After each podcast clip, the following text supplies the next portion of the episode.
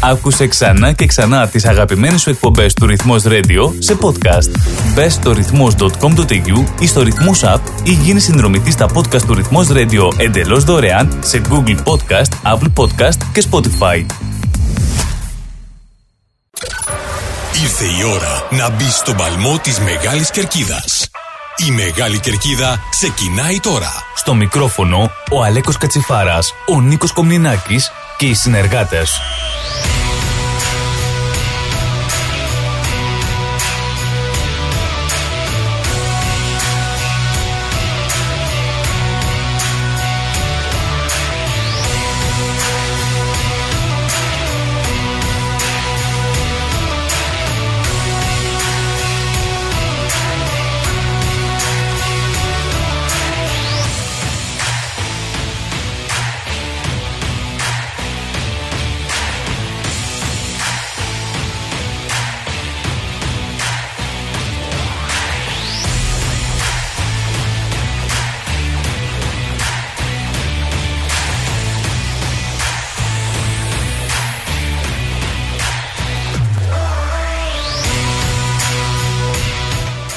Κυρίες Δεσποινέ και κύριοι φίλοι και φίλες του ρυθμού, καλησπέρα σας. Κυριακή σήμερα, 19 Φεβρουαρίου, 6 σχεδόν η ώρα και εμείς εδώ πιστοί στο ραντεβού μας. Ξεκινάμε τη Μεγάλη Κερκίδα. Την αθλητική εκπομπή του ρυθμού. Ακριβώς απέναντί μου ο Νίκος Κομινάκης και πιο δίπλα ο Στέλιος Γεροντάρας. Μαζί με τους υπόλοιπους συνεργάτες θα είμαστε μαζί α, για αρκετές ώρες. Γι' αυτό μείνετε συντονισμένοι για να αναλύσουμε όλη την δραστηριότητα που αφορά το Αυστραλιανό πρωτάθλημα, το πολιτιακό πρωτάθλημα το οποίο ξεκίνησε και βέβαια την ελλαδική επικαιρότητα διαμέσου Κώστα Σαρακίτση. Καταρχήν, καλησπέρα στα παιδιά. Καλησπέρα Αλέκο, καλησπέρα Στέλιο και καλησπέρα σε όλους τους ακροατές uh, του ρυθμού. Uh, όντως, uh, Αλέκο, είχαμε ξεκίνημα του πολιτιακού πρωταθλήματος, του NPL, αυτή την, αυτό το Σαββατοκύριακο. Ενδιαφέρουσα αποτελέσματα, πολλή δραστηριότητα, έντονη αθλητική δραστηριότητα. Θα τα αναλύσουμε αργότερα. Σίγουρα. Ε, υπάρχουν, υπάρχει A-League, πριν από λίγο ολοκληρώθηκε η αγωνιστική με φανταστικό παιχνίδι. Φαντάζομαι εκεί στο Cooper Stadium, Adelaide United, WS Wanderers 4-4. Το παιχνίδι είχε και αποβολή. Βέβαια mm-hmm. δέσποζε στην χθεσινή μέρα, μάλιστα εκεί βρέθηκε το επιτελείο α, της, ε, της εκπομπής ο Νίκος Κομινάκης, εγώ και ο Κώστας Κατσόνης για να παρακολουθήσουμε ε, την, ε, το ντέρμπι, το παραδοσιακό ντέρμπι ανάμεσα στη Melbourne Victory και τη Melbourne City παρουσία 18.000 κόσμων όπου, κόσμο, όπου η Victory επικράτησε στο ντέρμπι 3-2. Ναι, ε, ένα πολύ καλό παιχνίδι εχθές ε, στο Ντέρμπι και όντως ε, ένα συναρπαστικό παιχνίδι στην Αδελαίδα όπου οι Western Sydney Wanderers στο 91 έπαιζε με 10 παίχτες και παρόλο που έπαιζε με 10 παίχτες και έχανε με 4-3 κατάφερε και το εσωφάρισε το παιχνίδι στο 95 με ε, και το έκανε 4-4. Ένα συναρπαστικό παιχνίδι εκεί στην Αδελάιδα. Μάλιστα. Όλα αυτά θα τα αναλύσουμε με τον Αλέξανδρο Ανιφαντή σε λίγο στην, στο πρώτο ρεπορτάζ εκπομπής. Μετά σειρά θα πάρει βέβαια η δράση του NPL το οποίο ξεκίνησε ε, με νίκες για Όκλι και Ελλάς Μελβούρνης. Ε, ισοπαλία είναι Ελλάς αλλά με παίχτη λιγότερο για μεγάλο χρονικό διάστημα. Είτε εντός έδρας είτε για Αλέξανδρο και Παγκύπριο. Πλήρη ρεπορτάζ και ο Κώστας Κατσόρης θα είναι μαζί μας για, στην κουβέντα για να αναλύσουμε την δραστηριότητα του NPL. Αμέσως μετά παίρνουν σειρά οι συνεντεύξεις μας, όπου βέβαια καταρχήν να πούμε γρήγορα ότι μαζί με το NPL είχαμε ένα και στην NPL 2, όπου η πρώτη αγωνιστική δεν επιφύλαξε ευχάριστα αποτελέσματα και για τις τρεις ελληνικές ομάδες. Ο Ηρακλής ιτήθηκε στην έδρα του, η Kingston και ο Λεωνίδας δεν άντεξαν στα παιχνίδια τους με Langoring και Dendenon City. Αναλυτικό ρεπορτάζ έχει και ο Στέλιος Γεροντάρας καθώς βρέθηκε στην αναμέτρηση της Kingston.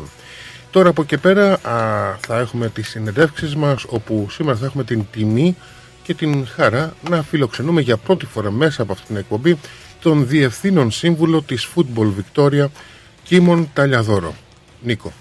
Ναι, θα έχουμε τη τιμή και τη χαρά να συνομιλήσουμε με τον Διευθύνων Σύμβουλο, τον του Football Victoria και Μονταλιαδόρος όπου θα τον ρωτήσουμε πώς είδε αυτός την έναρξη και πρώτη αγωνιστική του NPL και πολλά άλλα θέματα, και πολλά άλλα θέματα η, η, η γνώμη του για την δεύτερη εθνική κατηγορία, τι γίνεται μετά με το NPL, εφόσον εάν γίνει η δεύτερη εθνική κατηγορία. Και τι, γίνεται... και τι περιθώριο υπάρχει για βελτίωση στο NPL, πώς θα μπορούσαν Ακριβώς. οι νέοι να έχουν μεγαλύτερη συμμετοχή στο πρωτάθλημα. Αυτό και πολύ το Στέλιο, γιατί τακτικά στις συζητήσεις μας ο, Κέλιο, ο Στέλιος ε, ορίεται υπό ένα βαθμό, γιατί σου λέει πού πάνε τα παιδιά μας; Ακριβώς. Ε, και αυτό θα είναι ένα Δεν είναι μόνο αυτό, απλά έχω δουλέψει πολλά χρόνια με τις ακαδημίες και θέλω να βλέπω νέα παιδιά στις ομάδες.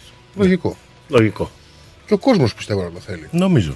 Εντάξει. Και η αλήθεια είναι ότι η Βικτόρια σαν, ε, ε σαν ε, θα έλεγα πολιτικό ποτάθημα δεν έχει ε, φέρει καλά αποτελέσματα στον τομέα αυτό. Ναι. Δηλαδή ουσιαστικά το, το μεγαλύτερο φιλέτο παιχτών έρχεται από άλλες πολιτείες. Ε, θέλουμε τη γνώμη του σχετικά με το θέμα. Σίγουρα δεν είναι κάτι που μπορεί να κάνει ο ίδιος αλλά δεν ξέρω αν υπάρχει περιθώριο να τροποποιηθούν κάποιοι κανονισμοί. Α πούμε το point system να άλλαζε ώστε να δοθεί κάπως η ευκαιρία σε παιδιά να παίζουν υποχρεωτικά στο NPL. Ε, ξέρω, γνωρίζω ότι στο NPL 2 και στο NPL 3 και σίγουρα στα State Leagues εκεί υπάρχει το περιθώριο να παίξουν νέα παιδιά, αλλά ουσιαστικά είναι ένα πιο χαμηλότερο επίπεδο. Ναι. Θα έχει πολύ ενδιαφέρον συζήτηση με τον Κίμο Ταλιαδόρα. Αμέσως μετά θα έχουμε την ευκαιρία να μιλήσουμε α, και με ποδοσφαιριστή της Ελλάδας, τον αρχηγό α, και τον σίγουρα, Bradley Norton. Και σίγουρα ε, ρέκορντμαν συμμετοχών. Αγωνίζεται στην Κιανόλευκη για περισσότερα από 10 χρόνια. Νομίζω ναι. κλείνει ο 12ο χρόνος αυτός. Η Ελλάδα που δεν ικανοποίησε τόσο με την εμφάνισή της, ωστόσο κέρδισε στην Πρεμιέρα την Morland City με 2-1 θα ακούσουμε λοιπόν τον Μπράντον, τον, ε, τον ε, Norton, Norton, ναι. να, στην συνέντευξη αυτή που θα, έχει, που θα αναλάβει ο, α, ο Νίκος Οκομινάκης. Ε, τώρα από εκεί πέρα θα καλύψουμε την επικαιρότητα με την NPL 2 αμέσως μετά, αφού έχουμε καλύψει την NPL και θα πάμε και στο NPL 2. Θα έχουμε την ευκαιρία να μιλήσουμε με τον Κώστα Νταγκαλάκη, ο ένας εκ των προπονητών μαζί με τον Πίτερ Τσολάκη στους κόκκινους. Η Kingston η οποία αδικήθηκε όπως μου λέει εδώ χαρακτηριστικά ο ε, Στέλιος. Ε, θα δούμε βέβαια και το σχετικό ρεπορτάζ όπως και τι έγινε και στα, στα παιχνίδια του Ηρακλή και της ε, και, της, και του Λεωνίδα. Και ε, αδικήθηκε, αλλά και αδείξε τον εαυτό της. Ναι, αυτό ακούγεται λίγο σκληρό, αλλά συμβαίνει, συμβαίνει πολλές φορές. Ναι. Ε, αλλά θα τα δούμε αναλυτικά στην πορεία της εκπομπής. Βέβαια, σειρά έχει αμέσως μετά η Ελλάδα και το ρεπορτάζ, το αναλυτικό ρεπορτάζ του Κώστα Σαρακίντσι και θα κλείσει η εκπομπή μας με δύο ακόμα συνεντεύξεις, ε, με δύο παράγοντες ε, ομάδων από το πολιτιακό ποτάθημα State League. Ε, συγκεκριμένα την, ε, το Σάββατο και βέβαια αυτό δεν, το, δεν ενημερώσουμε τον κόσμο την περασμένη εβδομάδα γιατί δυστυχώς δεν μας ενημέρωσαν ότι επρόκειτο να παίξει ο Άρης με τον ΠΑΟΚ. Μια μάχη που εγώ την περίμενα να σου πω την αλήθεια μου και νομίζω ότι θα πάρει σάρκα και οστά η, η σχέση των δύο ομάδων ώστε να δίνουν ένα παιχνίδι, να οριοθετηθεί και ένα κύπελο. Μάλιστα υπόθηκε ότι θα μπορούσε να ονομαστεί και ως Άλκης Καπ εις μνήμη του α, αδικοχαμένου, αδικοχαμένου α, φιλάθλου ο οποίος δολοφονήθηκε στο Χαριλάου πέρσι α, και ως ένδειξη ε, τιμής απέναντι σε έναν ε, αθώο Αποδίδοντας ένα φόρο τιμής στο ναι. παιδί και στην οικογένεια. Και θα έχουμε ναι. έτσι την ευκαιρία να μιλήσουμε με τον πρόεδρο του Άρη, South Springwell, τον uh, Jim Simmons και, και τον γραμματέα του, και τον γραμματέα του ΠΑΟΚ, ε, ε, Δημήτρη Γεωργακάκη. Και έτσι θα κλείσει η εκπομπή μας για σήμερα και χωρίς Τζαβέλα. Ο Δαμιανός Τζαβέλας θα είναι μαζί μας την άλλη εβδομάδα. Και βέβαια να σας πούμε ότι λόγω του φεστιβάλ την άλλη εβδομάδα θα υπάρχει αλλαγή της ώρας ε, στην εκπομπή του ρυθμού, ε, η οποία μόνο για την επόμενη Κυριακή θα ακουστεί από τις 3 ως τις 5 και αυτό θα γίνει την επόμενη Κυριακή θα εκπέμπουμε μέσα από το πανηγύρι του Lonsdale ε, Street στο Φεστιβάλ των Αντιπόδων. Ε, πριν πάμε σε ένα τραγούδι, πολύ γρήγορα να σας πω ότι άνοιξε το σκορ στο, στο Churchill Park. Η Σαν Albans προηγείται ε, ενώ έχει ξεκινήσει το δεύτερο μήχρονο της Melbourne Knights με ένα 0 το γκολ σημείωσε ο, ε, ο George Ott, George Ott ε, 21, 21 χρονών. Ε, 1-0 λοιπόν προηγείται αυτή τη στιγμή. Πρώην παίχτης της uh, Melbourne Knights. Ωραία. Όμορφα. Ε, και εμείς πάμε τώρα σε ένα τραγούδι και Επιστρέφουμε σε λίγα λεπτά φίλοι μου με Αλέξανδρο Νιφατή.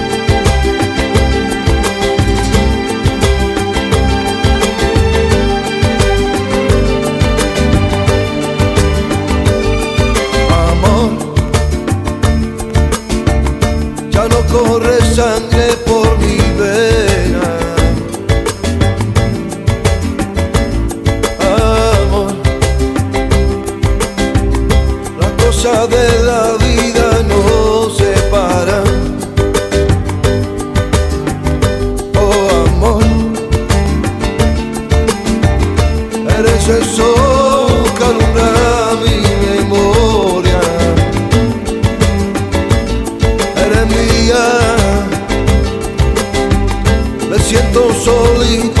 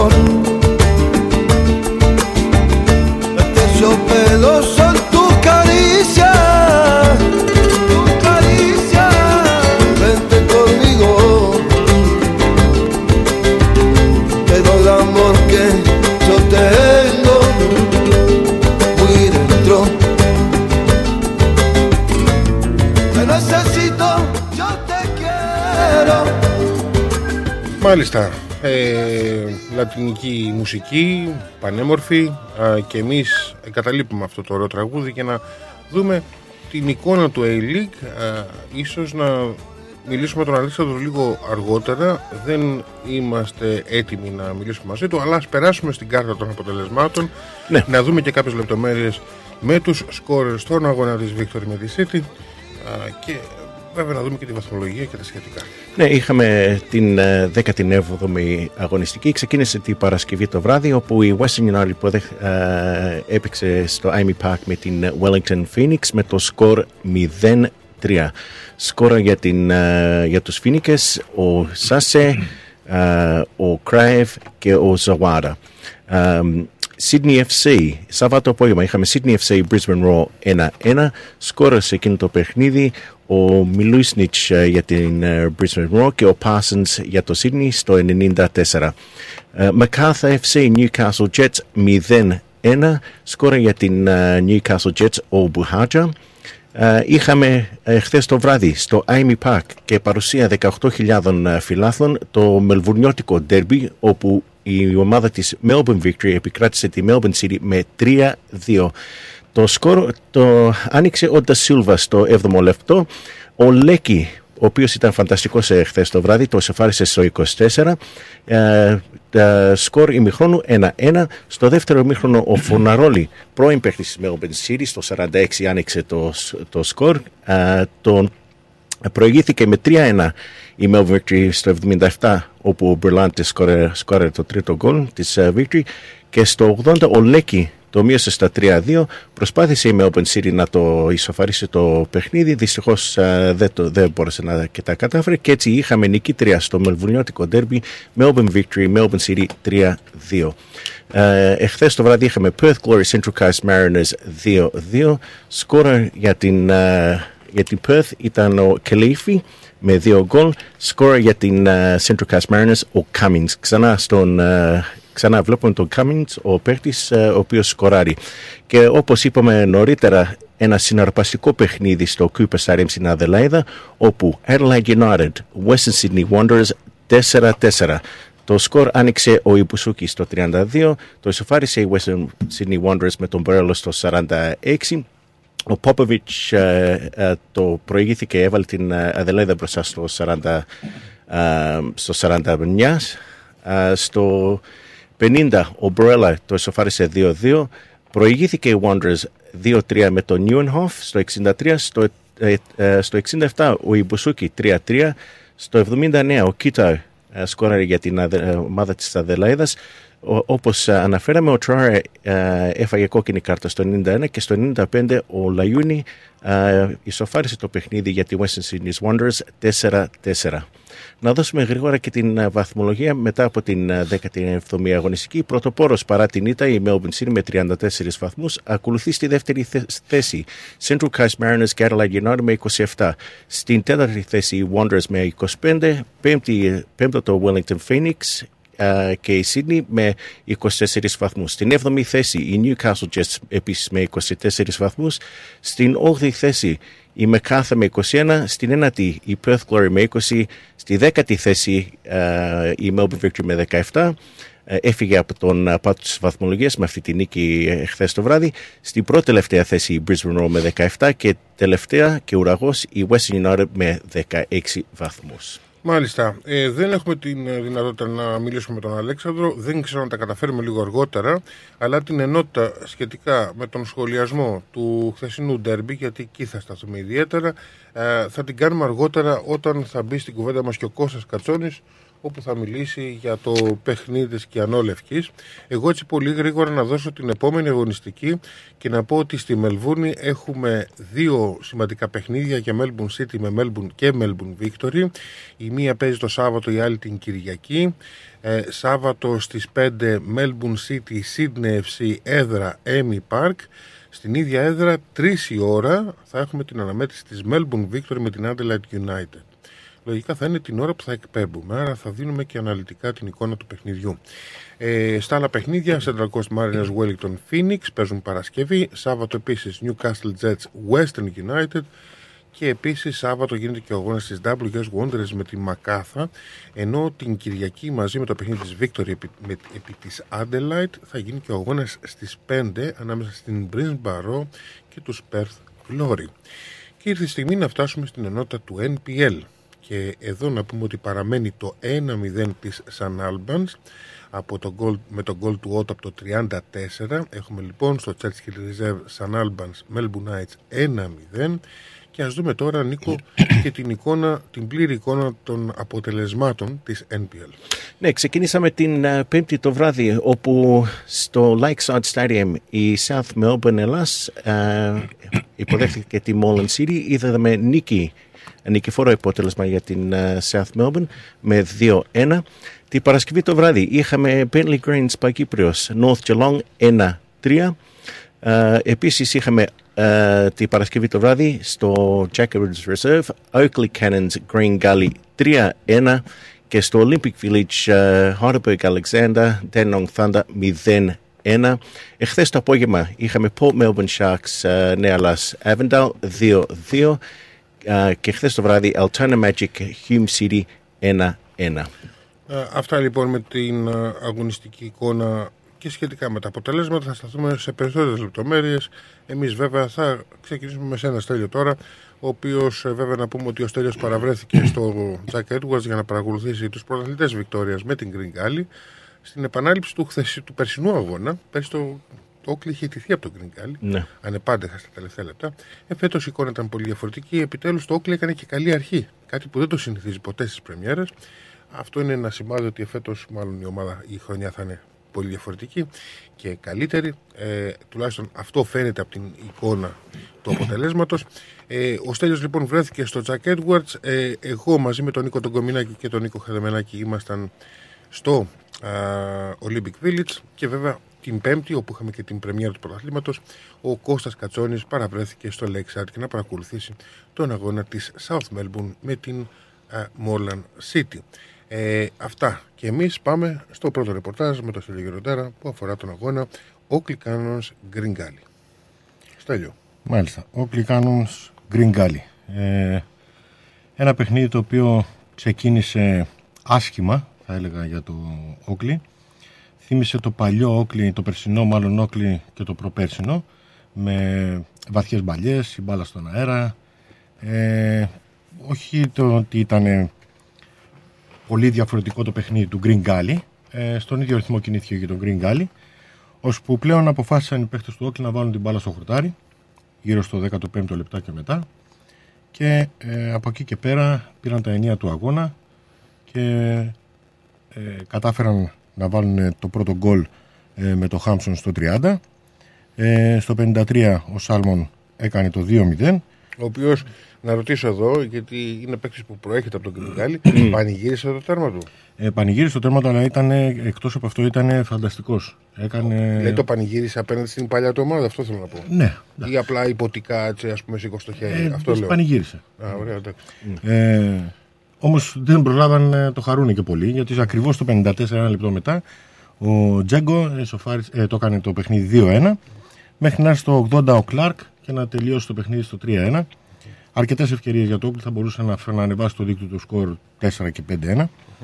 Ε, το σημαντικό είναι ότι στο 70 ε, στο 70 λεπτό του αγώνα ε, πάγωσαν οι θεατές, το πάγωσαν σε εισαγωγικά και αστειευόμενος ε, όταν είδαν ε, τον ε, Chris Taylor να σηκώνει δύο παίχτες για αλλαγή. Και το λέω αυτό γιατί συνήθως ο Chris Taylor Δεν μας συνηθίζει Ε, να δεν κάνει αλλαγές συνηθίζει τόσο να κάνει. νωρίς. Ναι. ε, ναι, μπήκαν ο Ντέκα με τον Κλάρκ στο 70 στη θέση Ναι. του Φιέτνερ και του Λούκας αλλά επανήλθαν οι καρδιά στη θέση τους όταν στο 92 και στο 95 ξανά έκανε πάλι άλλες δύο αλλαγές και επανήλθαμε στο φυσιολογικό. Ε, από εκεί και πέρα ε, δεν έχει κάτι άλλο σημαντικό στο παιχνίδι. Ε, περίπου στους 700-800 θεατές στο γήπεδο. Ε, ένα ήρεμο απόγευμα. Το Όκλι οι πρωταθλητές ξεκίνησαν ε, με νίκη. Με το δεξί που λέμε. Με το δεξί. Α, τώρα, τι είναι αυτό που σου έκανε καλύτερη εντύπωση όσον αφορά τα νέα πρόσωπα, κυρίως θα έλεγα; Α, αν έμεινες ικανοποιημένος και από ποιους; Ε, πολύ καλή απόδοση σου είπα είχε ο Σάλμον. Ε, μου άρεσε πάρα πολύ το κέντρο ο Μακλίπ μαζί με τον... Ε, ε, πώς τον λένε, ε, Ε, από την περσινή Ναι, σεζόν. ναι, από την περσινή. σεζόν. Ο- Ε, δεν λες για τον Γκιάς. Κουλιμπα- ε, Ο- ο- ο Κουμπιλάι. Κουμπιλάι. Αυτοί οι δύο παίχτες ε, είχαν πάρει όλο το κέντρο ε, απελευθερώνοντας τον guest να φτιάχνει παιχνίδι. Ε, η μπάλα πεζόταν κάτω στο χορτάρι και όταν ε, ο guest βρίσκει χώρο δημιουργεί ευκαιρίες και εκτελεί ε, όπως σε μια φάση στο δεύτερο ημίχρονο το οποίο ε, εάν κατέληγε και σε γκολ ε, θα ήταν το καλύτερο γκολ πιστεύω της χρονιάς. Ήταν ένας συνδυασμός που θύμιζε Μπαρτσελώνα Μπαρτσελώνα στα καλά της. Η μπάλα άλλαξε με ε, αστραπιαία ταχύτητα πόδια ε, και δυστυχώς τελευταία στιγμή κόντραρε και βγήκε κόρνερ Μάλιστα. Εγώ έτσι πολύ γρήγορα να δώσω την σύνθεση πώς κατέβηκαν οι Cannons. Ιταλιάνος στα κάτω από τα δοκάρια, Χάμψον, Πανταζόπουλος, Φιέτσε- Φιέτστερ, ε, Μαγκλίπ, Σάλμον, Γκες, Μπόις, Κιουμπιλάι, Βέλσμο και Λούκας. Α, και βέβαια, όπως είπες, έγιναν και αλλαγές και σχετικά νωρίς. Ε. Παγώσα Σχετικά το- νωρίς, ναι, ναι, παγώσαμε όλοι. Εντάξει. Ε, φυσικά λείπανε αρκετοί παίχτες πάλι Εγώ πιστεύω βασικά το Όκλι εφέτος, ε, ε, βλέποντάς το βέβαια γιατί ομολογώ ότι δεν είδα το παιχνίδι, ε, βρισκόμουν την ίδια ώρα σε άλλο γήπεδο. Ε, θέλω να πω όμως ότι έχω μια εικόνα για το Όκλι από το παιχνίδι που έδωσε στο Kingston Hills, ε, στον τελικό Community Shield κόντρα στους ε, πράσινους. Θέλω να πω ότι το Όκλι φέτος, ε, και αυτό φαίνεται άλλωστε και από την μεταγραφική καμπάνια, ε, έχει ίσως το πιο δυνατό ρόστερ και έχει κάτι που ίσως πολλές ομάδες να μην έχουν την δυνατότητα να έχουν. Δηλαδή έχει πολύ καλό α, πάγκο. Ανά Έχει πάση βάθος στιγμή- στο πάγκο. Που ο- ανά πάση στιγμή ο Κρίσταλο μπορεί να κοιτάξει στο πάγκο και να δει ότι έχει επιλογές. Ναι.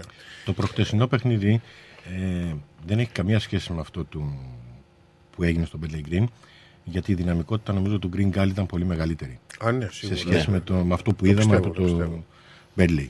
Ε, Παρ' όλα αυτά όμως ε, το Oakley ε, οι πρωταθλητές πιστεύω ότι παίξαν ωραίο ποδόσφαιρο αποζημίωσαν τον κόσμο που πήγε να τους δει και πιστεύω ότι συνέχεια θα δουν πολύ, ακο- πολλά πράγματα και καλά ακόμα στο Ναι, είναι, πρωτάθλημα. μόνο, είναι μόνο η αρχή. Είναι αρχή. Α, και Όπως ε, είπαμε, τώρα, λείπουν και παίχτες ε, όπως είναι ο βαλεντινη ε, ε, που δεν ξέρω ποιος θα πρωτοπαίξει στο τέλος. Δεν ξέρω ποιος θα, μάλλον όλοι θα παίξουν, αλλά ποιος θα ξεκινάει. Μμ. Α, ο Βαλεντίνη σίγουρα θεωρείται παίκτη σε startup. Ε, δεν το αφισβητούμε. Θεωρείται ίσως και μία από τις πιο δυνατές μεταγραφές για, την, ε, για το Oakley. Ε, Μαζί με τον ε, Alex Salmon. Σίγουρα. Ε, τώρα λέμε αυτό χωρίς να έχουμε δει τα άλλα τα παιδιά Ναι. γιατί προέρχονται από άλλες πολιτείες. Ε, ο Στέλιος έχει μια πιο καθαρή γνώμη α, που έχει δει δύο πλέον παιχνίδια, εμείς έχουμε δει μόνο ένα α, και εντάξει δεν πολύ αναγνωρίζαμε και τα πρόσωπα στο πρώτο μάτς. Ήταν ακόμα καλύτερη, για να σας δώσω ένα γενικό πλάνο, ήταν ακόμα καλύτερη ε, από ό,τι ήταν με τον Bentley. Μάλιστα. Ναι. Α, ωραία, υπάρχει κάτι άλλο που έπεσε την προσοχή σου για ό,τι αφορά το παιχνίδι; Όχι, κάτι άλλο. Ναι, ναι. Σε γενικές γραμμές το Oakley στάθηκε καλά α, και από εκεί και Ξεκίνημα πέρα... με το δεξί για, για την ομάδα των ε, Καονιέρδων και να ενημερώσουμε τον κόσμο ότι η επόμενη αγωνιστική για το Oakley είναι Παρασκευή βράδυ στις 7.30 ώρα στο Knights Stadium ε, εναντίον του Melbourne Knights η οποία αυτή τη στιγμή ακόμα ε, προηγείται η St. Albans με 1-0. Ε, ε, επόμενη αγωνιστική στο Knights Stadium Παρασκευή βράδυ 7.30 ώρα. Μάλιστα. Αυτά λοιπόν για ό,τι αφορά τους Οκλικάνους. Εμείς πρέπει να πάμε σε διαφημίσεις και αμέσως μετά επαναρχόμαστε λογικά με Κώστα Κατσόνη και το ρεπορτάζ της Κιανόλευκης, όπου η Ελλάδα στην Πρεμιέρα, ε, αν και βρέθηκε πίσω στο σκορ, κατάφερε να γυρίσει το παιχνίδι και να κερδίσει την νεοσύστατη ε, Moreland ε, City ε, 2-1. Αμέσως μετά τον Κώστα Κάτσονη, να σας θυμίσω ότι θα ακολουθήσει το, το interview, μάλλον η συνέντευξη, με τον αρχηγό της Κιανόλευκη Bradley Norton, ενώ αμέσως μετά θα έχουμε την ευκαιρία να μιλήσουμε ε, για τα υπόλοιπα παιχνίδια και εκεί γύρω πριν τις 7, φαντάζομαι, να μας δοθεί ευκαιρία να μιλήσουμε με τον ε, Διευθύνων Σύμβουλο της Football Victoria Κίμων Ταλιαδόρο. Μείνετε συντονισμένοι φίλοι μου, διαφημίσεις επιστρέφουμε σε λίγα λεπτά. Ρυθμός Μελβούρνη. Ω, ωραίο αυτοκίνητο, ωραίο χρώμα, καλορίζικο, καλοτάξιτο. Ευχαριστώ πολύ. Cars of Melbourne. Βρήκα επιτέλους το αυτοκίνητο που έψαχνα. Και το χρώμα και η μάρκα που ήθελα. Λίγα χιλιόμετρα και επιστοποιημένο με εργοστασιακή εγγύηση. Και ο Πάνος μόλις πήρε από το Cars of Melbourne το επαγγελματικό βαν που ήθελε. Και από τιμή, Δεν θα βρεις αλλού καλύτερη. Και με δυνατότητα δανειοδότησης. πάνω στην ώρα. Καιρός να αλλάξω αυτοκίνητο. Τι περιμένεις; Cars of Melbourne. Εκεί σίγουρα θα βρεις αυτό που ψάχνεις. Μεγάλες ευκαιρίες μεταχειρισμένων αυτοκινήτων, πάνω από 250 αυτοκίνητα από όλες τις μάρκες. Δεν μου λες, hatchback έχει; Βρε πήγαινε σου λέω αυτοκίνητα επιβατικά επαγγελματικά, SUV, sedan, van, wagon, hatchback, 4-wheel drive. Cars of Melbourne. Ο Πίτερ και ο Σπύρος Χριστόπουλος πρόθυμοι να σας εξυπηρετήσουν. 1109 Sydney Road, Coburg North. Τηλέφωνο 9354 8828 ή στο 0412 3359 96. carsofmelbourne.com.au Το επόμενο σου αυτοκίνητο είναι εδώ. Cars of Melbourne. Μερικές στιγμές στη ζωή μας μένουν για πάντα αποτυπωμένες. Όπως η στιγμή που βρέθηκε σε μια γραφική ταβερνούλα μπροστά σε γαλαζοπράσινα νερά, στο λιμένι, στο γήθιο. Η στιγμή που ήπιες το βραδινό σου ποτό μπροστά στην ατελείωτη παραλία της Καλαμάτας. Η στιγμή που ένιωσες δέος περπατώντας στην αρχαία Ολυμπία, τη γενέτειρα των Ολυμπιακών Αγώνων. Μια μοναδική ταξιδιωτική εμπειρία στο μυθικό νότο της Ελλάδας σε περιμένει. Κλείστε τώρα τη θέση σας για 21 ημέρες περιήγησης σε μοναδικούς προορισμούς, μαγευτικές παραλίες και αξιοθέατα της Πελοποννήσου. Σε υπερπολιτελή ξενοδοχεία με διατροφή όλα σε ένα μοναδικό πακέτο. Επισκεφτείτε το φύλλο pavlaxenia.com.au για να μάθετε περισσότερες πληροφορίες ή καλέστε στο 0411 729 404. Αναφέρετε το ρυθμός Radio και κερδίστε έκπτωση. Η προσφορά ισχύει μέχρι 25 Μαρτίου 2023. Φίλο pavlaxenia.com.au Ταξιδεύουμε την Ελλάδα. Δημιουργούμε συναρπαστικές στιγμές. Ρε φίλε, τι τυρί είναι αυτό που ψήνεις και μας έχει σπάσει τη μύτη; Είναι το Ταλαγάνι Ήπειρος, το ελληνικό παραδοσιακό τυρί χάρας από 100% εγωπρόβιο γάλα και φρέσκο δυόσμο. Δοκίμασε. Πόρε φίλε, απίστευτο. Πλούσια γεύση, μαστιχωτό, πεντανόστιμο, είναι το κάτι άλλο. Δεν το συζητώ και μπορεί να το ψήσεις στη σχάρα, στο τηγάνι, στην τοσχέρα ή ακόμα και να το τρίψεις στα μακαρόνια. Τέλεια. Ταλαγάνι Ήπειρος. Ζητήστε το στα τέλη της γειτονιάς σας. Δοκιμάστε το τώρα. Eperos Talagani is a traditional Greek cheese that can be served in a variety of ways. Made from sheep and goat's milk, with a hint of fresh mint, Talagani retains its full flavour and rich aromas, however you choose to enjoy it, be it pan-fried, grilled, or grated over your favourite pasta dish. Find Eperos Talagani in your local deli today.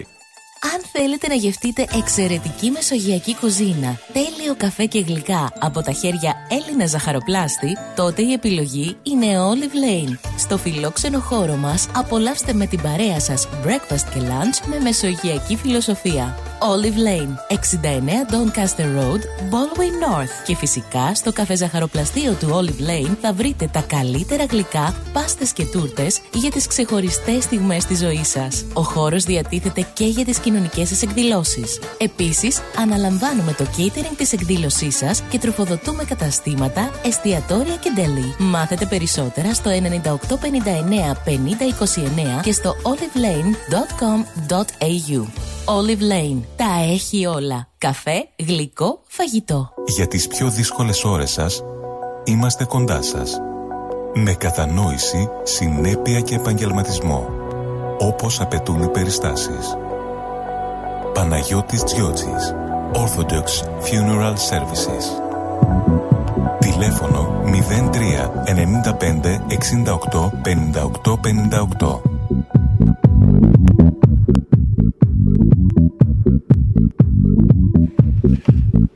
Μάλιστα φίλοι μου και 33 πρώτα λεπτά το ρεπορτάζ του Αλέξανδρου. Ίσως λίγο αργότερα στη, ακούσαμε τον Στέλιο Κυροντάρα πριν από λίγο α, για το NPL, την πρεμιέρα των Oakley Cannons. Ο Κώστας Κατσόνης είναι στη γραμμή μας τώρα για να τον ακούσουμε ε, για το τι είδε στην, ε, στο πρώτο παιχνίδι της ε, πρώτης αγωνιστικής που παίχτηκε την πέμπτη στο Lakeside. Και ανώρευκη επικράτησε με 2-1 βέβαια δεν ήταν τόσο εύκολη όμως η επικράτησή της βρέθηκε πίσω στο σκολ ε, να ακούσουμε τον Κώστα σχετικά με το παιχνίδι Κώστα καλησπέρα Καλησπέρα Αλέκο Καλησπέρα, δεν ξέρω ποιοι είναι στο στούντιο, ο Στέλιος, ο Νίκος Στέλιος και Νίκος και εγώ Α, Καλησπέρα Κώστα, καλησπέρα, καλησπέρα. καλησπέρα. καλησπέρα. Καλησπέρα και όλους τους φίλες και τους φίλους μας που έχουμε την τιμή να μας παρακολουθούν στο σταθμό. Λοιπόν, ε, ε, ξεκίνησε το πρωτάθλημα. Όλοι περιμένανε, ίσως είναι το τελευταίο παιχνι- πρωτάθλημα που διεξάγεται με αυτή τη μορφή. Νομίζω έτσι δεν είναι. Ίσως Ε, του χρόνου να έχουμε... δεν, είναι- ίσως, ναι. δεν πιστεύω να υπάρχουν αλλαγές στο NPL. Θα είναι μία από τις ερωτήσεις που θα ρωτήσουμε βέβαια τον ε, Κίμον Ταλιαδόρο. Δεν πιστεύω Ναι, να αλλά το υπάρχουν λέω. ιδιαίτερες αλλαγές στο NPL. Αν κάποιες ομάδες Θα φύγουν φύγουν από αυτό το κάποιες πρωτάθλημα, και είναι λογικό να φύγουν κάποιες, εφόσον γίνει η, δεύτερη, η νέα εθνική κατηγορία, ε, Ε, ναι, φαντάζομαι ότι θα Γι' αυτό αναπληρωθούν, είπα ίσ- ίσως. εντάξει. θα αναπληρωθούν από ομάδες πιο χαμηλής κατηγορίας. Αν και Σωστά. κάπου άκουσα ότι θα υπάρχει ολική αναδιάθρωση στα NPL Α. πρωταθλήματα, νομίζω Α, το NPL 2 ίσως. και NPL 3 πλέον θα μετανομαστούν σε κάτι άλλο.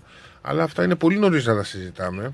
Ε, εντάξει. ουσιαστικά εγώ περιμένω να δω τις, ε, πρώτες, ε, τα, τα πρώτα αποτελέσματα από το Express of Interest.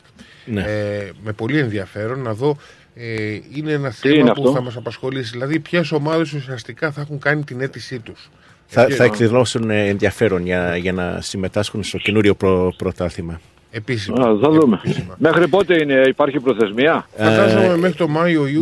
Μέχρι- ε, τότε... Όχι, είναι μέχρι τις ε, νομίζω 3 Μαρτίου. Πρέπει να, να, Αχα, να δηλώσουν, τώρα κοντά. να δηλώσουν, Όχι να γίνει η αίτηση, απλά να δηλώσουν το ενδιαφέρον. να δηλώσουν το ενδιαφέρον. Ε, Μετά έχουν μέχρι νομίζω τον ε, Μάιο-Ιούνιο να, συμ- να δηλώσουν την αίτησή τους και Να προχωρήσουν ίσως στην αίτηση. να προ- προχωρήσουν στην αίτηση. Μετά ίσως Ιούλιο-Αύγουστο θα, θα γίνει μετά μια α, συζήτηση μεταξύ αυτών των ομάδων και την α, Football Australia και την IAFC το πώς α, θα είναι το καινούριο πρωτάθλημα, πώς θα διεξαχθεί, θα είναι σε, ο- σε δύο μήλους, σε conference, θα είναι ένα πρωτάθλημα Α, και εγώ δεν ξέρω τι και μέχρι το Σεπτέμβριο θα ε, πρέπει να ξέρουμε ποιες είναι οι ομάδες που θα συμμετάσχουν σε αυτό το πρωτάθλημα, που- όποτε είναι ακόμα νωρίς. Α, Στα χρονοδιαγράμματα είμαστε στην αρχή. Στις Στην αρχές αρχή. πάντως, να ξέρεις.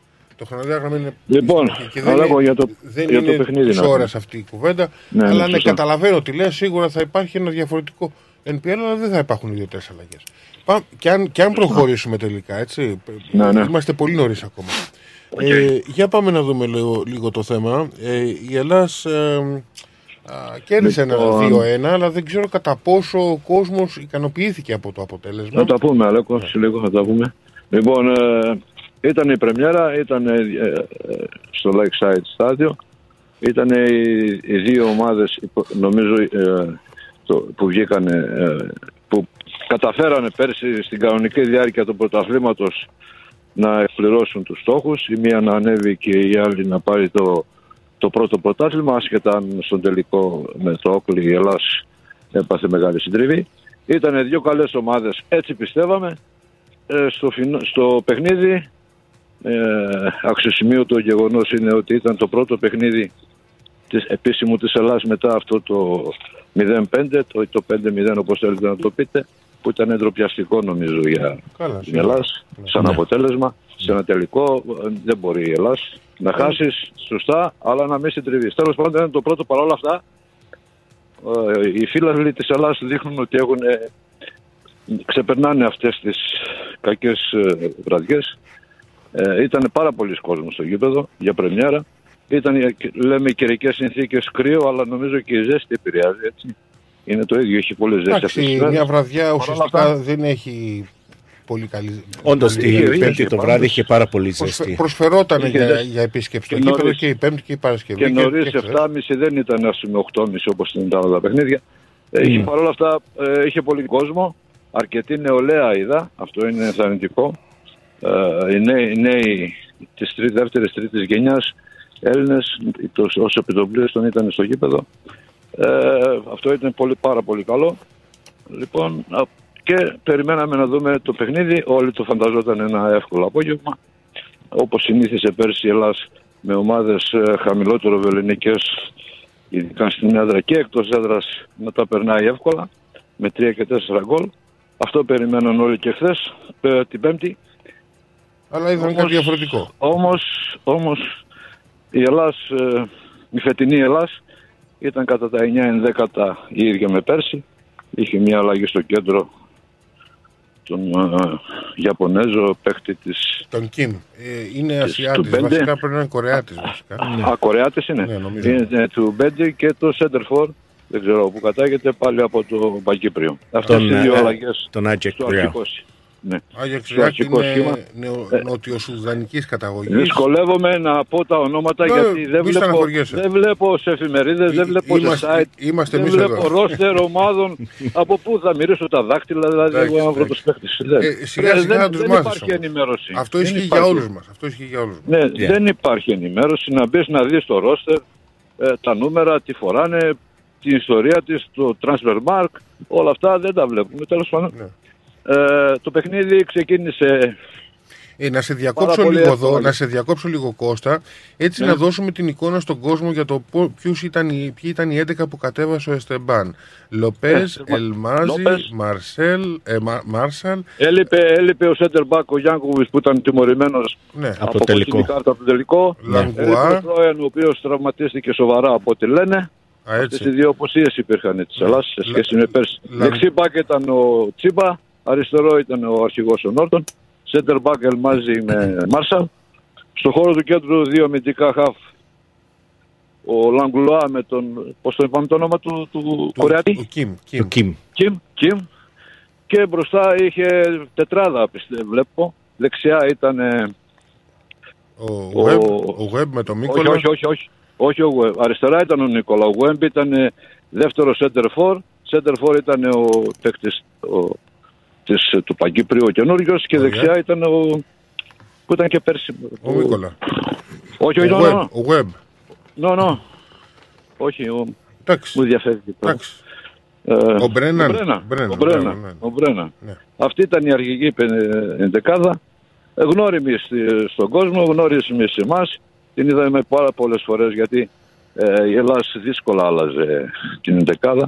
Αυτό είναι και ένα σημείο του που πιστώθηκε στον προπονητή γιατί είχε καλά αποδητήρια από ό,τι υπολογίζω και τον θέλανε και οι παίκτες, τον ήθελε και η διοίκηση αλλά νομίζω ότι ο κόσμος δεν τον ήθελε. Τώρα, ε, πριν πούμε άσχημα και καλά για τους προπονητές, Ε, εσύ πιστεύεις το δηλαδή, παιχνίδι- το παιχνίδι- επειδή το ήσουν παιχνίδι- λίγο καυστικό την περασμένη εβδομάδα, σε διακόπτω σε αυτό, Ναι, και ό,τι ναι. αφορά τον, τον Εστεμπάν, εσύ Ναι. πιστεύεις ότι στην προκειμένη φάση θα δικαιωθεί ο κόσμος που έχει κάποιες ανησυχίες για την παρουσία του Αργεντινού στον πάγκο ή θα δικαιωθεί η διοίκηση. Τι σου έδειξε το παιχνίδι; ή θα, δικαιω, ή θα δικαιωθώ ή θα κάνω λάθος εγώ, έτσι. Αλλά στο Παιδί ποδόσφαιρο, μου. Αλέκο, μπορεί, συγγνώμη λίγο, ε, μπορεί η Ελλάς πέρσι έκανε πάρα πολύ καλή πορεία στο μεγαλύτερο διάστημα του πρωταθλήματος. Ε, Είχε ε, κα- πολύ καλή προετοιμασία, ε, πέτυχες στις μεταγραφές αρκετά, είχε το center for αυτόν που είχε το, αυτό, το- τον ε, Έρσεν Σόια, Σόια. που είχε το εύκολο γκολ. Ε, κέρδιζε τα παιχνίδια, άλλα παιχνίδια εύκολα, άλλα παιχνίδια δύσκολα. Αλλά εδώ θέλω να σταθώ στο εξής. Τώρα, για να μιλάμε για ποδόσφαιρο έτσι και προσπαθούμε, γι' αυτό και κάνουμε και τις εκπομπές πιστεύω. Δεν τις κάνουμε για να μας περάσει η ώρα ή για κάποιο άλλο όφελος. Πιστεύω να πούμε τη γνώμη μας πώς πρέπει επιτέλους και εδώ στην Αυστραλία να, να φτάσουμε λίγο τα, στα, στα σημεία και στις ε, αποδόσεις των άλλων ευρωπαϊκών ομάδων. Θέλω να πω, ε, εσύ, θε- εσύ θες και υπάρχουν ευρωπαϊκών. ομάδες, εσύ θέλεις και Υπάρχουν- ευρωπαϊκών. υπάρχουν, υπάρχουν ομάδες εδώ στο MPL που το έχουν καταφέρει αυτό. Να δώσω παραδείγματα. Το Port Melbourne είναι ομάδα που διαφέρει στο στυλ παιχνιδιού από πολλές ομάδες. Δεύτερον, η ομάδα που έπαιζε το Ντάντον Θάντα. Ε, Καλό ποδόσφαιρο. Μπορεί αυτές οι δύο ομάδες πάλι να μην καταφέρουν να πάρουν το πρωτάθλημα για πολλ- πολλούς και διάφορους λόγους. Γιατί καμιά φορά το πρωτάθλημα πάει στις μεγάλες φανέλες, σε ομάδες που έχουν ιστορία, σε ομάδες που έχουν περισσότερη οργάνωση, περισσότερα λεφτά και μπορούν και κινούνται καλύτερα και παίρνουν τα πρωταθλήματα. Εγώ είμαι της άποψης ότι το ιδανικό είναι πρωτάθλημα αλλά και καλό ποδόσφαιρο. Πέρσι δεν το είδαμε από την Ελλάδα. Ούτε προχθές το είδαμε. Μπορούσε η Ελλάδα ας πούμε, να κερδίσει και πιο εύκολα γιατί έχασε στο πρώτο ημίχρονο ειδικά είχε δοκάρι, είχε δύο φάσεις από αράο του Μίκολα που τις βγάλανε πάνω στη γραμμή αμυντική. Είχε μια μεγάλη ευκαιρία ο Web, τέτα τέτ την πέταξε την μπάλα από ψηλά out, μπορούσε να σκοράρει.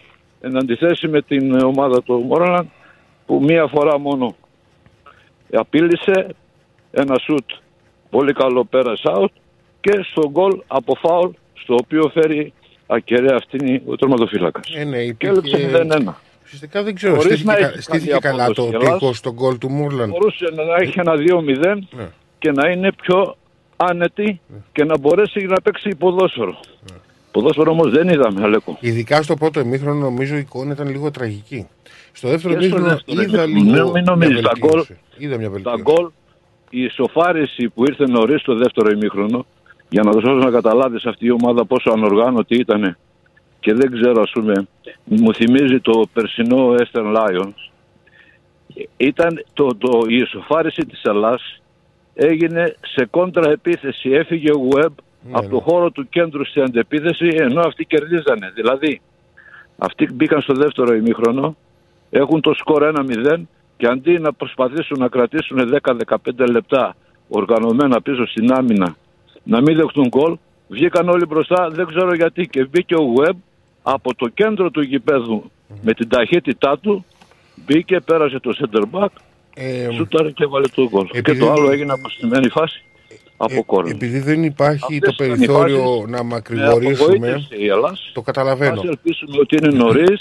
Ναι. Ας ελπίσουμε ότι οι δύο καινούργιοι παίκτες αν μπήκε και αλλαγή και ένας άλλος παίκτης από το Θάντα που πήρανε Ναι. δεν έδειξε πολλά πράγματα, λίγο χρόνο συμμετοχής. Δηλαδή η Ελλάς πάλι Εγώ ένα παράπονο, εγώ άκουσα μια παρατήρηση από φίλαθλο και λέει πώς γίνεται ο Τσίμπα που πέρσι Ναι. τραυματίστηκε και έχασε ένα μεγάλο διάστημα Ναι. από τη φυσική του κατάσταση και ίσως και από την Ναι. προετοιμασία να έχει Ναι. θέση βασικού στην ομάδα. Εγώ Και ε, βγήκε άκουσα- πάλι άκουσα- τραυματίας. Άκουσα αυτή την παρατήρηση. Μόνο αυτή την παρατήρηση άκουσα. τίποτα δεν υπήρχε το παιδί στο γήπεδο. Απλώς ήταν σαν μια σκιά εκεί στη δεξιά. Δεν μετήχε ούτε στην άμυνα ούτε στην επίδεση, απλώς υπήρχε. Απλώς υπήρχε Και- και... ο αρχηγός από την άλλη πλευρά που δεν ανέβαινε ποτέ μα ποτέ μέχρι το χώρο του κέντρου και μετά εκεί σταματούσε. Δηλαδή ένα ποδόσφαιρο, να σώσω να καταλάβεις, να δώσω ένα παράδειγμα από τα δι- δικές μου εμπειρίες. Ε, στο ξεκίνημά μου α, στη Βέρεια, η Β' Εθνική, δεκαετία του 80 τώρα λοιπόν, είχαμε δύο προπονητές οι οποίοι είχαν, ήταν με όνομα και στην περιοχή και οι δύο προπονητές είχαν επιτυχίες και είχαν ανόδους και είχαν σώσει άλλες ομάδες από υποβιβασμό. Αλλά μπαίνανε στα αποδητήρια ο ένας έλεγε η πρώτη του κουβέντα το μηδέν να κρατήσουμε και τίποτα άλλο παίξτε και παίξτε μπάλα. Έλεγε το μηδέν να κρατήσουμε και τίποτα άλλο.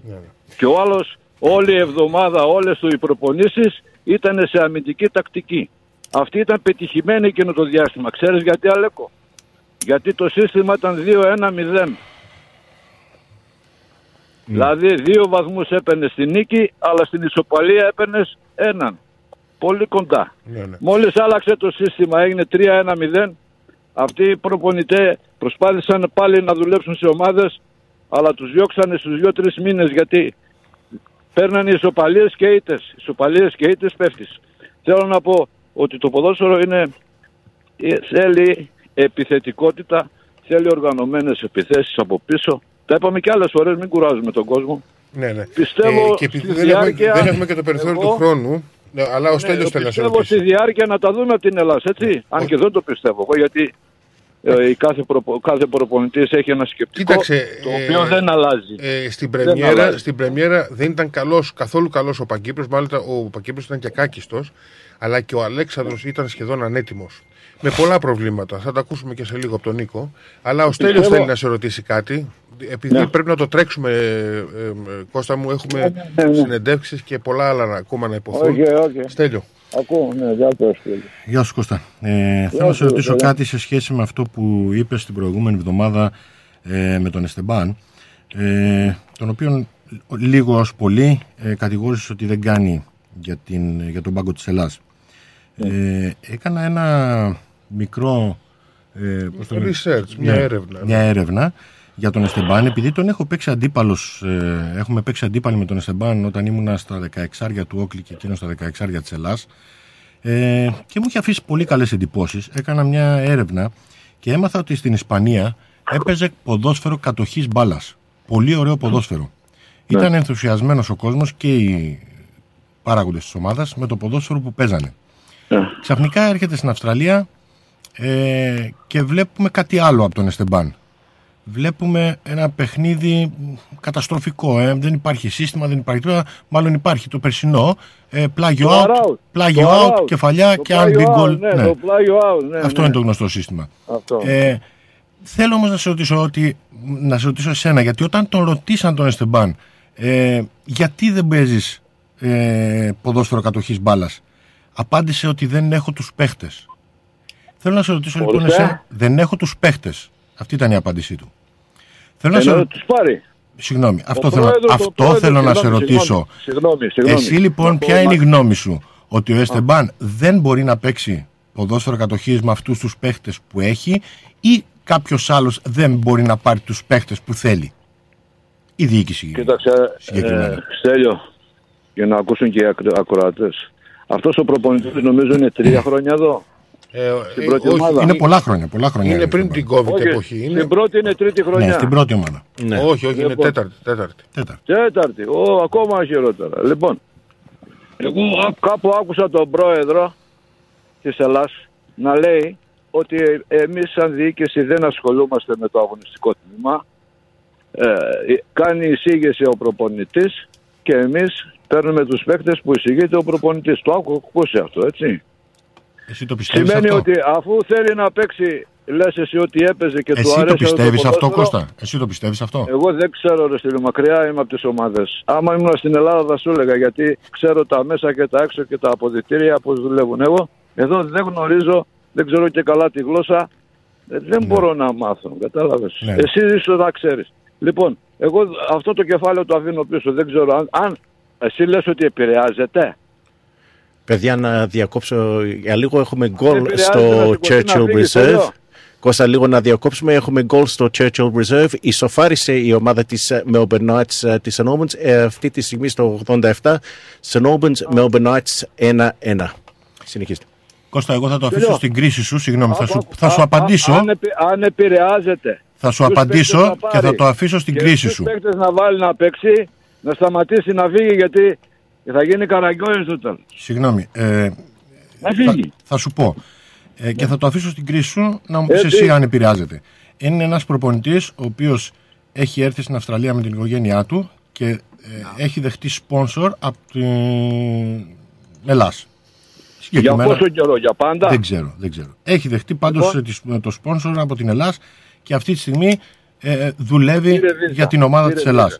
Ε, εσύ πώς το βλέπεις; Α, που, σε αυτές που τις είναι, συνθήκες. που σα- είναι κατά κάποιο τρόπο δεσμευμένος; Δεν είναι.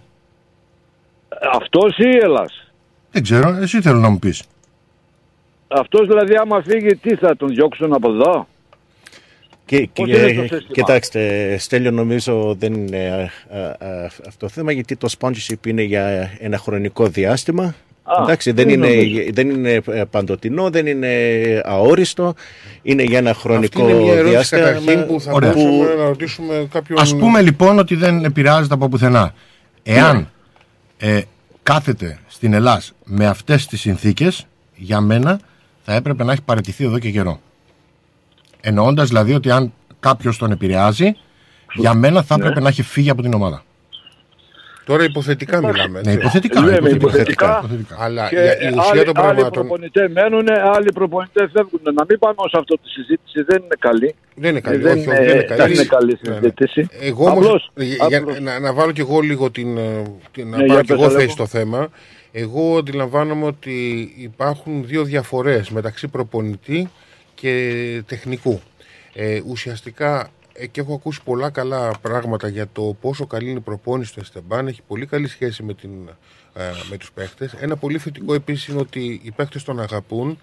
Ε, αλλά την ίδια ώρα το αποτέλεσμα που βγαίνει στο γήπεδο δεν είναι ελκυστικό. Αυτή είναι μια πραγματικότητα. Ε, και εφόσον δεν είναι ελκυστικό, ε, ουσιαστικά ο παδός, ο φίλαθλος δεν είναι τόσο ευχαριστημένος, άσχετα από το αποτέλεσμα.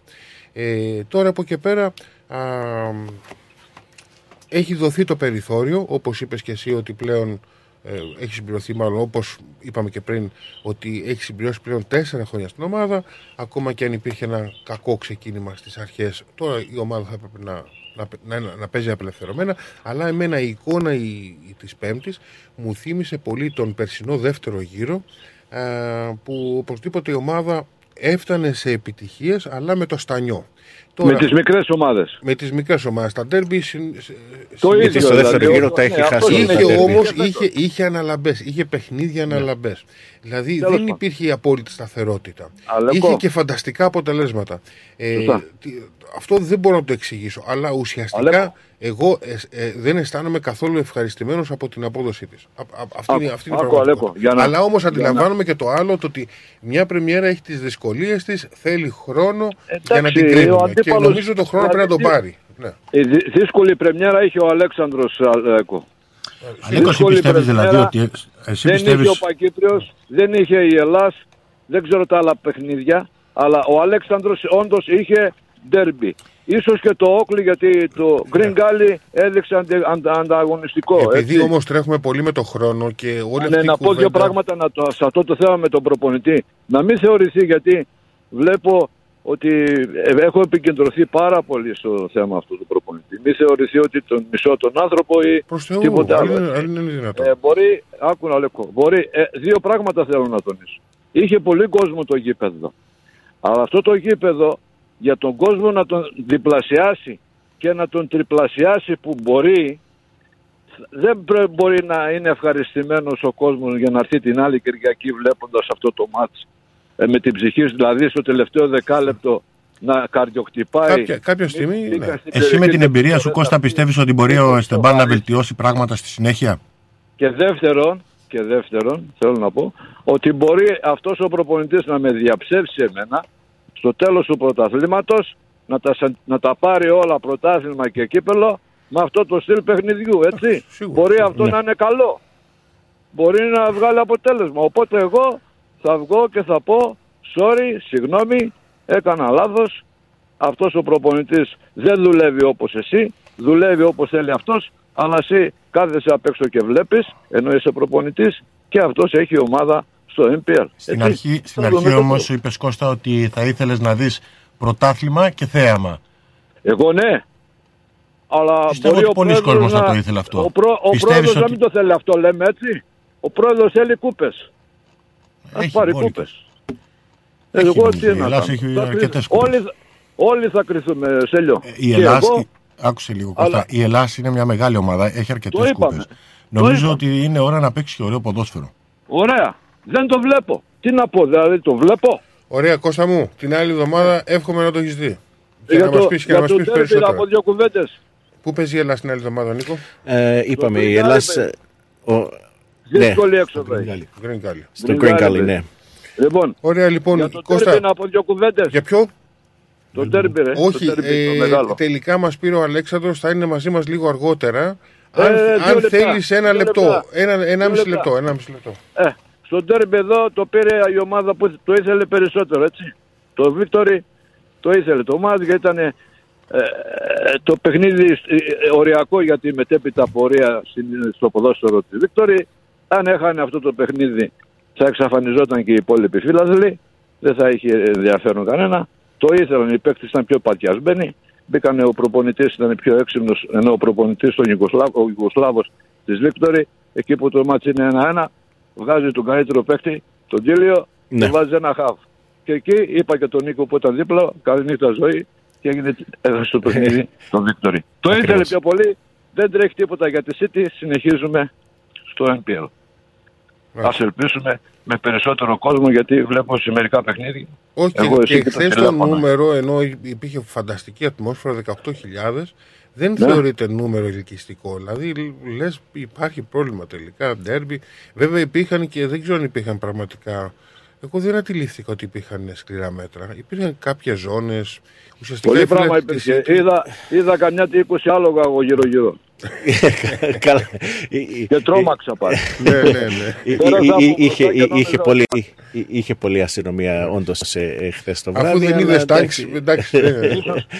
Εντάξει. ναι. Πολλοί κόσμος να φοβηθεί Αλλά- και να πάει, μην μπλέξει, κατάλαβες. Ε, ε, εμένα με έκανε εντύπωση εφόσον ε, τιμωρήθηκε η Melbourne Victory για, το, για τα Α. επεισόδια. δηλαδή πώς έγινε και είχαμε 18.000 ε, κόσμο ε, στο γήπεδο εφόσον ε, τιμωρήθηκε και θα γινόταν μόνο οι κάτοχοι εισιτηρίων ε, Ναι. διαρκείας και εγώ δεν ξέρω τι. Τέλος πάντων, Λοιπόν. ε, συζήτηση για άλλη Σε μέρα αυτή. αφήνουμε Κώστα. Ε, πρέπει να Είναι. περάσουμε και σε Να είστε διαφημιστικά. καλά. Και μετά Την να, άλλη- έχουμε, καλή συνέχεια, να εβδομάδα, μιλήσουμε με τον ε, captain ε, Τώρα. της ε, Ελλάς, τον ε, Bradley Norton. Ωραία. Ε, Κώστα μου, σε ευχαριστούμε να είσαι καλά. Οκ. Να είσαι καλά. Γεια σου. Εντάξει. Ε, ο Τζόσεφ Φράντζη έβαλε, ισοφάρισε τον γκολ, ε, πέτυχε τον γκολ ισοφάριση για τους Melbourne Knights. Παραμένει το 1-1. Ο- ο- Όχι, ο, ο, ο Τζάσεφ, ο Ιβάν Φρένιτς. Εδώ βλέπει. Εγώ το- το βλέπω.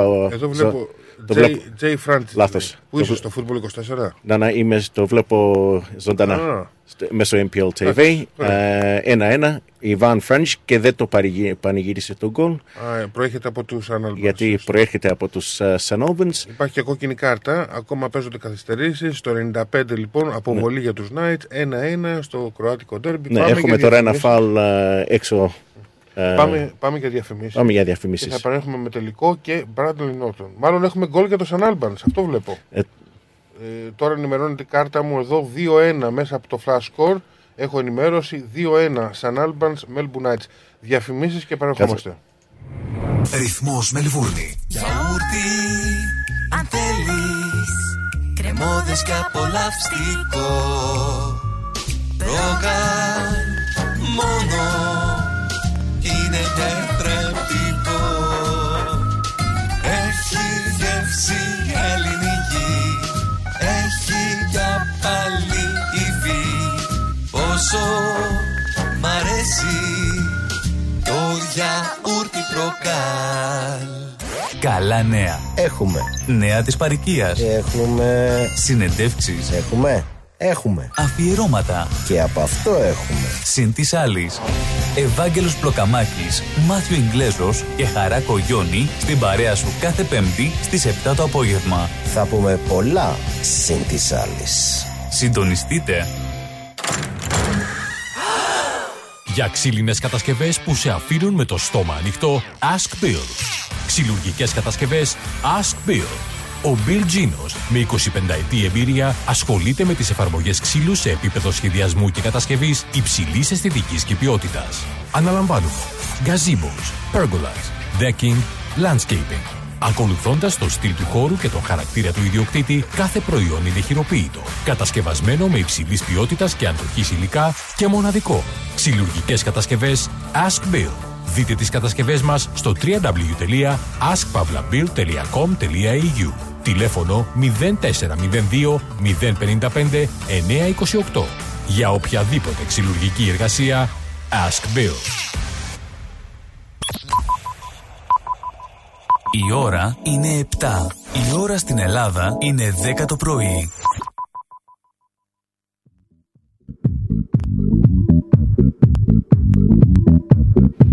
Μάλιστα, τελικά το γκολ δεν μέτρησε, ήταν offside και έτσι Γι' αυτό- έμεινε το 1-1 στο Chelsea Reserve. Σε, σε έφτιαχνα σινιάλο ότι ήταν offside. Κατευθείαν τον ε, σήκωσε το χέρι ο Ε. διατής. Τελικό σκορ, ε, St. Albans ε, Melbourne Knights 1-1. Και εμείς είμαστε έτοιμοι να περάσουμε στον αρχηγό της Κιανόλευκης, τον Bradley Norton, ρέκορμαν συμμετοχών. Είχε και την, το ενακτηριό του μάτς και για την σεζόν 2023. Ο Νίκος έχει αναλάβει τη συνέντευξη.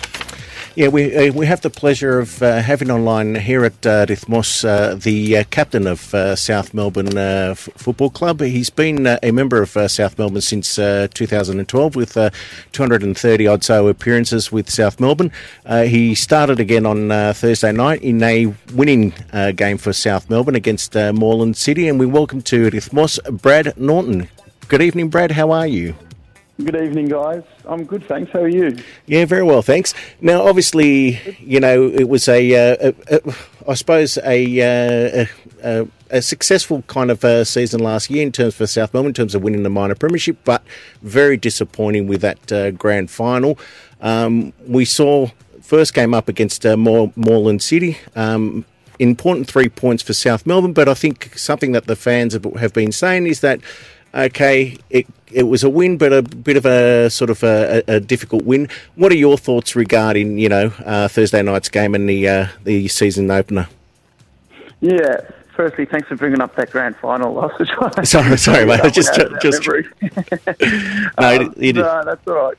It's um, yeah. Look, we we've um, you know it's been a long pre-season when we you know we, we've changed a few faces around the club, um, and I think we've brought in some some real quality. And not to say that last year we didn't, but this, we've brought in some quality players and proven NPL players Mhm. and above. So um, you know we worked hard in the pre-season, and I think coming into the the round one there was a lot of hype into it. And, you know, we had a successful year last year that didn't finish well and didn't end Mhm. well. So there's a there's that um, sort of anticipation coming into round one um, to, to, to get away with a good start. And, you know, as much as it was a, a scrappy sort of game, and I think the nerves were there really early on, you know, there's a decent crowd that, that came out and, you know, credit to Moreland. I think they, uh, they, they fought really hard and, um, you know, they've got a decent young squad that I think they've, they've sort of kept together now for a couple of years and that's, you know, brought them success. So, they fought hard, and we know that every time that every team comes to, to Lakeside, they're going to Yep. bring their A game against South Melbourne. So,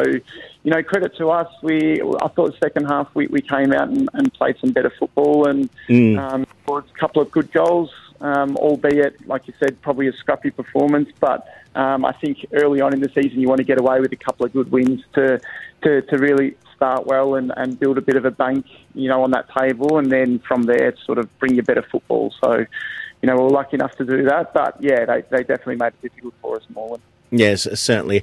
Now, obviously, you mentioned uh, that uh, you know South Melbourne was fairly active in the off season with uh, yeah some signings, and we've we've seen some uh, you know really key signings uh, signings uh, done uh, by South. Um, yeah, we saw um, you know the signings of Ajak uh, Riak and Kim and and so forth. Um, give us your thoughts. How have the new boys? How's the camaraderie amongst the squad with the additions of the new players? And obviously, we've you know, with um, you know some of the yeah, other players sort of retiring or leaving South Melbourne. How's this squad sort of and the camaraderie amongst the squad uh, leading up uh, for the season? How's that uh, looking for South Melbourne? Yeah, look, um, I think one thing that we, we try and pride in, in inside the dressing room anyway is to, to create a really cl- close knit group. Mhm. Um, you know, I think that was the key to success last year, and Yep. um, and I think we're, we're, we've tried to build that again in the off season, and not just bring in quality players, but quality personalities. And I think um, we've been able to do that. You mentioned a couple there, Ajak, um, quality person, quality player, and, and you know fit right in. Same with Danny Kim. You know, there's a couple others that that um, haven't been able to get on the park yet due to um, you know whether it's injury or whatever else it is, but um, a couple of real quality players there as well. And you know, like I said, we we tend to. Um, build a really close knit group, you know, getting away in the off season together, and um, you know, getting some some real heavy training sessions in. And I think that that sort of showed last year, and that's what we're we're aiming to do again this year. Um, bring success back to back to the club. Yeah, it- uh, I mean, obviously, w- would you then say that uh, the goal for South Melbourne uh, again this year would be, you know, like a, a minor premiership or championship uh, double for the club because it is a historic club, and uh, especially in light of, you know, um, the imminent uh, commencement of, uh, yeah, the proposed national division or second division, whatever you want to call it. Um, is that something that's, uh, yeah, that the the club and the squad is striving for for this year? Absolutely. I mean, um, you know, I, you mentioned it earlier in the in the show that I came to South at 2012, and um, ever since I've been there, the club wants success.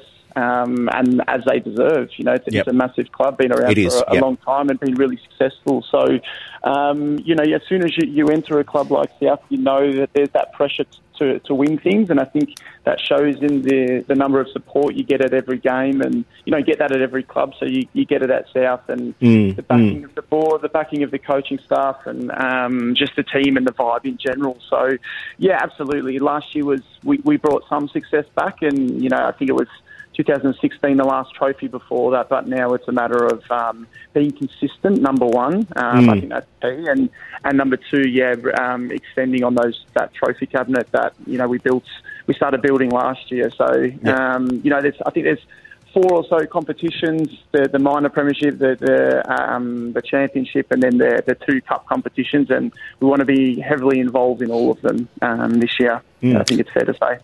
Yeah, obviously we saw on Thursday night, uh, you know, quite oppressive heat. Uh, you know, it was a very hot, uh, humid kind of night. But we saw the, the South Melbourne faithful, um, you know, turn up to Lakeside. You know, we saw a very, very healthy crowd of uh, probably up to about uh, fifteen hundred people or so. What, what's it like for the players knowing uh, that you've got, uh, yeah, the support of the uh, the you know, the fans um, behind you? You know, um, egging you on to sort of uh, some, you know, to try and get some success this year. What's it like as a player, sort of playing for those kind of for those fans of South Melbourne Football Club? Yeah, it's amazing, and, and like I said, I've, I've been there and lucky enough to be there now for going on up to 12 years now, and um, every year, whether you're, you're winning, you're losing, you're drawing, um, the supporters turn out, and I think in, in my um, maybe biased opinion that they're the best supporters Mhm. going around. um, Yep. like I said, they always turn up and, and they're at every every single game, whether it's home or away.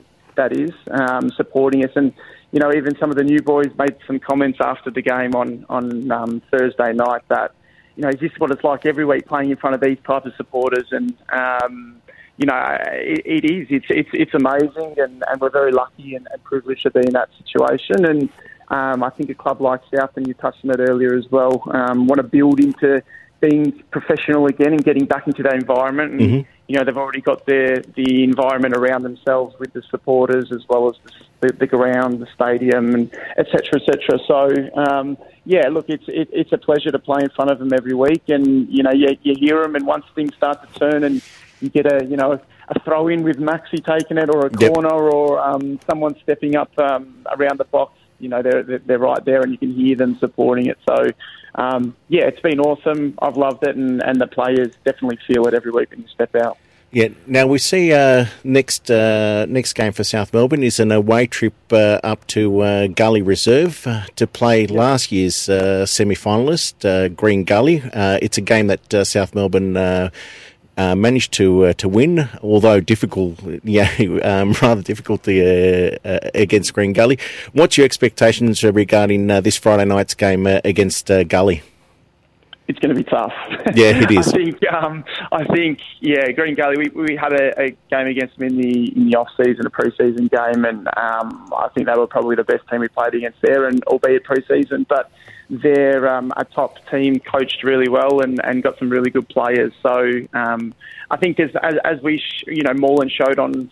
Thursday night, there's no easy games in this league. Um, Mhm. everyone's going to put up some competition, um, but I think you know Gully made it all the way to that um, preliminary or semi-final last year, and um, I could see how disappointed they were. They want to go that one step or two steps further this year, so they'll. Um, and I, I know they've come off a, a tough, tough game round one, so they'll be definitely up for it at their home ground in front of their supporters. So, you know, we'll have to uh, bring our A game, um, bring that sort of spirit, and I think that camaraderie that we've showed over the past year and a bit now. So, and if we do that, uh, you know, it'll be a, a great game to watch, and, and hopefully we'll come away with a, a good result. Yeah, so we call on all South Melbourne fans uh, to uh, support the team and uh, head up to uh, Gully Reserve Friday night at 8 o'clock, where uh, South Melbourne will be playing uh, Green Gully. Bradley Norton, we do thank you for your time uh, this evening, and we wish you uh, and South Melbourne the best of luck uh, for Friday night as well as the rest of the season. Thank you very much, Brad. Thanks very much for having me, guys. Appreciate it. You're welcome. Ωραία, λοιπόν, ήταν ο αρχηγός της South Melbourne Ελλάδα, Bradley Νόρτον. Εν συντομία, πολύ σύντομα, Νίκο, πριν περάσουμε σε μια πολύ σύντομη μουσική γέφυρα και ε, προχωρήσουμε στην συνέντευξη που την περιμένω πώς και πώς, δηλαδή και ο κόσμος, φαντάζομαι, με τον Κίμον Ταλιαδόρο. Τι ακριβώς είπε ο αρχηγός; Ε, κοίταξε, ε, ε, και αυτός ε, παραδέχτηκε ότι ήταν μια δύσκολη νίκη για την Ελλάς, ε, ότι ε, στο πρώτο ημίχρονο ήταν πολύ, δεν ήταν πολύ καλή η Ελλάς, ότι στο δεύτερο ανέβασε την απόδοση της, ότι ήταν δύσκολο ε, αντίπαλος. Μίλησε και για το πώς είναι να παίζει μπροστά σε, ε, στο φύλαθλο κοινό της, ε, της Ελλάς, ε, ότι τους δίνει μεγάλη όθηση οι φύλαθλοι της Ελλάς και είναι κάτι που το χαίρονται και ειδικά το παρατηρήσανε και οι καινούργιοι παίχτες που ήρθαν στην Ελλάς. Ε, είπαν ότι θα προσπαθήσουν ε, να διεκδικήσουν όλα τα τρόπια που έχει φέτος, ε, Dockery Cup, Australia Cup, ε, Premiership ε, Championship και ζήτησε την, ε, ας πούμε, την υποστήριξη ε, των φιλάθλων της Ελλάς ε, στο κάθε παιχνίδι και ειδικά στο παιχνίδι της ε, Παρασκευής. Μάλιστα. Πάμε σε ένα πολύ σύντομο μουσικό διάλειμμα να βρεχόμαστε με Κίμον Ταλιαδόρο. Μείνετε στορισμένοι φίλοι μου με το ρυθμό και την μεγάλη κερκίδα. One, two, three,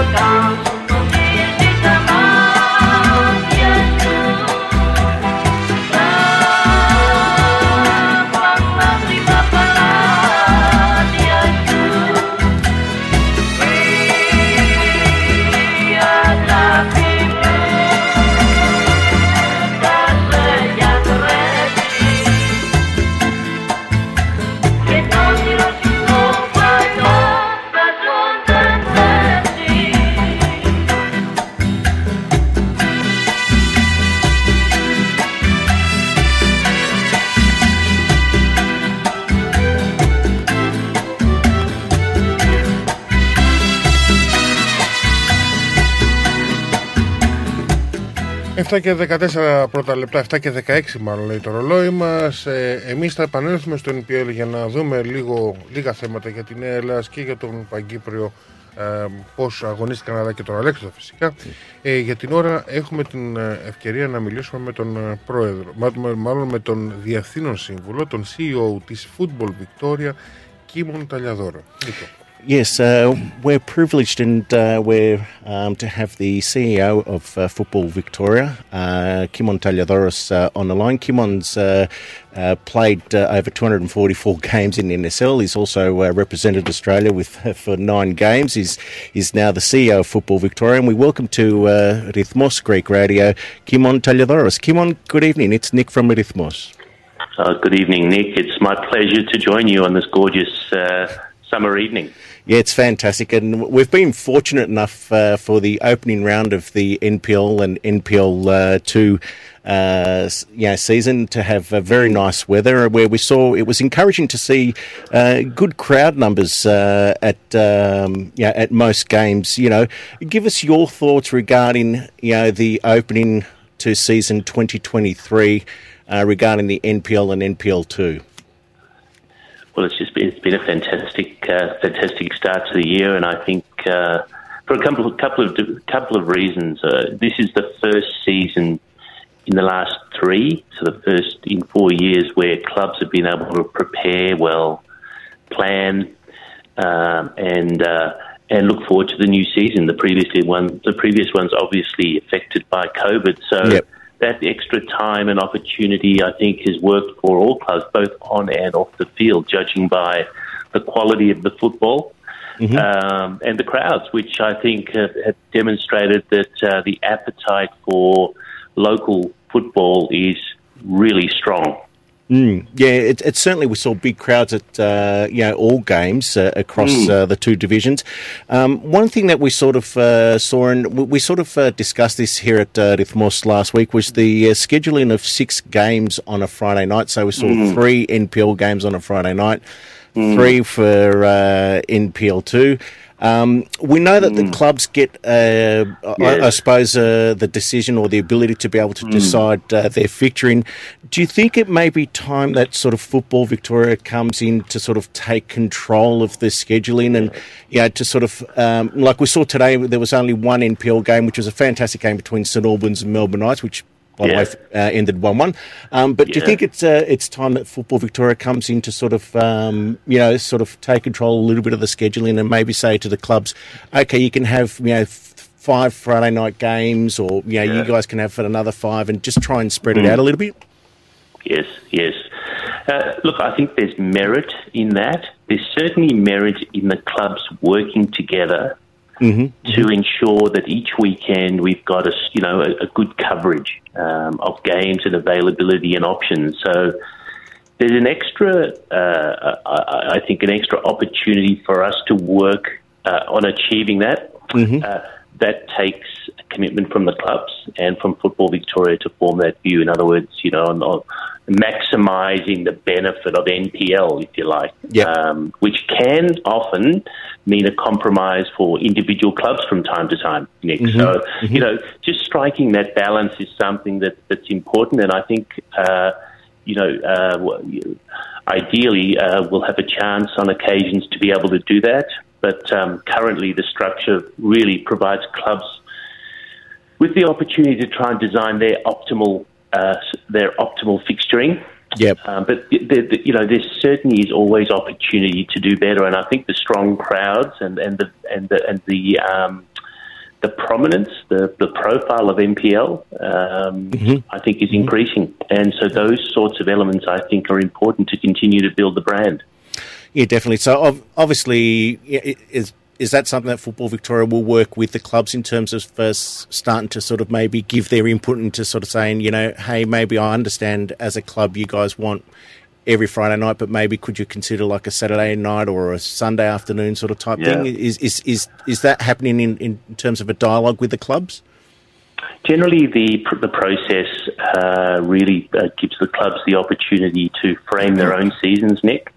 Uh, I do I do feel there's opportunity to do that, but as I- as I said, you know, it does take a commitment from the clubs Yep. to want to do that. In which case, then you know they may not always get their their their, their Their chosen. outcome. Yep. That's right, and so that's where you know that's where uh, that's really where we need to be able to strike the right balance and get the right input. Whatever we do, do it, the clubs do have uh, considerable input, and they're put in a room together at the start of the season to try and work it through. And so perhaps the next iteration of that could in fact be around how we you know create a, a different fixturing a fixturing outcome across the leagues that might even feature some you know some some marquee games those sorts of things Yep. but at the moment certainly for this year the most important thing I think is um, for the clubs to to have a stable year uh, a full year and enable them to, to, to establish their financial security again particularly over the last few seasons Yeah, definitely. Speaking of fixturing, uh, one of the other things that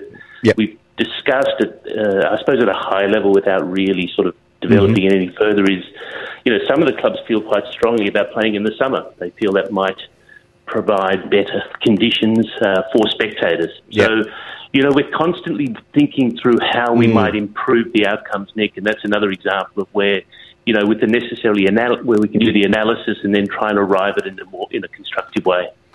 Yeah. No, I mean it's it's interesting that you mentioned uh, you know clubs sort of uh, wanting to sort of uh, look at the option and or at least investigate the option of uh, playing a sort of uh, summer com- competition. I mean, given that you know Football Australia has now um, you know given us uh, notice that uh, they intend to start uh, this new national division in uh, March 2024. Obviously, Mm. we've seen expressions of interest open, and they, um, you know, uh, a few weeks ago they do close in a couple of weeks' time. You know, give us your thought on um, you know this new national division, and you know how important is that for football in this country? Both from, uh, I suppose, in terms of growing uh, the game, but as well as a, a player development. Uh, you know, how Mm. important is that? Give us your thoughts on that, uh, Kimon. Yeah, yeah. Well, isn't it fantastic? You know, it's it's it's been well overdue, just in terms of connecting Australia's own pyramid. You know, notwithstanding the issues associated with the A League and the licensing system there, um, ensuring that we're at least taking responsibility for our own pathways to the extent that we can is important. And I feel that the second division uh, naturally then brings the the best clubs uh, at the next level together to Mhm. be able to compete uh, at that level. And I think it's to the benefit of clubs. Yep. It's to, also to the benefit of players and, of course, coaches who are committing themselves to a career as well as, um, you know, referees. So, so uh, uh, you know, there, there's no doubt that that the introduction of the second division creates that additional area, uh, of professionalism that's currently not available. I've, I've heard Brad just sort of alluding to that in his concluding comments a little Yeah. bit earlier, and you know there are some clubs that will that will be able to to do that, but of course, you know, it's important that they uh, understand the financial implications of it, and uh, and of course, uh, then be able to cater for it because you know revenue is difficult to generate in football in Australia. It's very extremely difficult. Mm, So uh, you know, clubs need to be pro- as professional off the field as they are on the field. It's not just about putting together a team of professional footballers. Uh, it needs to be complemented by you know high quality management, um, football operations, uh, marketing, and you know and so forth. Just building out the business. But what's also happened, I think, it's a real going to be a real challenge for for Australian football is uh, global football has developed. Yes. You know, and there are plenty of other markets that are in demand for Australian players, and they're going they're going early and they're going young, and Yep. so providing alternative pathways locally will also be uh, also be important. Yeah, yeah, no, definitely. Uh, And obviously, I think, you know, where the clubs are concerned, or especially those that have, you know, submitted their expression of interest, one of Mm. their concerns is obviously, you know, as you've mentioned, uh, the revenue and the cost of uh, what this new national division, uh, yeah, will be. But obviously, that'll put a lot of uh, impetus on the clubs to basically get their house in order and, and so forth. You know, um, do you think that the current NPL clubs, some of the bigger clubs, will be able to cope with the uh, the cost of uh, you know participating in this new national division? Well, they're probably the questions only they can answer. I mean, uh, you know, ultimately, uh, they need to be able to uh, fund their organisation, their own clubs, Yep. and ensure that there's adequate revenues to run the competition. Mhm. So, you know, the, the demands are uh, uh, considerably greater Yeah. So, Nick, I think uh, for those clubs that are ambitious and that have that, um, you know, and have that, that desire to continue to develop and grow, you know, those are the elements that they'll need to take into account. And, um, of course, clubs will need to be able to collaborate, in, maybe in much the same way that you alluded to in your opening questions, Yeah. where you know that we have to design products that and and, and experiences uh, that people want. Uh, be it Exactly. on be it on TV or streaming or at the ground, and and so that is the challenge. It's an enormous challenge, and Yeah. as I said, typically, particularly if they want to build scale from revenues, uh, the product has to be on right on market, and uh, and so there are you know significant strategic marketing and operational challenges that uh, that each of these clubs need to contemplate. Yeah. Now, just uh, you know, uh, sort of following on from that uh, new national competition, how does that uh, then affect the you know the local or um, NPL based competitions? I mean, we hear talk of you know whether there would be a restructuring of the NPL to Mm. just a single NPL, and then you know um, it then becomes you know sort of community clubs or state Yeah. leagues. Where Yeah. where does Football Victoria stand? Uh, know, in that Mm. situation, or what's the uh, sort of the plan moving forward? Yeah, good good, good questions, Nick. Um, I, I think it seems to me that uh, the introduction of the, the national second division um, will then have a, a, an impact on the other leagues around Mm. the country. Yeah. Um, you know, we haven't yet heard any further uh, uh, planning from Football Australia in relation to their preferred structures uh, at each state level. Okay. Uh, certainly, uh, the national second division has been at uh, been at the heart of Football Australia's push, in particular the likes of Graham Arnold for a long time, um, and Ange, as you know, uh, to ensure that you know clubs, players, and coaches uh, can can develop. Yep. So yep. you know, one would then say, okay, well, what are those implications for the next level down? And and you know, that's currently the NPL, and uh, you know, we just have such incredible depth uh, in Victoria. You know, well into NPL two as well, and NPL three. You think of the clubs that are there as well. So um, presumably, then you know, the the next level of the pyramid needs to be created, uh, Mhm. So I'd imagine that that will be a natural consequence of of um, of the national second division forming. Yeah, so obviously, in a kind of way, you will be guided by, um, uh, yeah, Football Australia. Uh, Kimon, I do have a uh, my co-host here, Alex Gatifaris, who would like to ask you a question. He's going to uh, probably uh, ask it in Greek. I'll translate it for you. Okay. Hi, Kimon. Good evening, Alex. Καλησπέρα, uh, Kimon. Uh, very nice to have you on, on, on our show. My And pleasure, thank, thank you. Thank you for that. Ε, η, Ευχαριστώ. ερώτησή μου, η ερώτησή μου έχει να κάνει τώρα με το... Γιατί ξέρω ότι όλο αυτό το πράγμα μπορεί να τραβήξει πολύ και έχει πολύ ενδιαφέρον αυτή η κουβέντα γιατί πιστεύω ότι μια νέα εθνική κατηγορία θα αλλάξει τα δεδομένα και στο NPL θα Yeah. ανοίξει νέους ορίζοντες, ίσως περισσότερες ευκαιρίες να έχουμε καλύτερα γήπεδα, οι ομάδες πλέον να πάρουν σοβαρά, περισσότερο σοβαρά το NPL. Το γνωρίζω αυτό. Ε, ίσως να γίνει μια άλλη κουβέντα πάλι με τον Κίμον γιατί μας πιέζει και ο χρόνος.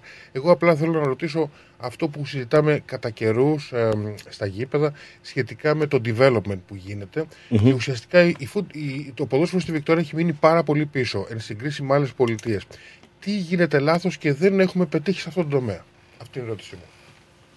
So, Kimon, uh, what uh, Alex is uh, saying is that uh, you know he understands you know everything that we've sort of talked about in terms of uh, Mm. you know the national second division and uh, Mm. yeah the NPL and the possible restructuring. Um, but one of uh, his questions are is regarding uh, player development, and we've seen that uh, you know um, that a lot of the uh, current NPL players that are playing in Victoria have come from interstate. We're seeing that the Yes. development um, seems to be a lot better interstate as opposed to Victoria. So, you know, what can Football Victoria do together with the clubs to try and, uh, you know, assist with that sort of uh, player development, uh, you know, getting younger players into the uh, the senior teams? Yes, yes. Uh, in terms of Victorian players from Victoria, yeah, correct, correct. Yeah. yeah, yeah, yeah.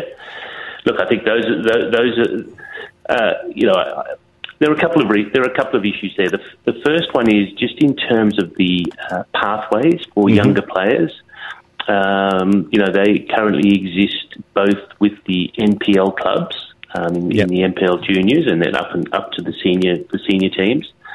and of course with the uh, you know the, the Football Victoria or the Football Australia programs, which are really designed to try and support the national team. So that combination provides the pathways.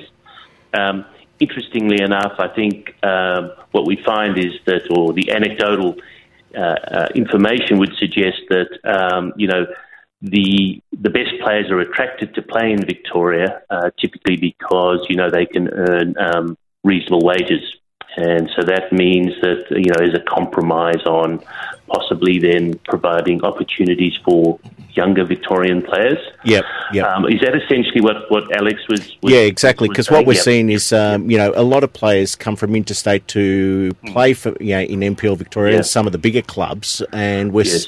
not seeing that opportunity um, of the under twenties. Because what we're seeing is, uh, you know, a, a lot of the under twenties they'll they'll they'll play at, uh, at, Hmm. clubs, and then they then uh, get lost in the system, or Yes. basically they're probably not quite ready to play senior football because you it's a most you know very competitive league. Mm. They then go off to play sort of uh, lower divisions, state leagues, and and so forth.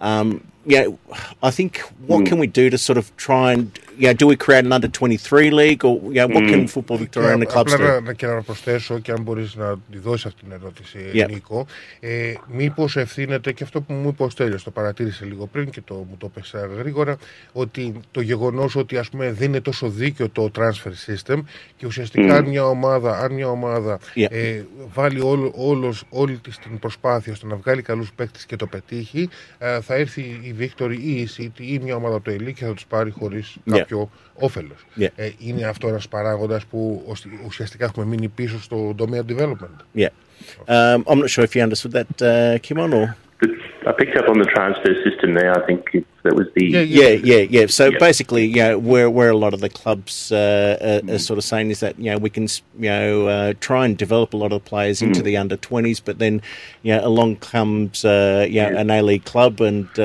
s- you know t- the player moves to the A League club and doesn't go on to play for that senior football for that NPL. So yes. you know would. You know, for example, an under 23s competition or a reserve Yeah. side competition solve that, Mm. do you think? Uh, and is Yeah. that something that maybe Football Victoria will consider? Or? Yeah, yeah, yeah. I, I, look, I think that you know it's another example of of, of uh, I think uh, designing the pathways to suit uh, to suit our local uh, our local football ecosystem, Nick. And by that I mean um, we've been waiting for the introduction of the national second division, really, to then dictate what that means more locally. Uh, you know, there'd be a view from Football Australia from time to time, and even from the national teams that you know all NPL teams should be you know required to. To, to, to play players under the under certain ages for a certain number of minutes, you know Mm. that that's not necessarily something that's easily accommodated in senior men's football or senior women's football, of course. Yep. So, you know, what are the what what other alternatives can we craft, which which may even possibly in the lower NPL competitions or the lower state league competitions? That that's where I think it's a really interesting time for the game. The creation of the national second division, the introduction of the domestic transfer system, uh, the, the, the, the, design, we will then need to design the pathways to produce uh, Socceroos and Matildas. Uh, and those are the elements that need to be, uh, need to be uh, re- redesigned and reintegrated, if that makes sense, Nick. So we, we have a couple of legacy systems, including, you know, the A League, which is disconnected from Australian football. Yep. There were also sort of advantageous, you know, uh, compensation fees from A League clubs to um, NPL clubs or other Victorian clubs, which is to the disadvantage of local clubs. Yep. So, so dismantling some of those legacy items, I think, will assist. Um, but, but uh, probably equally, I, I still feel that um, significant investment and development of coaches um, is important, and uh, having having the caliber of coaches who can continue to develop themselves and Australian players is important. So, whilst the clubs need to work through their own competitions from a Football Victoria perspective, helping coaches to continue to develop and to continue to play amazing football. Think about some of the coaches now that are playing, that are that are coaching in the NPL, Mm. the younger ones, and, and the enterprising football. You know, the, club like Port Melbourne, it's just a pleasure to watch them play. You know, you Yeah, enjoy seeing that. yeah. with Adam Pittick as, as coach, uh, who's, uh, you know, for, for, my mind, I think, you know, he quite rightly uh, won uh, Coach of the Year in uh, last year's awards. Yeah, and then we say, okay, well, how do we measure? How do we measure success of our of our competitions? Um, mm. You know, how many of those players under Adam will go on and, and be able to achieve, you know, football careers? So we don't probably track that data particularly well. We don't analyse it, and mm. so therefore, even when we're thinking about solutions, you know, we're not necessarily drawing on those deep reservoirs of information which help us make better decisions. We still you know, it's just a really interesting time for the game at the moment. I think to start to get those decisions right and you know and avoid repeating mistakes of the past. Yeah. Ε, κάτι τελευταίο να ρωτήσω. Yes. Ε, το ένα είναι, ε, γίνονται προσπάθειες από τη Football Victoria ώστε να, έρθει κυβερνητικά, να, να έρθουν κυβερνητικά funds ώστε να ενισχυθεί το ποδόσφαιρο, να βελτιωθούν οι εγκαταστάσεις και να δοθεί ίσως και η ευκαιρία ώστε να υπάρχουν και χαμηλότερα κόμιστρα για τους γονείς γιατί ουσιαστικά πολλοί παραπονιόνται για το μεγάλο ύψος το, yeah. της, ε, ε, της εγγραφής. Ε, και την ίδια στιγμή αν το point system πιστεύει ότι λειτουργεί και αν θα ήταν σωστό να αλλάξει. Yeah, um, I'm not sure if you understood that, uh, Kim. No, that, not uh, a word. Sorry, that that's right. One, so, so what Alexis uh, is saying is that uh, is, is uh, you know Football Victoria sort of uh, looking at um, you know um, talking to state governments in terms of you know getting some kind of funding to help with the development of football in the state, and mm. you know one, of the things that we've seen from parents, and you know one thing that parents have commented to us is the prohibitive cost cost of uh, you know playing sort of NPL where we're seeing yes such exorbitant fees. So you know if you could just sort of make a comment uh, regarding that. Yes, thank you. Yeah, there are some of the challenges of our of our code. Uh, you know, I think if we take the NPL fees, for example, for, for younger players, you know, it can be anywhere sort of around two over two thousand dollars um, Yep. at times. Yeah. Um, you know, generally that's uh, uh, it's not easy. It's not easy to compare that to uh, to the other sports, Uh, Yeah. and that's mainly because so an NPL competition is you know it's over the forty weeks. So it's it's the two thousand dollars over the forty weeks, and Mhm. it's three nights a week and games, and you know for those to be at a reasonable standard, you know, they must have quality coaches and they must be at quality facilities. So the, the, the, the, the, there are additional costs associated. So the so the, the operating model for the MPL is is high Yep. um, because it's a premium it's a premium product for kids. So now, so then how else how else is that funded? Typically, uh, governments are not necessarily interested in, in funding those sorts of programs. They they're interested more at the participation level and with facilities. So that's really where their their priorities are to ensure you know communities are engaged and every boy or girl or anyone else who wants to play can play Yep. at their local Yep. club. So that's really where government policy and funding goes Yep.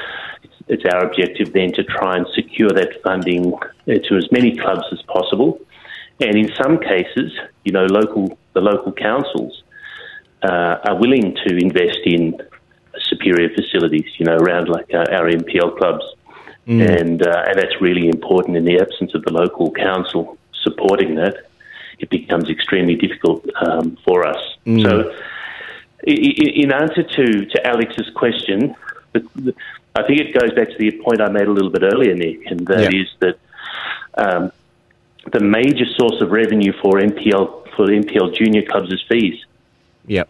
And in the absence of revenue being able to being generated in other ways, Yeah. um, it, it, it remains a user pay system. So the challenge is to break that cycle. There's very limited money coming from sponsorship and advertising. You know, Mhm. there aren't any other revenue streams really that are available to junior clubs.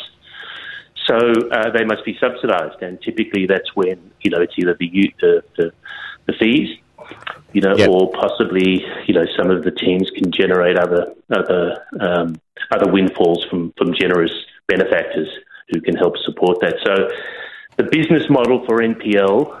Um, in the absence of having revenue streams for clubs is very difficult. If that Yeah. helps uh, answer that question, No, it does. I, I don't have answers, Yeah. Other than I go back to that, that initial point where I do think it's a, you know, it's a, it's a premium product. It's a 40 week year product.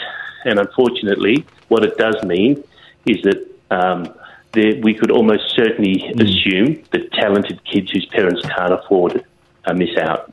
And that is, uh, that is a very uh, unfortunate consequence of that current structure. Yeah, yeah, and I think that's where I suppose uh, you know my, my concern is. You know, when Mm. I was playing sort of uh, you know junior, junior football, I had the opportunity to play uh, you know junior football as, at Super League level, um, Mhm. and you know we were just a community club and that sort of type thing. So yeah, I think you know we probably may need to in terms of uh, player development. You know, once the national second division is up and running, we may need to give serious consideration to yeah how the NPL is structured, how the player development uh, happens in uh, the state of Victoria. Uh, Kimon, we'd like to thank you for your time tonight. Uh, we certainly appreciate you uh, coming on to uh, Rithmos and uh, giving us your time and uh, yeah your knowledge and um, you know talking to our listeners about uh, football in this uh, yeah in this state. Uh, we'd love to invite you again to uh, to Rithmos and especially you know um, sometime next month in the lead up to uh, the commencement of the NPL women's game, which is an important part of uh, you Yeah. know uh, of football for Victoria. Uh, and Australia, in light of uh, the uh, World Cup uh, being held in uh, Australia in uh, the months of uh, July. Um, Yeah. So we'd love to talk to you next month, uh, Kimon, if that's all right with you. Yeah, of course, it'd be my pleasure. And in the meet, and before then, Alex, I'll brush up on my Greek. Hopefully, uh, No, that's fine. That's fine. That's fine. We, we do appreciate your But uh. I would like to, I would like to ask you, uh, your parents uh, from which city of Greece they, they come? Do you know? yes, I'm on, on my father's side. My, my father's um, my father's parents Yes. Yeah. were from Cyprus. My father's Okay. parents were from Cyprus. My, my mother and her parents from from uh, Sydney, just up the road. So, um, okay, yeah, that's my that's my heritage. That's good. That's good. Fantastic. Kimon uh, Tenedoros, we'd like to thank you for uh, your time this evening, and uh, yeah, we wish you and Football Victoria the best of luck in uh, yeah organising uh, yeah the NPL competitions and state league competitions, and we look forward to having a chat next month, in, uh, just before the uh, the women's league commences. Of course, and I thank you very much for your support for the beautiful game. Thank you, Alex. Thank you. Nick. Thank you. You're welcome. Thank you. Bye. Ε, έφυγε ο χρόνος, δεν μπορούσε να γίνει και διαφορετικά. Έχει πολύ ενδιαφέρον όλο αυτό και θεωρώ, Νίκο, ότι θα μπορούσε να πάει για ακόμα άλλο τόσο χρόνο. Ναι. Ε, και ο Στέλιος είχε και πολλές ερωτήσεις. Ουσιαστικά, αν μπορείς να δώσεις έτσι, όχι τόσο περιληπτικά, στο, στο ζήτημα αυτό με το point system δόθηκε απάντηση, γιατί νομίζω δεν δόθηκε. Ε, Ε, κοίταξε, ε, α- α- αυτό που κοιτάνε είναι το pathway development ε, για τους παίκτες, αλλά ε, αυτό που είπε ο Κίμον είναι ότι θα χρειαστεί να περιμένουν ε, τι θα γίνει με τη δεύτερη κατηγορία, το πώς θα, θα γίνει μετά restructured ε, το NPL, ε, βάσει το τι θα πει η Football Australia, γιατί η Football Australia θα δώσει ας πούμε Okay. το OK, πώς θα, θα γίνει structured ε, το competitions και ε, αναλόγως θα, θα πράξει και η football. κινηθεί ανάλογα. ε, αν, κινηθεί ανάλογα. Αμ, όντως τώρα για το για το player- υψηλό κόμιστρο, ε, για τα υψηλά κόμιστρα. Εί- είπε ότι είναι αμ, ένα σύστημα το οποίο είναι user pay, δηλαδή ε, ε, επειδή σ- η Football Victoria αμ, δεν έχει πάρα πολύ revenue ή εισόδημα για να μπορεί να χρηματοδοτήσει ε, τις ομάδες ή αυτά τα προγράμματα, ε, όλη, όλη η δουλειά πέφτει ε, στις, ε, στους συλλόγους τους. ε, Και για- δεν για- υπάρχει ουσιαστικά κυβερνητική υποστήριξη. δεν αυτό, υπάρχει έτσι. κυβερνητική υποστήριξη, να ε, funding από το κράτος ε, για να... Όπως συμβαίνει ας πούμε στην Ελλάδα. Εγώ έχω παίξει μπάσκετ ε, σε ομάδα. Ναι, ναι, ναι. Και ουσιαστικά Μου, μου δίναν και χρήματα μια φορά το χρόνο. Μου δίναν παπούτσια δύο φορές το χρόνο. Και Ε, μου λέγανε κοίταξε, και ευχαριστώ. και- Και μου λέγανε και ευχαριστώ. Κοίταξε, άμα κοιτάξουμε Ε, και εδώ τα σπορ, δηλαδή για το φούρι και ε, αυτά, το IFL, το οποίο είναι multi-billion dollar corporation, μπορεί και ε, κάνει Θα fund μπορεί, ναι, ναι. τα προγράμματα, τα junior προγράμματα OSKI και εγώ δεν ξέρω Την τι. ίδια και- στιγμή είναι αυτονόητο και το γνωρίζουμε, το αντιμετωπίζουμε. Και το βλέπουμε, το μυρίζουμε έτσι. Ναι, ναι, ναι. Ότι ουσιαστικά το ποδόσφαιρο έχει μείνει πολύ πίσω γιατί Αυτό ουσιαστικά. δεν μπορείς να, δεν μπορείς να συγκρίνεις το ποδόσφαιρο με το φούτι τώρα. Ναι, είναι, είναι, Εδώ- είναι- εδώ- εδώ στην ο- ο- Αυστραλία. όπως είπε και ο Chairman, Εδώ στην ο, Αυστραλία. ο, chairman, ο, ο, ο Κίμων Τελιαδόρας, ότι είναι θέμα εισοδήματος, revenue. Όταν δεν υπάρχει αυτή, αυτό το εισόδημα ούτε από επιχορήγηση από το κράτος, ούτε αυτό, η, η επιχορήγηση που υπάρχει για, για τα γήπεδα και αυτά τα, από τους Δήμους είναι για να δουν Δήμους α, οι γήπεδα που θα έχουν αποδητήρια και για τα κορίτσια και για τις γυναίκες και Είναι καλύτερα πολλά τα γήπεδα. θέματα, είναι πολλά, πολλά είναι τα πολλά τα θέματα, αλλά ήταν μια ενδιαφέρον Μάλιστα. συζήτηση με τον Νομίζω α, ότι Διευθύνων θα- Σύμβουλο Θα της μπορούσαμε να έχουμε εδώ Φούπο. πέρα αρκετά άτομα για να, και να έχουμε τον κείμενο να απευθυνθούν ερωτήσεις από πολλά άτομα α, για να Με τα νέα δούμε. ταλέντα που δούμε τα λίγο. παίρνουν οι μεγάλες ομάδες. Ορίστε, Έστειλε. Με τα νέα ταλέντα που τα παίρνουν οι μεγάλες ομάδες. Αυτό είναι κάτι Yeah. τώρα που μπήκε ένας νέος κανονισμός. Δεν ξέρω κατά πόσο μπορεί Και να αυτό- δουλέψει όλο αυτό. Yeah, και αυτό είπε ότι ίσως με αυτό το transfer uh, system που ξεκίνησε τώρα ότι ίσως uh, δώσει ευκαιρία σε ομάδες uh, να, να κάνουν develop uh, παίχτες, να τους βάλουν ασχοληθούν- στο, ασχοληθούν να τους με- προ, ναι, με ακαδημίες. ε, προωθούν Να παίχτες από προωθήσουν. τις ε, Μάλιστα. ακαδημίες στην πρώτη ομάδα και ίσως ε, επειδή ξέρεις ότι δεν θα πάρεις ας πούμε μόνο compensation fee των 3.000 δολαρίων Ε, ότι Εμείς θέλει πρέπει, ας πούμε πρέπει μια να άλλη κλείσουμε- ομάδα θα Τώρα πρέπει πληρώσει. να κλείσουμε την ενότητα NPL και να ανοίξουμε κατευθείαν την NPL 2 ενότητα πριν περάσουμε στον ε, Κώστα Ταγκαλάκη στην επόμενη συνέντευξή μας ε, γιατί αμέσως μετά θα ακολουθήσει Ναι. ο Κώστας Αρακίνησης και ο Αλέξανδρος Ανιφαντής ίσως πιο μετά και κλείνουμε με τον ε, Γιώργο Σίμω, με τον Δημήτρη Σίμω, τον πρόεδρο του Άρη South Springwell και τον γραμματέα του ΠΑΟ και Σταλτώνα ε, Δημήτρη Γεωργακάκη. Ε, στο NPL απλά να σας πω ότι την επόμενη εβδομάδα έχουμε τρία παιχνίδια παρουσιάζονται στο μενού της Παρασκευής. Ναι. Το ένα παίζεται στο ABD Stadium, η Hume City θα υποδεχτεί τον Αλέξανδρο. Την ίδια ώρα στις 7.30 α, η προσπάθεια των Cannons απέναντι στους Melbourne Knights. Ε, το Oakley λοιπόν κόντρα στους Melbourne Knights στο Sunshine ε, Knights, στο, στο Night Stadium συγγνώμη. Ε, τη μισή ώρα αργότερα όλα τα, όλα τα παιχνίδια γίνονται στα δυτικά προάστια. Ε, έχουμε στο Green Gully, δηλαδή στο... Cali ε, Reserve. στο Gully, εκεί κοντά στο Κύλο, Ναι. ε, την Green Gully υποδέχεται την South Melbourne Ελλάς, ένα δύσκολο παιχνίδι για την Γιαννόλευκη. Ε, η πρώτη εμφάνιση της Morland City φαντάζομαι στο CB Smith θα γίνει το Σάββατο κόντρα στους Bentley Greens ε, οι οποίοι δεν ξεκίνησαν καλά στην πρεμιέρα θα έχουμε σύντομα μια αναφορά σε αυτό Α, και βέβαια α, 15 λεπτά αργότερα στο Parkville θα έχουμε την αναμέτρηση της Avondale με την Altona Magic. Η Νέα Ελλάδα ετοιμάζεται για ταξίδι στο Λάρα όπου θα αντιμετωπίσει στο Elcho Park την North Geelong. Το παιχνίδι αυτό ξεκινάει στις 5 το Σάββατο. Και, την, ε, και το Σάββατο ολοκληρώνεται αγωνιστική με το παιχνίδι στο George Andrews ανάμεσα στην Denton Thunder και την San Albans η οποία San Albans υποχρέωσε δεν ξέρω αν μπορεί να το πεις αυτό, ήταν γηπεδούχος, αλλά βέβαια η Melbourne Knights είναι μια ομάδα που μάλλον έχει καλύτερους στόχους φέτο. Υποχρέωσε σε απώλεια βαθμών τους Melbourne Knights. Αυτά λοιπόν όσον αφορά την επόμενη αγωνιστική της NPL. Ε, απλά εγώ να πω, παιδιά, έμεινα απογοητευμένος από τον Παγκύπριο. Η Νέα Ελλάδα όντως έπαιξε πολύ ωραίο ποδόσφαιρο.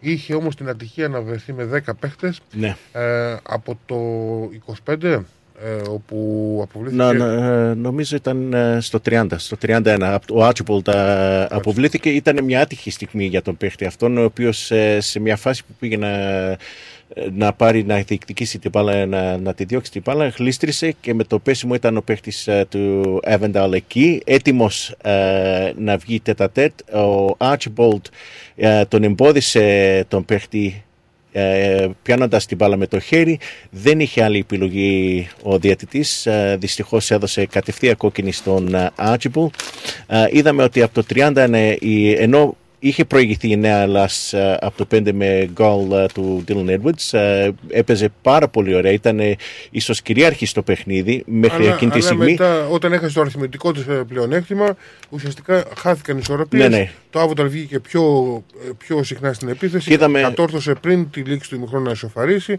να ανοίξει, να, να πάρει το προβάδισμα με τον Μένιο Λεγκοέκ στο 72, αλλά να έρθει η ισοφάριση στο 77 από τον. Πες το όνομα του για να το, τον ε, Ρεγκάγκε Ρεγκάγκε. Ε, Είναι νέα μεταγραφή. Είναι ο Πιτσερικά που έχει παίξει Western United και έρχεται Ναι, νομίζω ναι. από την Ιαπωνία. Ε, Πάντως, εμένα μου άρεσε η Νέα Ελλάδας και όντως θα δικαιωθώ σε αυτό που λέω ότι είναι μια ομάδα που μαζί με το Όκλι θεωρείται πιο. ε, το top, το- τα top φαβορή για την φετινή λίγα. Ναι, ναι. Και, και εμένα μ' άρεσε η, η Νέα Ελλάς. Ε, Τώρα, η- Παγκύπριο δεν ξέρω, είδατε κανείς. Ναι, είδα εγώ. Ε, ήταν η συνέχεια του προηγούμενου, θα έλεγα. Τι προηγούμενο; Με το παιχνίδι με το Όκλι. Α, το Community Shield, ναι. ναι. ναι, ναι. Ε, δεν έδειξε τίποτα καινούργιο ο Παγκύπριος. Ε, ευκαιρίες δεν υπήρχαν πολλές στο μάτς. Ήταν ένα παιχνίδι πιο πολύ κέντρου. Ε, προβλημάτισε. Προβλημάτισε για μένα. Ε, Ναι. Εγώ βασικά βρίσκω σαν μειονέκτημα. Εντάξει. Δεν ξέρω αν είναι δικαιολογία το γεγονός, ε, του- η απάντηση του τύπου ψάχναμε για full time προπονητή. Ε, δεν ξέρω αν αυτό είναι σφήνα σε αυτό που ήθελε ο Τόλιος. Γιατί ο Τόλιος ζήτησε διακοπές. Όπως έχουν πάρει κατά καιρούς πολλοί προπονητές και στο διάστημα που λείπουν αναπληρώνονται από τους βοηθούς τους. ναι. Ε, και δεν ξέρω αν αυτό εκτόνωσε κάπως τους πράσινους και λέει ότι εμείς δεν το δεχόμαστε αυτό και τέλος πάντων θέλουμε ένα full time προπονητή. Ουσιαστικά, το πρώτο σφάλμα είναι ότι ανακοινώνεται προπονητής μετά από 1,5 χρόνο, μετά από 1,5 μήνα. ναι. Στην ανακοίνωση του παίχτη βομβαρδίζεται το, τα social media, συγκεκριμένα το Facebook, με καθημερινές μεταγραφές, η μία μετά την άλλη, ναι. και μετά από ένα μήνα, εκεί που τέλος πάντων οι φίλοι των Πρασίνων είναι ενθουσιασμένοι από, από τις νέες κινήσεις, οι οποίες βέβαια δεν είναι και τόσο εντυπωσιακές, να ξέρουμε τι λέμε. Μμμ. Και ενώ έχει χαθεί το βασικό αίμα, δηλαδή Jack Webster, ε, Αλεξάνδρ, Αλεξάνδρα. ε, ο Ιακώνης. και Α, ποιοι Jack άλλοι. Rack. Ο Ριάκ, ο Μουσταφά. Ο Μουστα- οποίος Ιακούμπ μάλιστα και Μουσταφά. σκόραρε. Ναι. Ο οποίος σκόραρε για το Hume. Θέλω να πω ότι αρχίζει μια ανησυχία. Και το χειρότερο, ξέρετε ποιο είναι; Ότι ανακοινώνεται η λύση της συνεργασίας με τον ε, Αλφρέντο, έτσι ειρηνικά, γιατί λέει έχει κάποιες ασχολίες στην Ιταλία. Και ανακοινώνεται ένας νέος προπονητής, ουσιαστικά δεν είναι έμπειρος καθόλου.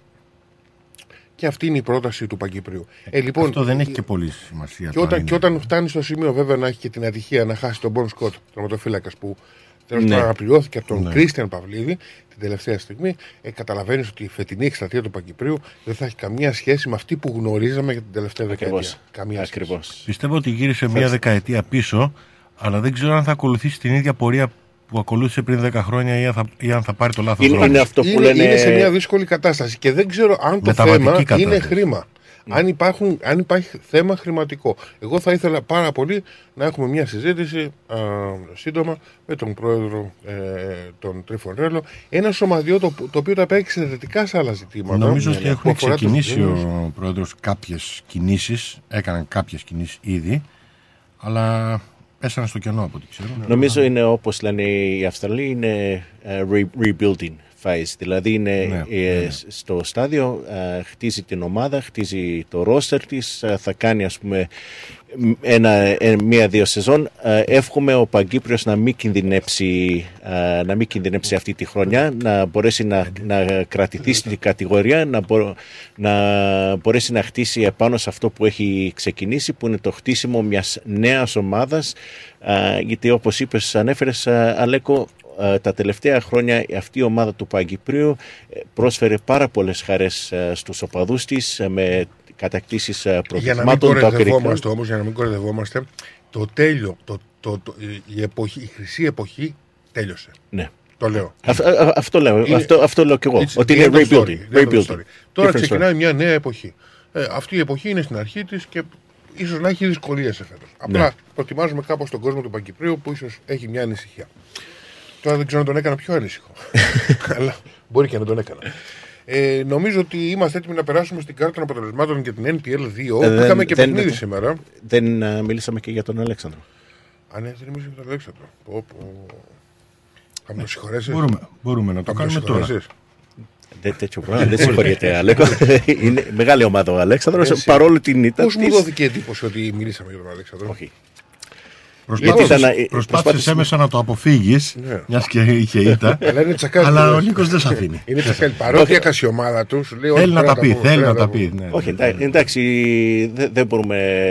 Λέμε για όλες τις ομάδες εδώ, δεν αδικούμε Ας καμία τώρα το ομάδα. αφήσουμε να μιλήσουμε την άλλη Οι, εβδομάδα. οι Θα έχει φίλοι δίκιο. τώρα ξέρεις τι λέγανε Ούφ την γλιτώσαμε Αλλά ο Νίκος τους την έκανε τώρα Ε, Ακριβώς, ε, ακριβώς. Εντάξει, πες ε, τα. δεν ήταν τόσο τραγική εικόνα. Όχι, αλλά δεν ήταν δεν ήταν, τραγική. δεν ήταν ικανοποιητική. Δεν Εγώ ήταν ιδανικό πιστεύω ότι- ξεκίνημα για τον Αλέξανδρο, Ναι, ναι, για πες. τον α, προπονητή τον Γιώργο Κατσάκη. Ε, είχε α, τραυματίες, τραυματίες ε, τον ε, καινούριο παίχτη τον Ιάπωνα το δεξί μπακ. Α, είχε και τραυματία τον α, α, Δίον Νικολαίδη με hamstring, ο οποίος ελπίζει ο Γιώργος Κατσάκη να, σ- α, να τους έχει σε μια-δύο εβδομάδες ε, πίσω. Ε, τέλος πάντων με μια τετράδα πίσω Mike shift που λένε σε- στα αγγλικά ε, με, και- με Danny Dixon ε, δεξί back και τον ε, captain της ομάδας τον Ως λύση Adrian Zar- ανάγκης. Ως λύση ανάγκης. ως δηλαδή. λύση ανάγκης Adrian Zar ως ε, αριστερό back Ε, φάνηκε ότι ο Αλέξανδρος δεν ικανοποίησε, δεν, ε, δεν έπαιξε καθόλου πο- καλό ποδόσφαιρο ε, στο πρώτο μήχρονο, ήταν πολύ κακός. Στο δεύτερο έκανε κάτι αλλαγές ο Κατσάκης, ε, βγάζοντας ε, τον Έλλες λόγω υποχρεωτικά τραυματισμού, μπήκε μέσα ο, ο Ashton. Ε, είδαμε μια βελτίωση στην απόδοση την ομάδα του Αλεξάνδρου. Δεν ήταν ότι έπαιξε άσχημα ο Αλέξανδρος, αλλά στάθηκε και πάρα πολύ κα- καλό το Danny Nong Thunder, το οποίο νομίζω ότι εφέτος θα δυσκολέψει πάρα πολλές ομάδες. Φαίνονταν καταρχήν ήταν πιο έτοιμο από τον Αλέξανδρο. Πιο Εννοείται, έτοιμο από τον εννοείται. Αλέξανδρο. Δεν ήταν αυτό που λέμε εντυπωσιακή ομάδα. Όχι. Δεν ξέρω πώς ήταν το Green Galley, αλλά το Θάτα εμένα Πολύ μου καλό. άρεσε. Το Μου Green Galley άρεσε. ήταν πολύ καλό. Ναι. Γι' αυτό ήθελα να ρωτήσω τώρα τον Νίκο, επειδή μου λέει ότι ο Αλέξανδρος δεν παρουσίασε μια άσχημη εικόνα. Ε, πού νομίζω ότι οφείλεται ότι ακόμα δεν είναι έτοιμος ο Αλέξανδρος; Ε, ή- ή- Ήταν ε, ας πούμε η ατυχία ότι δεν είχε τους ε, δύο ε, ακραίους αμυντικούς, ε, το δεξί και το αριστερό μπακ. Ε, υποχρεωτικά ε, έπρεπε να παίξει με παίχτες που δεν είναι ε, στην κανονική τους ε, θέση. Ε, ίσως να μου πεις ότι και φταίει λίγο και, η γιατί- προε- γιατί- προετοιμασία. και γιατί να μην αλλά... είναι έτοιμος, εγώ ρωτάω, ο κακός. Ναι, Ναι, ναι. γιατί Ναι, είχαν ναι. τόσο χρόνο. Εντάξει. ας πούμε. Πέρυσι εντάξει, είχαμε μια δικαιολογία Κοίταξε. με το COVID, με, Γιατί με να αυτά. μην είναι έτοιμος Φέτος πάλι; τι δικαιολογία υπάρχει; Ε, Κοίταξε, Λέω αυτό είναι, εγώ τώρα. α- α- αυτό, Ο είναι, αυτό είναι ερώτημα που θα χρειαστεί να κάνουμε σε κάποια φάση στον, ε, στον Κατσάκη. προπονητή, στον ε, Γιώργο Κατσάκη. Ε, Είδαμε ότι οι πολλές μεταγραφές ε, γίνανε λίγο πριν ε, ε, ξεκινήσει ε, η σεζόν. Ε, Ανακοινώθηκαν. Δεν ανακοινώθηκαν. ξέρουμε, νομίζω ότι γίνανε πολύ πιο πριν. Ναι, αλλά γιατί για εντάξει. Λεσιώτη ήταν γνωστό, έτσι το είχαμε Ε, βγάλει. καλά, ο κιόλας. Λεσιώτης ήταν, ε, Εδώ και διμηνία. ναι. Και για τον Κένι ψιθυριζόταν. Εντάξει, ο Κένι λέει ρε παιδιά, εντάξει, δεν έχω παίξει μπάλα και καιρό. Ναι. Αλλά και ποιος δεν θα Αλλά, παίξει τον Κένι, έτσι. α- αλλά, αλλά Εντάξει. οι δύο Ιάπωνες παίχτες που είχε ε, υπογράψει ε, ήρθαν ε, πριν ε, δύο εβδομάδες πριν ξεκινήσει η σεζόν. Αυτό είναι κάτι που θα χρειαστεί να το προσέξει, αλλά νομίζω ότι φέτος θα έχει καλή χρονιά ο Αλέξανδρος. Ε, επίσης, ε, να, να πω και στον κόσμο ότι την Πέμπτη είχε και ε, το season launch η ομάδα του Αλεξάνδρου. Ήταν μια όμορφη εκδήλωση για τους φίλους ε, του Αλεξάνδρου. Ε, παρουσία πάνω από 200 ατόμων. Ε, παρουσία ήταν, ε, στην εκδήλωση ήταν και παλιοί ε, παίχτες, ε, παλέμαχοι του Αλεξάνδρου, ο Gary Cole, ο Kenny Tyler και ο Andy Bezekas, ε, οι οποίοι μας ε, διασκέδασαν, ε, λέγανε ας πούμε τις ιστορίες τους. Τι τραγουδίσανε. Όχι, δηλαδή, εντάξει, μας, ε, με τις, ε, Ε, ε, ε, διηγήσανε εννοείς, τις ξέρεις, ιστορίες ε, εσύ τους με τα πλάκα σου κομικά. κάνω, έλα, Εντάξει. εντάξει. Ε, εντάξει. Ε, θέλω Προσπαθώ να πω- ό,τι- ό,τι μπορώ με Όχι, στα όχι, ελληνικά. όχι, αγόρι μου, αγόρι μου, μια χαρά εξαιρετικότατο. Και σίγουρα ήσουν συγκλονιστικό. Εγώ σε πήρα χαμπάρι. Εντάξει. απλά εντάξει, έκανα λίγο πλακίτσα. Ναι, ναι. Ε, απλά θέλω να πω ρε Ήταν παιδί μια, μου, ότι μια είναι- επιτυχημένη είναι- εκδήλωση για τον Αλέξανδρο. Για μένα, όταν μια ομάδα ε, κοιτά το παρελθόν της, όταν ε, στο τώρα, ε, όταν παρουσιάζει μια φανέλα, αυτή η ομάδα σέβεται το παρελθόν της, σέβεται την ιστορία της. Ακριβώς. Ε, και ο Αλέξανδρος ουσιαστικά είναι μία από αυτές τις ομάδες που έχει σημαντική ιστορία και, Και μην έχει παίξει ξεχνάμε, καθοριστικό ρόλο φέτος, αυτό. ε, ε, φέτος συμπληρώνει τα 65 χρόνια ο Αλεξάνδρος και ήταν μια όμορφη εκδήλωση να εκτιμήσουν τα, την ιστορία του Αλεξάνδρου, το, τους ε, παλιούς παλέμαχους, τις δόξες ε, του Αλεξάνδρου, ε, ενώ έγινε και η παρουσίαση δηλαδή και των ε, δύο ομάδων, το NPL ε, men's και ε, under 20s και των γυναικών και το under 19s. ε, μια όμορφη εκδήλωση στο Olympic Ωραία. Hotel για τον Ας μην Αλέξανδρο. βγάζουμε λοιπόν γρήγορα συμπεράσματα για την ομάδα. Σίγουρα. Θα αφήσουμε τον Γιώργο τον Κατσάκη να μας δώσει τις απαντήσεις ε, πρώτα μες στο γήπεδο και μετά Ναι, ναι, ναι. Ε, Κοίτα, κοίταξε, εγώ νομίζω η ομάδα θα, θα, θα- εάν ε, επιστρέψουν ε, ε, οι κανένα δύο-τρει παίχτες από τραυματισμούς, η ομάδα θα στρώσει και θα αρχίσει να. όπου θα μας κάνει. Θα κάνει μια- ένα σερήν εικόν όπως έκανε και πέρσι και θα τη δούμε στην Εξάδα. Αυτό που μου κάνει εντύπωση, καλά και η Χιούμ Παρασκευή πήγε. Και η Χιούμ πήγε Παρασκευή. Ναι. Τι είναι αυτά τα πράγματα; Κοίταξε, Δεν το κάνουμε όλο Παρασκευή, τελειώνω.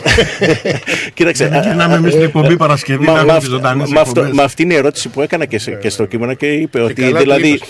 Και να σου πω κάτι, νομίζω ότι εδώ πρέπει να επέμβει η Football Victoria. Κοίταξε, είναι- είναι κάτι που θα χρειαστεί. Ότι ε, δεν ε, μπορεί ο- να ο- είναι όπως είπε και ο αυτό. κείμενος, ο- ότι είναι εδώ και τρία χρόνια οι ομάδες ε, λόγω COVID ε, έχουν χάσει πολλά έσοδα ε, με διακοπές πρωταθλημάτων και εγώ δεν ξέρω τι. Και θέλει να δώσει τις ομάδες, ε, στις ομάδες τη δυνατότητα να αυξήσουν ή να μπορούν να, κάνουν, να βγάλουν όσα μπορούν έσοδα από αυτή τη φετινή σεζόν. Ίσως του χρόνου μαζί με ένα διάλογο που θα κάνει η Football Victoria με, τε- με τις ομάδες ίσως να μπουν ή να πούνε ότι ξέρεις τι ναι εσύ ας πούμε Άικλ Cannons θέλεις να παίζεις παρα, Εγώ Παρασκευή απλά να θα παίξεις έχω- 5-6 Έχουν τα δίκια επτά. τους και αυτοί Ωραία. γιατί θέλουν, κοιτάνε το οικονομικό, το Ακριβώς, συμφέρον τους. Έχουν τα ακριβώς. δίκια Σίγουρα, τους. σίγουρα. Εγώ όμως θα πω το εξής. Το απλό θα πω. Θέλουν όλοι να παίξουν Παρασκευή. Να σου πω τι θα, τι θα έκανα. Θα έδινα κλειδάριθμο ώστε το Όκλι και ο Παγκύπριο να μην παίζουν ποτέ την ίδια μέρα Παρασκευή. Όταν η μία θα παίζει εντός, η άλλη θα παίζει εκτός. Θα έδινα κλειδάριθμο επίσης και στον Αλέξανδρο αλλά και στον Ηρακλή, Ναι. που είναι πολύ γειτονικές ομάδες, Ναι. που είναι και σε διαφορετικές κατηγορίες, να μην Δεν παίζουν πειράζει. και αυτές Είναι την ίδια γειτονικές μέρα. Γιατί ομάδες. ουσιαστικά ζημιώθηκαν και οι δύο από αυτό. Ναι. Και, και στην περίπτωση του Παγκύπριου με το Όκλι, είδαμε ότι στον Παγκύπριο που συνήθως πάνε και πολλοί φίλοι από το Όκλι, από την Kingston, δεν Ναι. πήγε κόσμος. Προτίμησε να πάει στο Jack Edwards. Ουσιαστικά την πλήρωσε ακριβά το ο Παγκύπριος. Αλλά την πλήρωσε και το Όκλι, γιατί το Όκλι θα μπορούσε να έχει αυτόν τον κόσμο στο, στο, γήπεδο- στο γήπεδο του. Ακριβώς. Άρα υπάρχει χασούρα. Το ίδιο θα μπορούσε να γίνει, ας πούμε, για παράδειγμα, και με την Green Galley και το, και το Melbourne Knights. Και εδώ είναι- και τους Melbourne Knights. Θα μπορούσαν να παίζουν και αυτοί σε διαφορετικές ζώνες. ναι, ναι, ναι. Αυτή είναι η λύση για μένα. Αν θέλουν αυτές οι ομάδες να παίζουν όλες τις Παρασκευές. Ί- ί- Ίσως ε, είναι μια, μια Ωραία. συζήτηση που θα, κάνουν, ε, που θα κάνει η Ομοσπονδία μαζί με, τις, ε, με τους συλλόγους για την ε, επόμενη χρονιά. Ωραία. Ο Αλέξανδρος ετοιμάζεται για το ABD και πολύ γρήγορα εγώ να περάσω τα αποτελέσματα. Σήμερα, πριν από λίγο, η Western United, η ομάδα νέων κάτω των 23 ε- επιβλήθηκε με 1-0 τον Eastern Lions. Στα, παιχνίδια, στα υπόλοιπα παιχνίδια που παρουσιάστηκαν Παρασκευή Σαββάτο είχαμε Dandenong City Λεωνίδας 2-0, Preston Lions Pasco Vale 1-2, Northcote City Ηρακλής Melbourne City 1-2 επίσης. Εδώ χάθηκε και πέναντι από τη Melbourne City, αλλά νομίζω ότι υπάρχουν και φρικτά παράπονα από τους ε, φίλους ε, του Ηρακλή για, το, για την διαιτησία. Ναι. Αυτό όμως συνέβη και, στο, και για την Kingston, η οποία τήθηκε τελικά 3-2 και σε λίγο θα ακούσουμε το Στέλιο πριν περάσουμε στη συνέντευξή μας με τον Κώστα Νταγκαλάκη. Και βέβαια είχαμε και στο Μένιχαμ, ε, είχαμε μάλλον στο Μπουλίν, την Μένιχαμ United να κερδίζει την Μπουλίν με 3-1 και επίσης έκπληξη στο CB Smith, Brunswick Juventus, Werribee City 1-1. Να ακούσουμε το Στέλιο όμως, ο οποίος παραβρέθηκε στο Λαγκόρινγκ για να παρακολουθήσει την αναμέτρηση της ε, ε, Λαγκόρινγκ με την Kingston City εν συντομία, πριν καλέσουμε τον Κώστα Νταγκαλάκη. Ναι, ε, Langoran Kingston 3-2 σε ένα παιχνίδι που είχε διακυμάνσει στο σκορ. Ε, ξεκίνησε με γκολ το παιχνίδι. Στο πρώτο λεπτό ο Blue Menthal έκανε το 1-0 ευνηδιάζοντας το Kingston. Ε, στη συνέχεια ε, το Kingston πήρε τα ενία του αγώνα αλλά σε μια φάση που δεν μύριζε ε, μπαρούτι θα έλεγα ε, πήρε φωτιά το παιχνίδι γιατί στο, ο τριαντάφυλλος Καπέτης ε, με μία του απερισκεψία άφησε την ομάδα του με 10 παίχτες. Ε, Παρ' όλα αυτά στο, στην, από, στην επόμενη αμέσως φάση το 28 ε, ήρθε το γκολ από το Honda μετά από κεφαλιά του Σακιζάντα ε, και στο 40 ε, διπλασίασε τα τέρματα το Kingston πάλι με το Σάφα Σακιζάντα. Ε, στη συνέχεια στο δεύτερο ημίχρονο παίχτηκε πολύ δυνατό ποδόσφαιρο. Ε, στο 55 ο Γκέλι ε, ισοφάρισε ε, σε 2-2 σε μια φάση στην οποία πιστεύω ότι υπήρχε καθαρή ε, ε, αλλίωση του αποτελέσματος διότι ακριβώς πριν τον γκολ του Κέλλη έχει γίνει πέναλτι καθαρό, οφθαλμοφανές πέναλτι πάνω στο, σε παίχτη του Kingston το οποίο αρνείται ο διαιτητής και στη συνέχεια της φάσης γίνεται το 2-2 και δεν πρόλαβαν ε, να κοπάσουν οι πανηγυρισμοί. Στο 58 ξαναπανηγύρισαν κάνοντας το 3-2 με το Young ε, το οποίο έμελε να είναι και το τελικό αποτέλεσμα. Ε, οι κάρτες ο διαιτητής για μένα ήταν απαράδεκτος στην κυριολεξία. Είχε χάσει τον έλεγχο του αγώνα ε, μοίρασε 8 κάρτες και μία κόκκινη στο Kingston και 3 κάρτες στο Lang Warren ε, δεν ήξερε ε, πού να σφυρίξει ε, ένας διαιτητής που για μένα ε, είναι όχι απλά είναι επικίνδυνος είναι επικίνδυνος Για κάτσε λίγο να πάρω μια επαλήθευση. Κώστα, μου τα λέει καλά ο Στέλιος, έτσι είναι; Καλησπέρα. Γεια σας παιδιά, καλησπέρα. Μου τα λέει καλά ο Στέλιος; Καλή χρονιά πρώτα, καλή, καλή σεζόν να έχουμε πρώτα απ' Καλή όλα. σεζόν, καλή, Καλή σεζόν. Ε, ακ, ακριβότατα, Α, όπως τα είπε ο Στέλιος, ένας διαιτητής μπορεί να χαλάσει ένα, ένα αγώνα.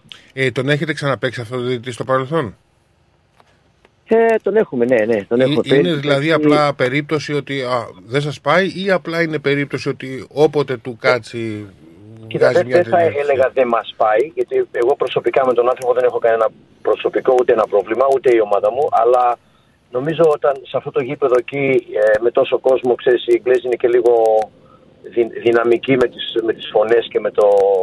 Είναι λίγο, ε, μπορώ να το πω, intimidating για, το, για τον α, διαιτητή.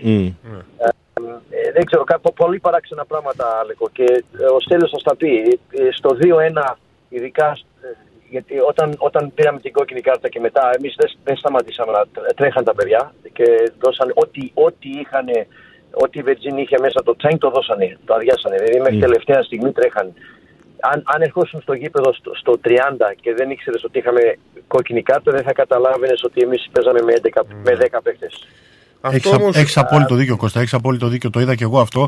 Η ομάδα παρόλο που έπαιζε με 10 παίχτες και κλείσει τον Ραγκόρεν, ε, έπαιζε ένα πολύ ωραίο ποδόσφαιρο κατοχής μπάλας, κυκλοφορούσε την μπάλα, έβγαζε φάσεις, αλλά δυστυχώς ο διαιτητής είχε άλλη άποψη. Δηλαδή, Αλέκο, κάτι, κάτι ε, τρελά πράγματα. Σε μια φάση κάτι είχε γίνει και τρέχει ο κάπτεν, ο, ο Σέφα, να, ρω- να ρωτήσει σαν κάπτεν το, το διαιτητή και του έδωσε κίτρινη κάρτα. Ναι, ναι, Δηλαδή, ναι, ναι. Τρελά πράγματα. Ο Γιώργος, ο μικρός του Στέλιου, με, με το που μπήκε το παιδί, πρώτη, πρώτη, πρώτη, πρώτο touch με την μπάλα, πρώτο touch με την μπάλα, κόκκι- ε, κίτρινη κάρτα επί τόπου. Δηλαδή, ε, τρελά πράγματα. Δηλαδή, ούτε, ούτε Μμ. warning, ούτε. Ε, ο, ωστόσο, από ό,τι κατάλαβα, από, τα, από ό,τι μου είπε ο Στέλιος, και αυτό δείχνει και το πόσο δίκαιος είναι, ε, δεν υπάρχει κατευθυνόμενο ρεπορτάζ σε αυτή την εκπομπή, το εξηγώ. Ε, είπε ότι ας πούμε, η, η αποβολή του σκαπέτη του Τριαντάφυλλου ήταν δικαιολογημένη.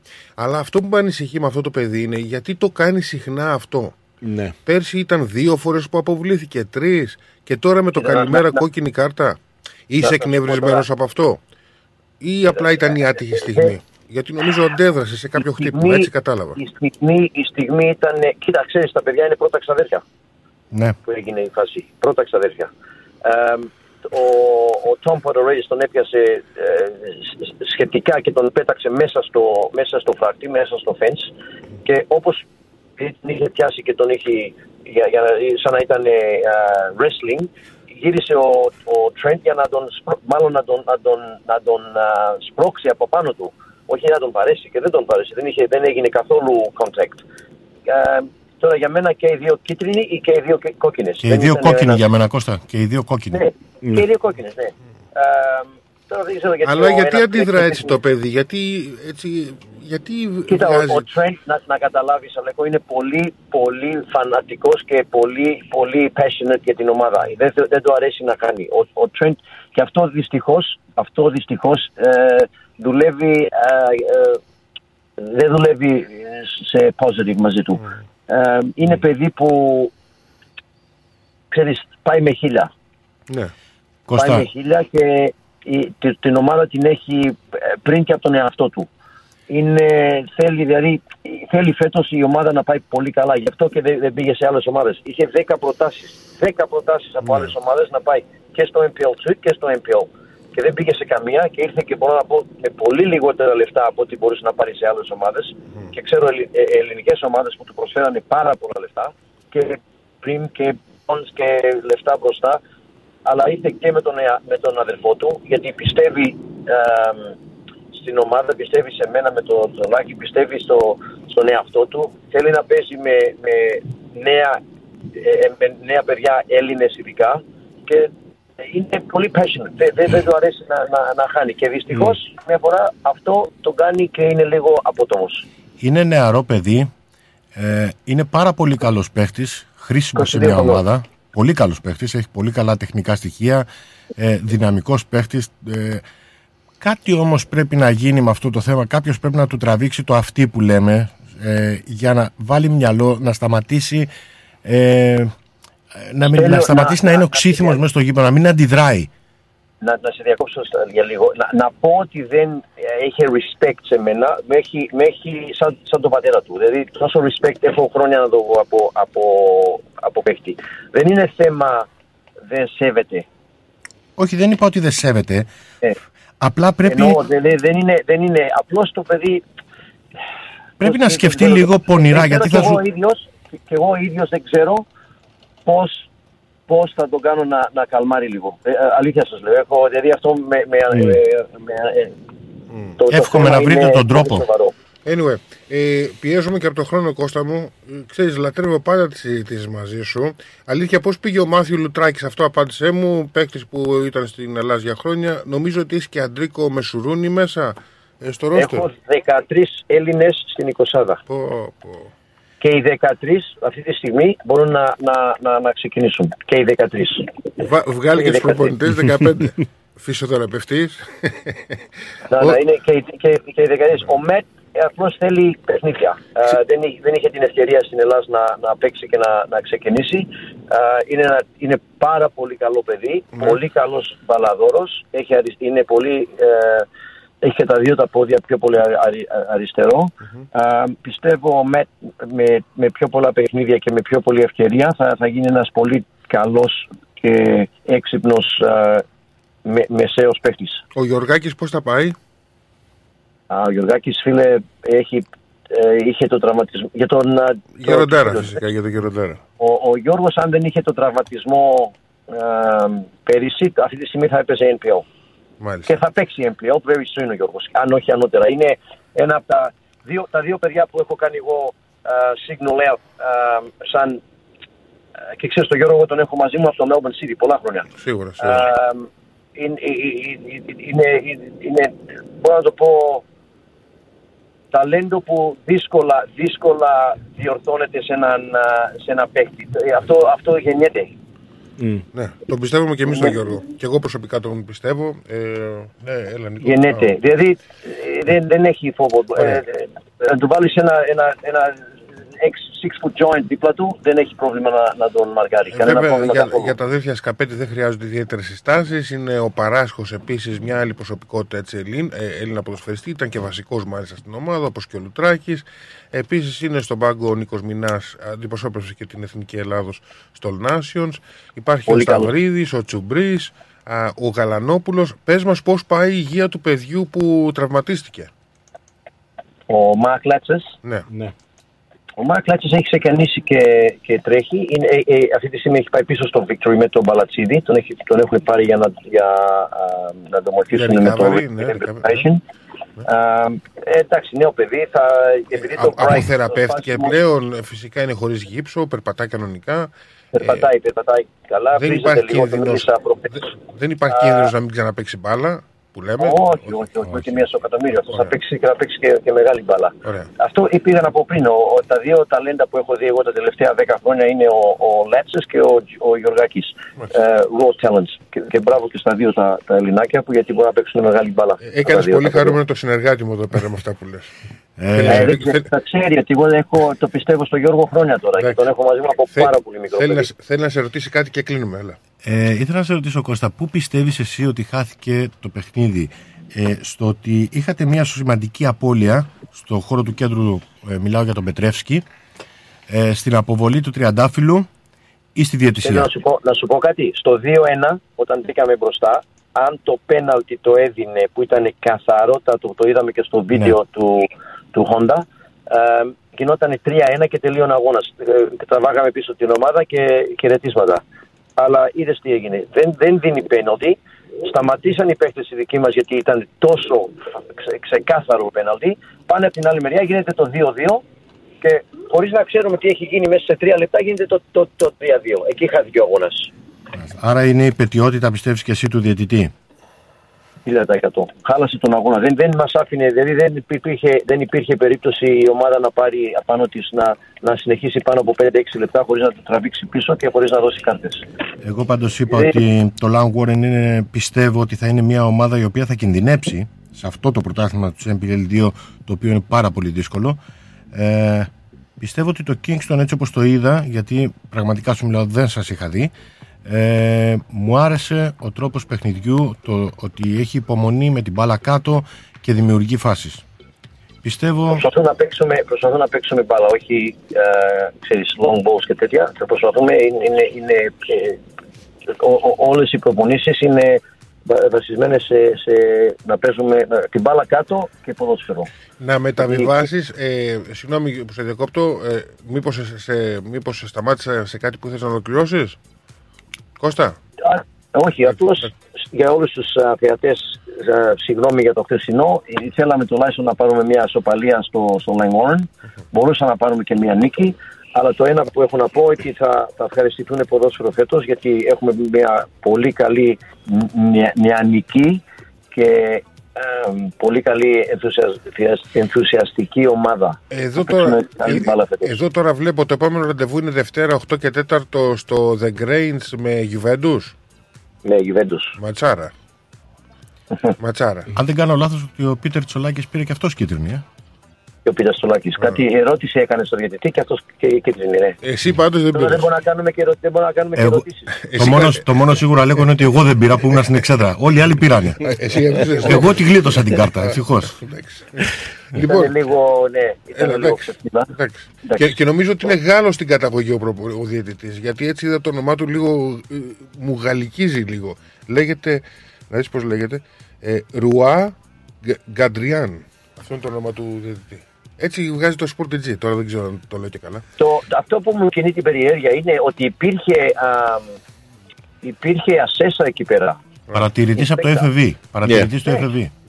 Δηλαδή αυτά τα παράδειγμα πράγματα. Πώς πώς γίνεται αυτό το πράγμα. Και, και ο, ο linesman στέλνει την ώρα του πέναλτι. Του λέω, καλά δεν το είδες. Και τον ακούω ξεκάθαρα που του λέει, I saw it as a penalty. το- το- I saw the contact. Ναι. Τα λέμε ξανά. Κώστα μου, Πιστεύω, Έλα. πιστεύω Κώστα ότι όσο δεν υπάρχει μια ε, επιτρο, πειθαρχική επιτροπή διαιτησίας ε, νομίζω ότι αυτά θα συμβαίνουν συνέχεια. Ένα στέλιο, εδώ μιλάμε NPL2, δεν μιλάμε State 5. Ακριβώς. ακριβώς. Λοιπόν, Κώστα μου, έλα, σε χαιρετούμε. παιδιά Ε, πληρώνονται. ε, σε χαιρετούμε μόνο, απλά μεταβίβασε τους χαιρετισμούς μας ε, και την αγάπη μας στο συνεργάτη σου και καλό σου φίλο Πίτερ Τσολάκη. Να είστε πάντα καλά και να συνεχίσετε τη, τη, την τέλεια δουλειά που κάνετε κάθε Κυριακή και να έχουμε, όπως είπα πριν, μια, μια ωραία σεζόν φέτος. Εύχομαι. Να ενημερώσουμε Για τον ε, κόσμο για είσαι την καλά, ε, Κώστα. επόμενη αγωνιστική του NPL2. Ξεκινάει την Παρασκευή το βράδυ με Pascal Dandenong City στις 8 και 4. Την ίδια στις 8.30 ο Ηρακλής ε, στο γήπεδο του στο John Kine Reserve θα, παίζει, θα παίξει με το Langwarren. Ε, το Σάββατο στις 3 έχουμε Eastern Lions Birmingham United, ε, Werribee City Preston Lions, Brunswick City Leonidas Western United και ολοκληρώνεται η αγωνιστική, η δεύτερη αγωνιστική με Bulleen Lions Melbourne City στις 8 και 4 και την ίδια ώρα Kingston City Brunswick Juventus. Αυτή είναι η επόμενη αγωνιστική της NPL 2. Μάλιστα, πολύ ωραία. Εμείς... Να δώσω, Πες μας, ναι, ναι, να, δω- να, δώσω α, να ενημερώσω και τον κόσμο ότι πριν λίγο τελείωσε α, το μάτς α, της εθνικής ομάδας α, γυναικών α, ο- η Matildas, γνωστή ως Matildas η οποία επιβλήθηκε ή κέρδισε την Ισπανία με σκορ 3-2. Η, να θυμίσουμε ότι η σκόρ, η να ενημερώσουμε τον κόσμο, η σκόρ για την ε, Εθνική Αυστραλία ήταν η Courtney Vine, Claire Polkinghorn και Caitlin Ford. Ε, η Αυστραλία, η Εθνική Αυστραλία είχε προηγηθεί μέχρι το ημίχρονο 3-0, ε, όμως η Ισπανία το μείωσε στο 3-2, στο 94, ε, στο 73 και 94 με την ε, Καρμόνα και Ρεντόντο νίκη για την ομάδα των ε, Matildas που είναι κάτι καλό για το αναμενόμενο Συγχαρητήρια. Συγχαρητήρια πα- στα παγκόσμιο κορίτσια. για την Ωραία. γυναικών. Και εμείς χωρίς χρονοτριβή και με πολλή καθυστέρηση έχουμε Κώστας Σαρακίνη, ο οποίος έχει πλούσιο ρεπορτάζ σήμερα, έχει πολλά θέματα να πει και τον έχουμε στη γραμμή. Δυστυχώς έχασα τον, έλεγχο- τον έλεγχο με το χρόνο. Είναι κάτι το οποίο το συνηθίζω. Είχαν λίγο ενδιαφέρον όμως και τα θέματα και πολύ τροφή για κουβέντα. Αυτό Ναι. ειδικά με τον ε, Ταλιαδόρο. Α, ο Κώστας είναι στη γραμμή μας όμως και τον έχουμε εδώ για να μας μεταδώσει όπως αυτός ξέρει ε, και το κάνει καλά την ελλαδική επικαιρότητα για ό,τι αφορά το ποδόσφαιρο και το ευρωπαϊκό ε, και, το, και την ευρωπαϊκή θα έλεγα ε, κατάσταση του ποδοσφαίρου και ό,τι άλλο έχει συγκεντρώσει για μας. Κώστα καλησπέρα. Καλησπέρα, Λέγκο. Και Καλησπέρα μου επίσης και στον ε, Νίκο και στο Στέλιο. Ε, Εύχομαι καλησπέρα, να είστε όλοι καλησπέρα. Καλά. Όπως τα Ελπίζω να παιχνίδια, είστε όλοι καλά. όπως και τα ποδοσφαιρικά παιχνίδια έχουν καθυστέρηση και εμείς είχαμε λίγο καθυστέρηση. ε, αλλά εντάξει, Στην Ελλάδα έχουν το, καθυστέρηση. το μάτς ξεκινάει τώρα. Ναι. Είμαστε στη σέντρα. Είμαστε στη Σέντρα, ναι, ναι. Μετράμε τα δοκάρια, παιδιά. Ε, ε, έχεις, έχεις πολύ ζουμί για αυτό το πράγμα. Δεν ξέρω πώς θες να ξεκινήσεις. Μιλήσαμε λίγο Ναι. χθες και μου είπες θέλω να μου δώσεις χρόνο. Και τον έχεις. Ε, Σε ευχαριστώ, Αλέκο. Ναι, μιλήσαμε χθες. Είπαμε κάποια πράγματα. Κοίτα, κοιτάξτε, είναι κάποιες καταστάσεις, κάποια πράγματα που συμβαίνουν στο ελληνικό ποδόσφαιρο, οι οποίες πραγματικά δηλαδή φτάνουν το όριο του γραφικού, του κομικοτραγικού, πείτε το όπως θέλετε. Και όπως ξέρεις, Αλέκο, και στο έχω πει επανειλημμένα και μπορεί να ακούγεται βαρετά, βαρετό το να το, το να επαναλαμβάνομαι συνεχώς. Σε αυτή την εκπομπή, εγώ δεν βγαίνω με την ιδιότητα του οπαδού της ΑΕΚ ή ας πούμε για να ως κυβερνητικός εκπρόσωπος ή δημο- εκπρόσωπος τύπου της ΠΑΕ ΑΕΚ. Εννοείται. Ό,τι λέω είναι απόψεις υποκειμενικές, είναι απόψεις προσωπικές. Διαβάζω ρεπορτάζ, λαμβάνω κάποια μηνύματα. Εντάξει, δεν είναι απαραίτητο να συμφωνούμε όλοι με αυτά που λέω, ούτε είμαι εδώ για να επιβάλλω απόψεις ή για να, υπο- να συμφωνήσετε υποχρεωτικά με, με αυτά που λέω. Θα υπάρχουν και διαφωνίες και αυτό είναι φυσιολογικό και επόμενο. Αλλά δεν μπορώ να μείνω εγώ Α, τουλάχιστον. συγγνώμη, απ' αυτή. η δική σου αρχή είναι και δική μου αρχή. Και είναι αρχή της εκπομπής. Και γι' αυτό εμένα μου ανοίγει την καρδιά να σε ακούω. Και αυτό ε, στο λέω με μεγάλη αγάπη.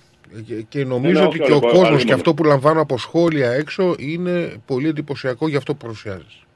Αλλήμον, να είστε και να είστε καλά. Τα έχουμε πει αυτά από την πρώτη στιγμή και το έχω ξεκαθαρίσει. Θα μπορούσα να εμφανίζομαι πολύ διαφορετικά και να λέω πράγματα με άλλο ύφος προφανώς, αλλά δεν είναι αυτός ο τρόπος μου και δεν θέλω να είναι αυτή η παρέμβαση εβδομαδιαία που κάνω στην εκπομπή αυτή. Λοιπόν, αλλά όπως σας είπα, δεν μπορώ να κλείσω τα μάτια μου ή τα αυτιά μου, ας πούμε, σε κάποια πράγματα που τα θεωρώ τουλάχιστον εξοργιστικά. Λοιπόν, να εξηγήσω τι εννοώ. Έτσι θα προσπαθήσω να είμαι όσο πιο σύντομος γίνεται, γιατί ε, φαντάζομαι, όχι φαντάζομαι, ξέρω ότι έχετε να βγάλετε και κάποιες έχετε μερικές συνεντεύξεις ακόμα. Ναι. Δεν ε, έχει, έχετε ακόμα λίγα πράγματα να αναφέρετε. Ε, λοιπόν, πάμε στο παιχνίδι του Ατρόμητου με την ΑΕΚ. Έγινε η έφεση, απορρίφθηκε, μάλλον ε, δικαιώθηκε ο Ατρόμητος. Το θέμα όμως, παιδιά, δεν είναι αν δικαιώθηκε ο Ατρόμητος. που Όταν είναι λες, όταν λες φυσιολογικό. δικαιώθηκε, πώς δικαιώθηκε, η απόφαση τι λέει ας πούμε για τη δικαίωσή του, τι, τι Λοιπόν, θα ακριβώς σας λέει; πω τώρα. Η ΑΕΚ θα υποβάλει έφεση, αλλά να, θα εξηγήσω πρώτα μερικά πράγματα ή θα αναφέρω κάποια στοιχεία, πράγματα τα οποία έχει αναφέρει ο αθλητικός δικαστής. Τα οποία προσωπικά εγώ τα θεωρώ γραφικά αστεία, κάποια από αυτά. Δεν κρίνω τον αθλητικό δικαστή, έτσι για να ξεκαθαρίζουμε εδώ είναι το μόνο εύκολο να χαρακτηρίζουμε αθλητικούς δικαστές. Αλλά όταν οι, απο, οι αποφάσεις βασίζονται ε, ή στηρίζονται με τέτοιου είδους δομικά επιχειρήματα, είναι τουλάχιστον αστεία. Να εξηγήσουμε τι εννοούμε. Λοιπόν, Όπως είπαμε, η ΑΕΚ θα υποβάλει έφεση, μάλλον υπέβαλε την έφεση, την έφεση μάλλον για. Γενικά δικαιώθηκε ο Ατρόμητος. Δεν θεωρήθηκε υπεύθυνος ο Ατρόμητος, αλλά θεωρήθηκε υπεύθυνη η Δημοτική Αρχή. Για όσους δεν καταλαβαίνουν τι σημαίνει αυτό το πράγμα, σε κάποιο σημείο της απόφασης βγαίνει λοιπόν, γράφει ο αθλητικός δικαστής, ότι η ΠαΕ Ατρόμητος Χαλκιδόνα δεν θεωρείται υπεύθυνη για το αν τα δοκάρια είχαν το πρόβλημα που είχαν ή αν το γήπεδο είχε το πρόβλημα που είχε, αλλά το πρόβλημα ανήκει, μάλλον είναι ευθύνη της Δημαρχίας της τοπικής, του Δήμου Περιστερίου. Και βγαίνει μετά από μερικές μέρες ο Δήμαρχος Περιστερίου, ο οποίος από ό,τι ξέρω εκλέγεται για πολλά χρόνια εκεί, είναι ονόματι Παχατουρίδης, ο οποίος λέει: Εμείς, παιδιά, το γήπεδο το έχουμε δώσει στον Ατρόμητο τα τελευταία χρόνια. Αυτό, Λοιπόν, να αυτό, μου εξηγήσουμε θυμίζει, αυτό μου θυμίζει μια επίσκεψη στο ΙΚΑ. Όχι, θα πάτε στον απάνω όροφο. εμένα μου θυμίζει, συγγνώμη, εμένα λέγω μου θυμίζει μια σοφή παροιμία που λέει Εγώ μαλώνω το σκύλο μου και ο σκύλος στην ουρά του. Ναι, κάπως έτσι. Αυτό. Πολύ σωστό. Πολύ Ναι, σωστό. ναι. Λοιπόν, να το... ανεξάρτητα από το ποιος έχει δίκιο, ε, από το ποιος λέει αλήθεια, από το ποιος λέει ψέματα, εδώ πλέον δημιουργείται το εξής τρομερό. Εφόσον η έφεση αυτή, εφόσον η υπόθεση προχωρήσει και η ΑΕΚ δεν κερδίσει την έφεση. Θα παίξει, ας πούμε, η ΑΕΚ στην επόμενη αγωνιστική, στις επόμενες αγωνιστικές στη Νέα Φιλαδέλφια. Θα υπάρξει μια παρατυπία. Μπορεί να βγει η αντίπαλη ομάδα και να πει τα δοκάρια, ας πούμε, είναι μισό μέτρο, 5 πόντους, 10 πόντους χαμηλότερα ή υψηλότερα. Θα πάει η ΑΕΚ λοιπόν στο δικαστήριο και θα πει: Δεν είναι δικιά μου η ευθύνη, είναι της δικέφαλο ΑΕ. Γιατί το γήπεδο ανήκει στη δικέφαλο ΑΕ. Οπότε τιμωρήστε τη δικέφαλο ΑΕ με πίον τρεις βαθμούς, με μία αγωνιστική, δεν ξέρω τι άλλο. Γίνεται ένα παιχνίδι στη λεωφόρο, η ΠαΕ Παναθηναϊκός μπορεί να πει το ίδιο. Ότι η ευθύνη δεν είναι της ΠαΕ, είναι του Αρασιτέχνη. Το ίδιο μπορεί να συμβεί και με το Καραϊσκάκι. Βέβαια για το Καραϊσκάκι αυτή τη στιγμή δεν είμαι σίγουρος για το ιδιοκτησιακό. Mm. Αλλά ο Ολυμπιακός όταν το πήρε το Καραϊσκάκι με την καινούργια του μορφή, το πήρε από την Ολυμπιακή Επιτροπή. Οπότε και ο Ολυμπιακός δεν ξέρω αν ισχύει αυτό ακόμα. Μπορεί να πει ότι η ευθύνη δεν είναι της ΠαΕ Ολυμπιακός, αλλά είναι της Ολυμπιακής Επιτροπής. Ε, Μιλάμε για, για τραγικές καταστάσεις. Δηλαδή πιστεύεις δηλαδή. ότι δημιουργείται Ναι, ένα κακό προηγούμενο τώρα, έτσι; Αν προχωρήσει αυτό το θέμα, ναι. Αν προχωρήσει, δηλαδή αν δεν, καταφε... δεν, δεν, ε, η ΑΕΚ δεν κερδίσει, να το πω έτσι, την έφεση, πλέον υπάρχει δεδικασμένο. Ναι. Δεν ξέρουμε τι θα γίνει στο μέλλον, αλλά πλέον υπάρχει δεδικασμένο, υπάρχει νομικό πάτημα και κάθε ΠαΕ πλέον σε ανάλογες περιπτώσεις θα μπορεί να επικαλείται αυτό το πράγμα. Σωστά. Δεν ξέρω, α, και με τον Άρη, ας πούμε, και με τον Χαριλάου, δεν ξέρω πού ανήκει το Χαριλάου, αν ανήκει στον Ερασιτέχνη. Μπορεί και ο Νίκος να μας δώσει αυτή την πληροφορία.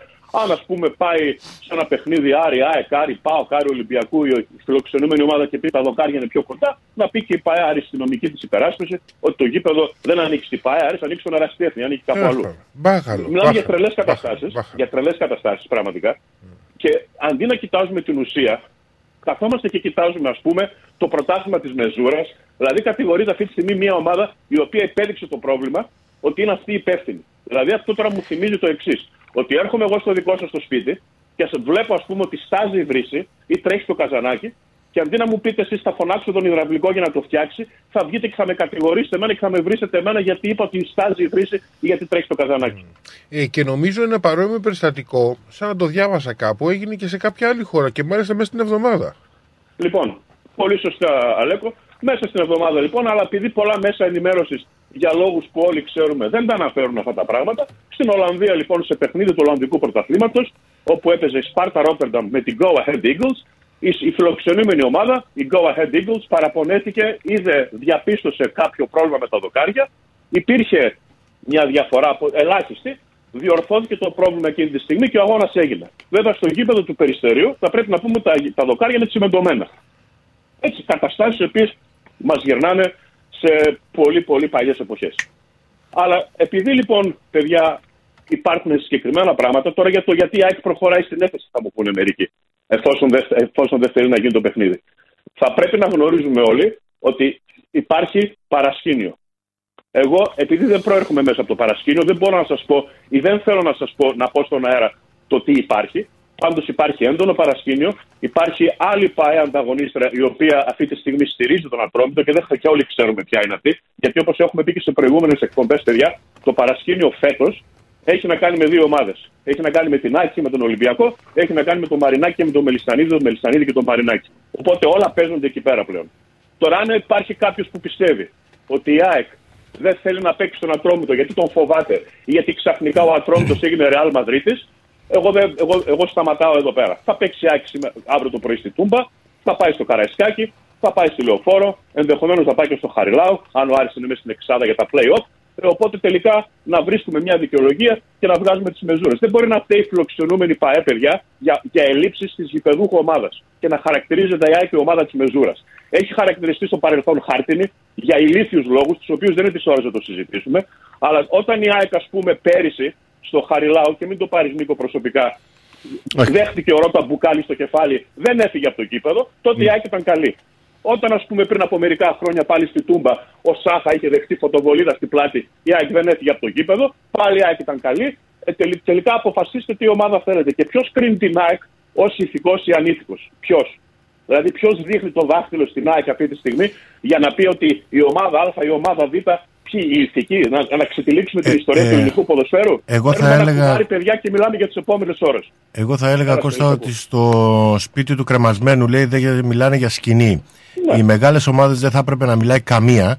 Ε, δυστυχώς οι παράγοντες έχουν χαλάσει το ποδόσφαιρο στην Ελλάδα ε, επεμβαίνουν στα πάντα ε, τι να σου πω τώρα ε, να σου αναφέρω μόνο τον Μπέο ένα όνομα ε, δες άνθρωπο και βγάλει συμπέρασμα αυτό είναι το ελληνικό ποδόσφαιρο Δυστυχώς. Αυτό είναι το Να ελληνικό. ήταν ποδόσφαιρο. μόνο, να ήταν μόνο ο Μπέος Στέλιο. Ναι, δεν θέλω να είναι πω καλά. άλλα τώρα γιατί είναι η Ναι, ομάδα ναι, σου, η ναι, ναι. ομάδα μου, η ομάδα του Νίκου. Ναι. Αλλά ε, Ναι. θέλω να σου πω ότι ένας άνθρωπος ο οποίος έχει ανακατευτεί παντού. Παντού, ακόμα και στα στοιχήματα. Και το ξέρουμε αυτό, έχουν Όλα. βγει στον αέρα πολλά. Ναι, ναι, Ε, ναι. αυτοί οι άνθρωποι διοικούν ομάδες. Τους έχουν ακόμα και διοικούν ομάδες. Πώς λοιπόν θα πάει αυτό το ρημάδι το ποδόσφαιρο μπροστά στην Ελλάδα; Και γι' αυτό βλέπουμε Για- κάθε χρόνο οι ελληνικές Ναι, ναι. ομάδες και η κατάταξη της Ελλάδας στην ε, βαθμολογία της UEFA να πέφτει και όλο και πιο χαμηλά και όλο και πιο χαμηλά. Θα το πληρώσουμε αυτό Ναι, και ναι, οι ναι. ελληνικές ομάδες αλλά και η εθνική ομάδα θα το πληρώσει. Ναι.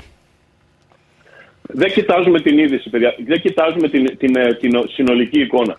Υπάρχει πρωτάθλημα Β' Εθνικής, υπάρχει μια επαρχία η οποία πλέον είναι πεθαμένη. Και εμείς καθόμαστε και κοιτάζουμε, ας πούμε, το αν η ΑΕΚ, η Μεζούρα ή δεν ξέρω εγώ το δοκάρι, το ένα ή το άλλο. Μακάρι να ήταν τα προβλήματα μόνο το μισό μέτρο ή δέκα η πόντι ή δεν ξέρω τι άλλο του οποιοδήποτε δοκαριού στο οποιοδήποτε γήπεδο. Εγώ μεγάλωσα τη δεκαετία του 80, τα πρώτα μου ποδοσφαιρικά βιώματα ήταν τη δεκαετία του 80. Και θα ήθελα, αν ήταν και εκεί και ο Κώστας ο Κατσόνης, να του έκανα κάποιες ερωτήσεις, γιατί έτσι τον ψηλοτιμήθηκα, γιατί έπαιζε στη Βέρεια από ό,τι ξέρω. Ναι. Λοιπόν, υπήρχαν ομάδες στη Μακεδονία. Πανσεραϊκός. Ο Πανσεραϊκός μπορεί να πούμε στη Β' Εθνική. Πιερικός, εξαφανισμένος. Δόξα Δράμας. Δόξα Δράμας. Σωστά. Η, η Αετή, η, μα, η, μα- η μαύρη Αετή. Ηρακλής.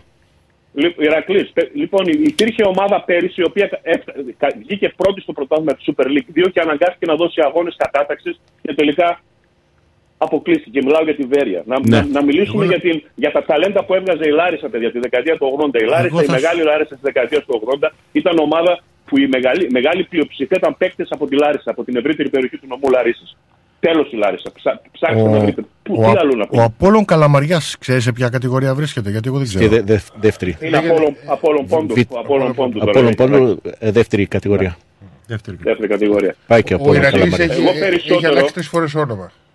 Ναι, Ναι. Ο έχει Ηρακλής. πάρει αφημί, ναι. Κοιτάξτε, πάρει κύριε, αφημί. εγώ αναφέρομαι περισσότερο σε περιοχές, σε περιοχές ποδοσφαιρομάνες παρά ας πούμε σε ο- ομάδες συγκεκριμένα, δηλαδή η, ο νομός Σερών, η Κατερίνη, γενικά η Κεντρική Μακεδονία έχουν βγάλει η- και η Λάρισα όπως είπαμε. Και η Πελοπόννησος λοιπόν. Υπήρχαν περιοχές του Πελοποννήσου που κάποια στιγμή ανέδειξαν ομάδες. Η Κόρυφος ας πούμε είχε παίξει αλφα εθνική πέρα της Παναχαϊκής που είναι γνωστή η ιστορία της ή και η Καλαμάτα, ας πούμε, κατά δεύτερο λόγο, ή ο Πανηλιακός. Ο Πανηλιακός που βρίσκεται τώρα; Υπήρχε ένας Σταυρόπουλος, έφυγε ο Σταυρόπουλος, ψάχνουμε τον Πανετολικό με τα κιάλια. Η αλήθεια όμως Ο είναι πανε, ότι, πανε, πανε, Πανηλιακός, συγγνώμη. ότι, ότι ο χάρτης, ο ποδοσφαιρικός χάρτης αλλάζει σε κάθε χώρα. Έτσι. Και η Preston ήταν η πρώτη ομάδα που πήρε πρωτάθλημα ε, στην Αγγλία. Έτσι. Η Preston North End. Ε, θέλω να σου πω ότι υπάρχουν ομάδες που έχουν βρεθεί στην English League 2 που κάποτε έπαιζαν στην Αγγλική Premier League. Θέλω να πω ότι ο ποδοσφαιρικός χάρτης αλλάζει. Απλά Ναι, απλά μιλάμε για ιστορικές ομάδες και όχι για ομάδες ναι. φωτοβολίδες. Γιατί υπάρχουν ομάδες που ήταν φωτοβολίε. Α πούμε, ε, υπάρχουν ομάδες στην Αγγλία που έχουν πάρει, ε, νομίζω, Champions League κύπελο πρωταθλητριών ή δεν ξέρω τι κύπελο κυπελούχων και αυτή τη στιγμή βρίσκονται στην τρίτη κατηγορία. Ε, ναι. Ναι. Ε, εντάξει, αυτό συμβαίνει γιατί τα πράγματα έρχονται και παρέρχονται. Ο, τα πάντα ρί, έλεγε ο Ηράκλειτος. Και απλά. Αλέκο, ε, ναι, πες, εγώ- πες, πες για να πω, ναι, ναι, ε, συνέχισε. εγώ α- απλά αυτό που έχω να πω είναι ότι εξοργίζομαι όταν βγαίνουν οθοωτικές ε, ε, αποφάσεις και ουσιαστικά μέσω, δι- διαμέσω παραθύρου και μ, μετά αποδεικνύονται ουσιαστικά κάπως ε, ένα πράγμα, δηλαδή αποδεικνύεται και βγαίνει το μπάχαλό μας προς τα έξω. Αποδεικνύεται κάτι διαφορετικό και βγαίνει το μπάχαλό μας προς τα έξω. Αυτό με εξοργίζει.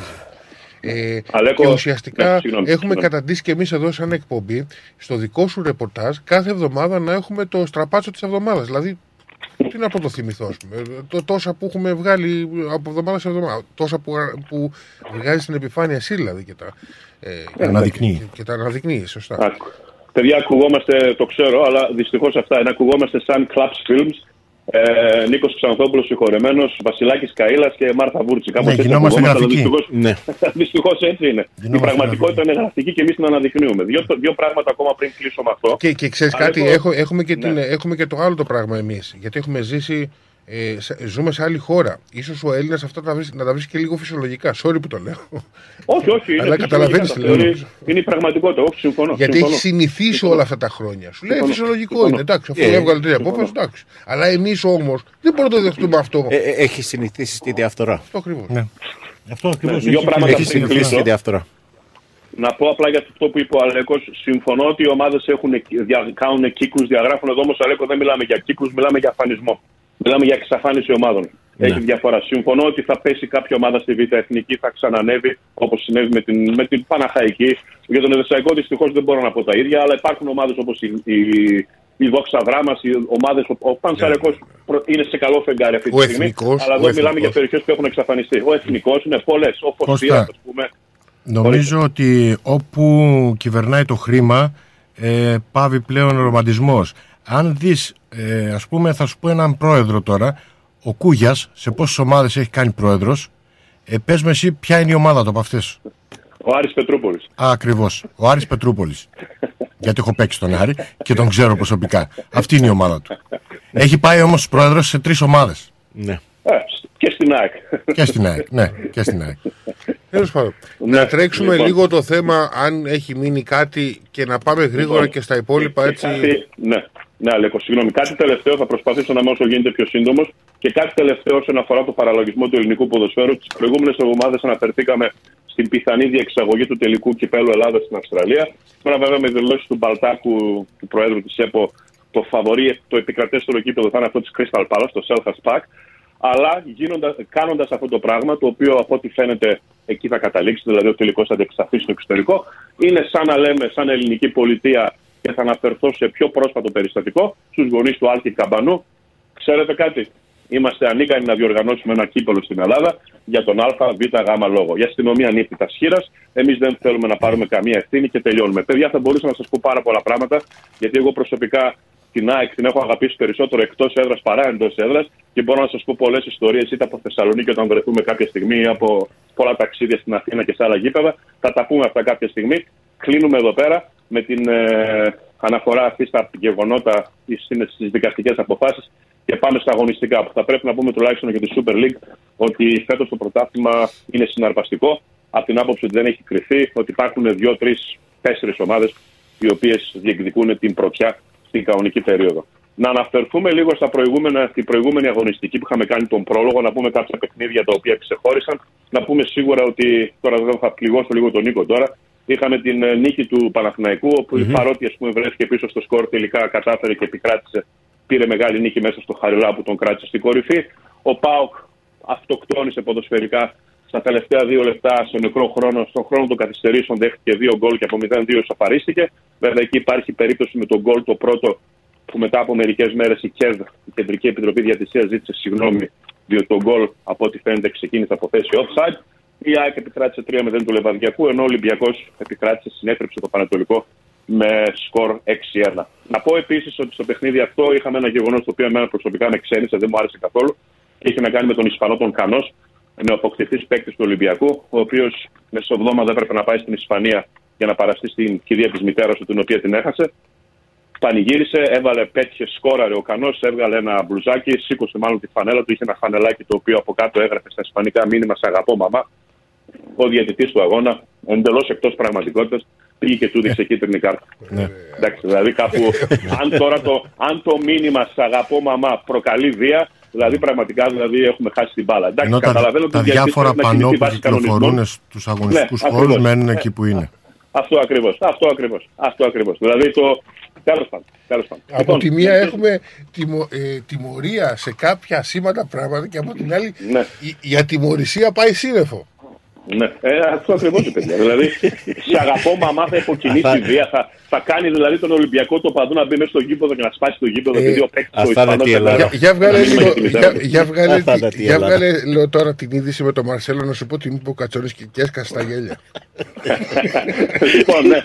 Τελικά, ένας από τους μεγαλύτερους παίκτες που αγωνίστηκαν έστω και για λίγο στα ελληνικά γήπεδα, βάσει βιογραφικών, είναι σίγουρα τους τρει-τέσσερι. Δηλαδή, αν προσθέσουμε τον Τζοβάνι, τον Ριβάλντο. Τώρα δεν, μπο- δεν μπορώ να θυμηθώ κάποιον άλλο, ίσως μπορείτε να βοηθήσετε κι εσείς.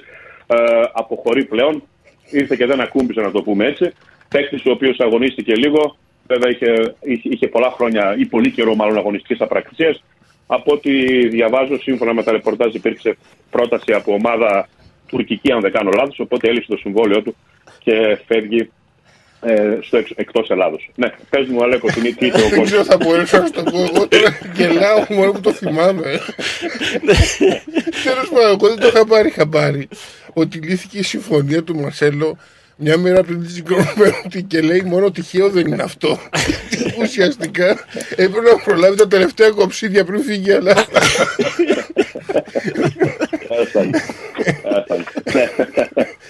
Έφτανε. Έφτανε. Ναι. Λέει, Λοιπόν. λύθηκε η συμφωνία του, λέει, μια μέρα πριν την Τσικνοπέμπτη για να φάει τα τελευταία κοψίδια πριν φύγει από την Ελλάδα. Ξέρεις, ε, βασικά, σεβασμό στο Βραζιλιάνο. Πολύ Όχι, μεγάλος τεράστιος προπονητής. παίκτης, αλλά- Αλλά έγινε, έγινε λίγο, ρε παιδί μου, περίγελο τέλος πάντων, γιατί είχε, Ναι. ε, είχε χάσει λίγο, είχε πάρει βάρος μάλλον. Κακά τα, κακά τα ψέματα, τεράστιος παίκτης, παιδιά, αλλά δυστυχώς στην Ελλάδα ήρθε σε κακό φεγγάρι, σε λάθος φεγγάρι. Βέβαια, μόνο, τότε, μόνο έτσι θα μπορούσε να έρθει στην Ελλάδα. Κακά τα ψέματα, αλλά τέλος Ναι, πάντων. αυτό ακριβώς θέλω να πω κι εγώ. Λοιπόν, Δι- δεν μια-δύο γέλασες. ειδήσεις Κανένας, ακόμα. κα- κανένας Μαρσέλο δεν θα έρθει στα 20 ή στα 25.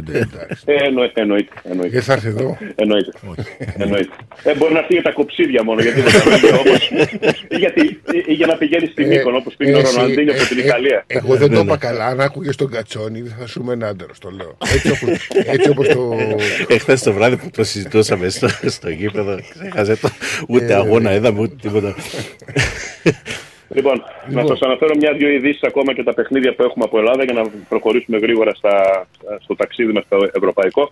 Να αναφέρω την είδηση, δεν ξέρω πώς τον γνωρίζετε αυτό το παίκτη, αλλά πάντως είναι, είναι να δείχνει το τι ζωή, πώς μπορεί να σου φερθεί η ζωή. Είναι ένας Ουκρανός παίκτης, ο οποίος αγωνίστηκε στην ΑΕΚ. Να το πω έτσι πολύ απλά, πέρασε και δεν ακούμπησε. Ονόματι Ντατσέγκο. Αυτός αγωνίστηκε για έξι μήνες στην Ελλάδα. Δυστυχώς, όπως είπα και πριν, δεν, δεν, δεν, θα το πω έτσι πιο απλά, δεν εντυπωσίασε με την απόδοσή του. Ε, δόθηκε δανεικό στη Ζόρια, μια ομάδα ουκρανική. Και τι συνέβη τότε; Την ημέρα που προσγειωνόταν, που πήγαινε στην Ουκρανία για να υπογράψει τη συμφωνία, του, με την, τη συμφωνία με τη Ζόρια, η γυναίκα του πήγε εν, ε, στον δρόμο για το αεροδρόμιο, σκοτώνται σε αυτοκινητιστικό δυστύχημα. Πρώτον. Δεύτερο, με τον Τατσέγκο, την εβδομάδα που μας πέρασε, έπαθε στην προπόνηση της Ζόρια τριπλή ανακοπή καρδιάς. Ήταν δηλαδή άνθρωπος ο οποίος ήταν κλινικά νεκρός για μερικά δευτερόλεπτα. Τελικά κατάφεραν και τον έσωσαν. Η ΠΑΕΑ πήρε την πρωτοβουλία, καθότι και δικός της παίκτης, ουσιαστικά να τον φέρει με Learjet πίσω στην Ελλάδα και να αναλάβει όλα τα έξοδα νοσηλείας ε, μέσω του ιατρικού κέντρου. Και τελευταία είδηση, η οποία έχει να κάνει με, την, ε, με απόλυση προπονητή, ο Παντελίδης αποτελεί παρελθόν από τη Λαμία. Η Λαμία, ως γνωστό, είναι ουραγός βαθμολογία. Η Λαμία αναζητά ε, καινούριο προπονητή για το υπόλοιπο της χρονιάς. Συνεχίζουμε τα παιχνίδια. Θα, θα, θα πατήσω ταχύτητα τώρα, θα πατήσω γκάζι. Πάτα, πάτα, λοιπόν, Παναθηναϊκός Βόλος 2-0, Αστέρας Τρίπολης πας 1-1. Στα παιχνίδια που έχουμε αύριο το πρωί και μεθαύριο, Λαμία Ολυμπιακός στη μία μετά τα μεσάνυχτα, Πανετολικός Ιωνικός στις 4.30, Πάω Κάκη 5.30 το σημαντικότερο παιχνίδι της αγωνιστικής. Η, τη Τρίτη το πρωί, Ατρόμητος Λεβαδιακός και Όφη Άρης στα παιχνίδια που θα κλείσουν την αγωνιστική αυτή. Βαθμολογία, ο Παναθηναϊκός προηγείται με 54 βαθμούς, η ΑΕΚ με 50, με έναν αγώνα λιγότερο, με δύο αγώνες λιγότερο μάλλον προς το παρόν. Ολυμπιακός 46, ΠΑΟΚ 44, Βόλος 35, Άρης 31, Αστέρας Τρίπολης 25, ε, α, μάλλον Ατρόμητος, συγγνώμη, 25, Αστέρας Τρίπολης και Πανετολικός 24, Όφη 23, Πάση 22, Ιωνικός 15, Λεβαδιακός 13 και Λαμία 12 στις τρεις τελευταίες θέσεις της βαθμολογίας. Φεύγουμε από την Ελλάδα, πάμε γρήγορα στην Αγγλία. Τα παιχνίδια που ξεχωρίζουν εδώ πέρα, η μεγάλη νίκη με ανατροπή επίσης της Arsenal μέσα στο γήπεδο της Aston Villa, τελικό αποτέλεσμα 2-4. Ε, ξεκόλλησε από τα τελευταία ανεπιτυχή αποτελέσματα, κατάφερε να νικήσει. Επίσης, αίσθηση προκάλεσε ήττα της Southampton, μάλλον της Chelsea από την ουραγό Southampton στο Stamford Bridge με 1-0. Επίσης, το νέο στραβοπάτημα της Manchester City μέσα στην Nottingham Forest 1-1. Η νίκη της Liverpool μέσα στο Newcastle με 2-0 και επίσης η Everton που συνεχίζει την προσπάθειά της για την αποφυγή του υποβιβασμού επικράτησε τη Leeds με 1-0.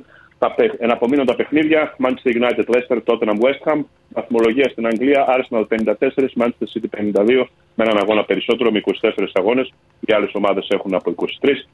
Manchester United 46, Newcastle 41, Tottenham 39. Στις τρεις τελευταίες θέσεις, West Ham 20, Leeds 19 και Southampton 18 βαθμούς. Στην Ιταλία συνεχίζεται η επέλαση της ε, Νάπολη προς τον τίτλο. Πέρασε από την έδρα της Ασουόλο κερδίζοντας 2-0. Η Μίλαν επίσης κέρδισε εκτός έδρας τη Μόντσα 1-0. Η Ιντερ επικράτησε τη Ουντινέζε με 3-1. Τα σημαντικότερα παιχνίδια που θα γίνουν σήμερα και αύριο το πρωί. Αταλάντα Λέτσε, Σαρδετάνα Λάτσιο, Σπέτσια Γιουβέντους, Ρώμα Βερόνα. Στη βαθμολογία, Νάπολη 62, οι δύο ομάδες του Μιλάνου, Ιντερ και Μίλαν 47 και 44 βαθμούς. Στη δεύτερη και την τρίτη θέση. Αταλάντα 41, Ρώμα 41, Λάτσιο 39 βαθμούς. Στη Γερμανία, νέος στραβοπάτημα της Μπάγερν Μονάχου που βάζει φωτιά στη μάχη της κορυφής. Ήττα στο Μένχεν Γκλάντμπαχ με 3-2. Η Φράιμπουργκ πέρασε από την Μπόχουμ εκτός έδρας κερδίζοντας 2-0. Στα παιχνίδια που δεσπόζουν, που ξεχωρίζουν μάλλον σήμερα, Ουνιόν, Σάλκε, Ντόρτμουντ Χέρτα. Στη βαθμολογία, Μπάγερν 43, Ουνιόν 42, Ντόρτμουντ 40, Φράιμπουργκ 40, Λιψία 39, Άιντραχτ Φρανκφούρτης 38. Κλείνουμε με την Ισπανία λέγοντας ότι η Ρεάλ πέρασε από την έδρα της Οσασούνα κερδίζοντας 2-1. Η Μπέτη επίσης επικράτησε τη Βαγιαδολίδη με 2-1. Στα παιχνίδια που θα ξεχωρίσουν σήμερα, Μπαρσελόνα Κάντι αύριο το πρωί πιο σωστά. Ατλέτικο Μαδρίτς, Ατλέτικο Μπιλμπάο. Στις δύο πρώτες θέσεις Μπαρσελόνα 56, Ρεάλ 51. Ακολουθεί Ρεάλ στο Σιεδάδ με 43 βαθμούς. Κλείνοντας, να αναφέρω και τα αποτελέσματα του Champions League και μια-δυο ειδήσεις. Champions League λοιπόν, Club Bridge Benfica 0-2 μεσοβδόμαδα. Dortmund Chelsea 1-0. Μίλαν τότε με 1-0. Paris Saint Germain Bayern 0-1. Αυτή την εβδομάδα έχουμε τις αναμετρήσεις Eintracht Frankfurt Νάπολη, Liverpool Real Madrid, Inter Porto, Λιψία Manchester City. Οι επαναληπτικοί θα γίνουν τον άλλο μήνα στις 8 και στις 15 Μαρτίου. Europa League, τα αποτελέσματα Juventus Nantes 1-1, Leverkusen Μονακό σε ένα απολαυστικό παιχνίδι 2-3, Σεβίλη Αιτχόβεν η PSV 3-0, Sporting Midland 1-1, Ajax Union Βερολίνου 0-0, Barcelona Manchester United στο πολύ σημαντικό παιχνίδι 1, ε, συγγνώμη 2-2, Salzburg Ρώμα 1-0, Σαχτάρ Ρεν 2-1. Την εβδομάδα που μας έρχεται θα γίνουν οι επαναληπτικοί. Κλείνοντας, να αναφέρω για το τραγικό, ένα ακόμα τραγικό γεγονός. Είχαμε το θάνατο του Γκανέζου Ατσού, παίκτης ο οποίος είναι γκανέζικης καταγωγής, όπως είπαμε, ο οποίος έχει αγωνιστεί στο παρελθόν στην Newcastle και στην Chelsea. Φέτος αγωνίζεται στην ομάδα, ή αγωνιζόταν μάλλον, δυστυχώς, στην ομάδα της Χατάι Σπορ, 31 ετών, παίκτης ο οποίος βρέθηκε θύμα του φωνικού σεισμού στην Τουρκία.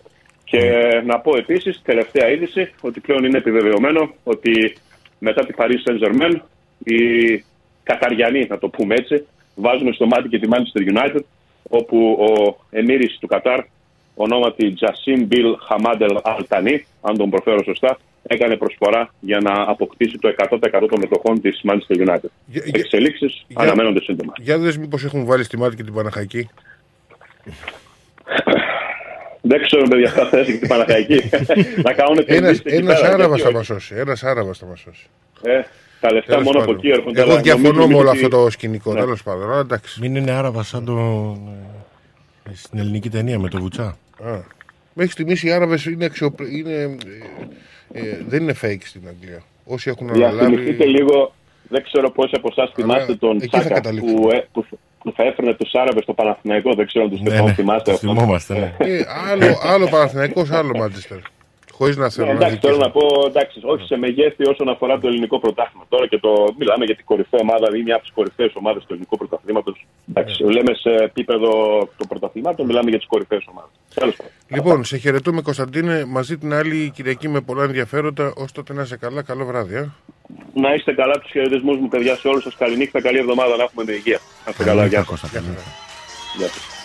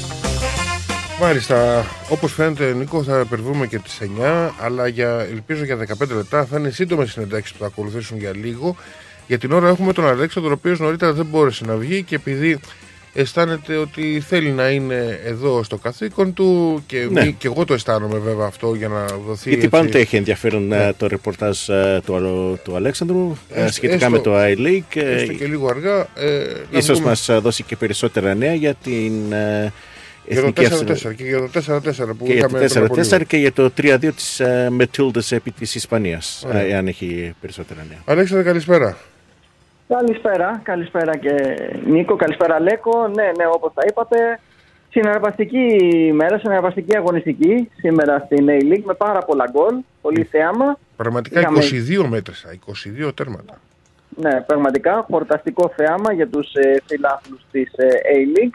Είδαμε πολλά γκολ, πολύ θέαμα. Ε, εμείς εδώ στο Sydney δεν είχαμε και τόσα πολλά ε, όσο σε άλλες περιοχές.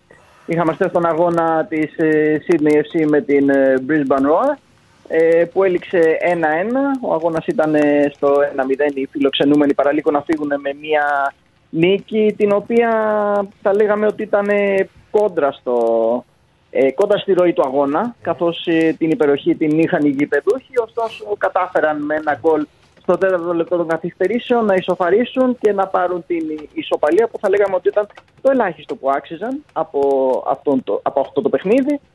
Ε, σ- η άλλη εκπρόσωπος της πολιτείας είδαμε συμμετείχε σε έναν πολύ ενδιαφέρον αγώνα, η Western Wonders, ε, στο 4-4 με την Adelaide United, το οποίο φαντάζομαι Μμ. θα το έχετε ήδη αναλύσει. Ε, Βέβαια. συναρπαστικό παιχνίδι, το highlight της αγωνιστικής. Ε, ήταν αυτό. Είχαμε φυσικά και το 3-2 ε, της ε, Melbourne Victory απέναντι στη Melbourne City.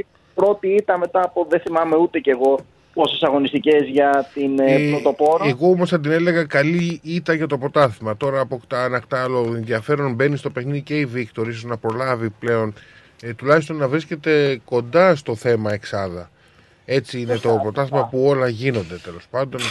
Ε, Ε, Μπαίνει στο παιχνίδι και η Victory, Μμ. είναι στο παιχνίδι και οι άλλες δύο ομάδες του, του Sydney, οι Wanderers και οι Mariners. Ε, οπότε, ναι, αποκτά ένα άλλο ενδιαφέρον, καθώς η City πήγαινε πριν από αυτό το αγώνα, πήγαινε από νίκη σε νίκη, πλέον τα πράγματα αλλάζουν και βλέπουμε ότι μπορεί να ιτηθεί, μπορεί να χάσει παιχνίδι. Μμ. Ε, και θα έχει ενδιαφέρον να δούμε πώς θα εξελιχθούν τα πράγματα μέχρι το, το τέλος, μέχρι τα, την τελική φάση. ναι, ναι. Από εκεί και πέρα, ναι, ήταν μια άκρος ενδιαφέρουσα αγωνιστική και συνεχίζει ακόμα ένα γεγονός που έχει ενδιαφέρον είναι ότι συνεχίζουν τα γήπεδα της A-League να, να γεμίζουν. Όχι να, Όχι να έχουν γεμίζουν, αγγλικό απλά να έχουν περισσότερο κόσμο από ό,τι είχαν. Και αυτό είναι λίγο ενθαρρυντικό. Είναι Ναι. μια ενθαρρυντική εικόνα. Ε, εδώ στη Μελβούρνη έχουμε δύο σπουδαία παιχνίδια. Θα υποδεχτεί την Sydney FC η Melbourne City το Σάββατο. Στις Ε, πέντε. τη- ενώ την ε, Κυριακή έχουμε τη Melbourne Victory να υποδέχεται την Adelaide. Η Adelaide που βγάζει καλά παιχνίδια φέτος στη Μελβούρνη.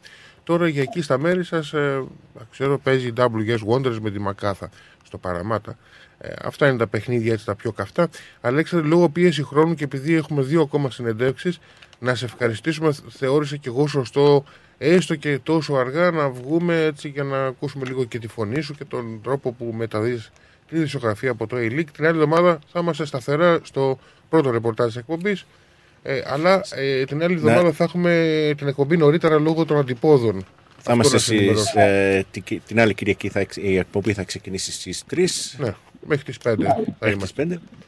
Και Μάλιστα, θα εκπέμπουμε και- από τον Ρόσδαλ. έτσι. Ελπίζουμε. ναι, ναι, ναι, με συγχωρείτε για μένα λόγω προσωπικού. Όχι, όχι, αλλήμον, αλλήμον. Γίνονται αυτά στα ζωντανά προγράμματα, καταλαβαίνετε. Ε, και καταρχήν Ναι, ναι. να δώσω και την είδηση ότι τώρα πλέον ο Αλέξανδρος ανήκει στην δημοσιογραφική ομάδα της SBS της Συγχαρητήρια, Αλέξανδρε. Αυστραλιανής Συγχαρητήρια. κρατικής ραδιοφωνίας και ειλικρινά πολλά συγχαρητήρια Αλέξανδρο, το αξίζεις και είναι και τιμή και για την εκπομπή μας ε, που είσαι συνεργάτης τακτικός ε, εδώ μέσα από, το, από τη Μεγάλη Κερκίδα. Πολλά Ευχαριστώ συγχαρητήρια. πάρα πολύ για τα καλά σας λόγια. Να είστε καλά και ό,τι καλύτερο να συνεχίσει η εκπομπή φυσικά έτσι να, να δίνει το, το μπαλμό των γηπέδων με αυτό το, τον εξαιρετικό τόνο και εγώ εννοείται θα συνεχίσω να, να είμαι εδώ με όποιον τρόπο μπορώ να, να δίνω το, την, ε, την, ε- την αίσθηση, το, την επικαιρότητα από τα γήπεδα της A-League. Να είσαι καλά Αλέξανδρε, να είσαι καλά, καλό σου βράδυ, έτσι. Καλό βράδυ και σε εσάς, καλή συνέχεια. Γεια σας. Ρυθμός Μελβούρνη Το φεστιβάλ Αντίποδες επιστρέφει στις 25 και 26 Φεβρουαρίου. Ένα Σαββατοκύριακο γεμάτο μουσική, χορό, εκλεκτό ελληνικό φαγητό και δραστηριότητες για όλη την οικογένεια. Μαζί μας η Άλκης της Πρωτοψάλτη. Η διεθνούς φήμης ερμηνεύτρια θα ενώσει τη φωνή της με τους Έλληνες της Αυστραλίας σε μια βραδιά που θα σας μείνει αξέχαστη. Φεστιβάλ Αντίποδες 25 και 26 Φεβρουαρίου. Σας περιμένουμε. Μην πας πουθενά. Σε λίγα λεπτά θα ακούσεις αυτό. Για σένα, για σένα, για σένα, μόναχα για σένα. Και αυτό. Κάνε μας τη χάρη που μας ζητάς συγγνώμη. Κάνε μας τη χάρη που θες να αλλάξω γνώμη. Ρυθμός DAB+. Τα καλύτερα έρχονται σε λίγο.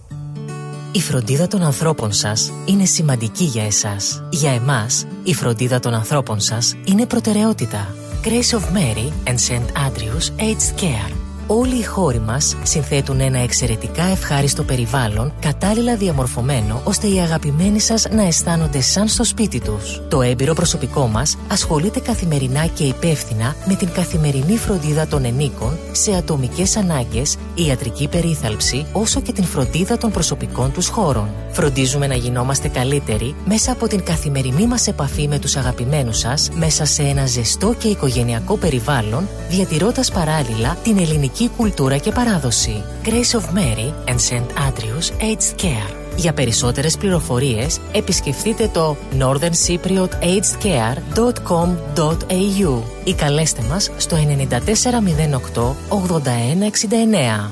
Founded by the community of Cypriots of the northern suburbs of Melbourne. Μερικές στιγμές στη ζωή μας μένουν για πάντα αποτυπωμένες.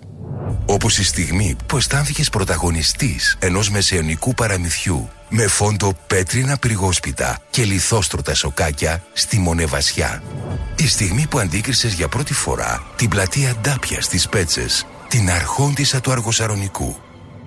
Μια μοναδική ταξιδιωτική εμπειρία στο μυθικό νότο της Ελλάδας σε περιμένει. Κλείστε τώρα τη θέση σας για 21 ημέρες περιήγησης σε μοναδικούς προορισμούς, μαγευτικές παραλίες και αξιοθέατα της Πελοποννήσου. Σε υπερπολιτελή ξενοδοχεία με διατροφή όλα σε ένα μοναδικό πακέτο.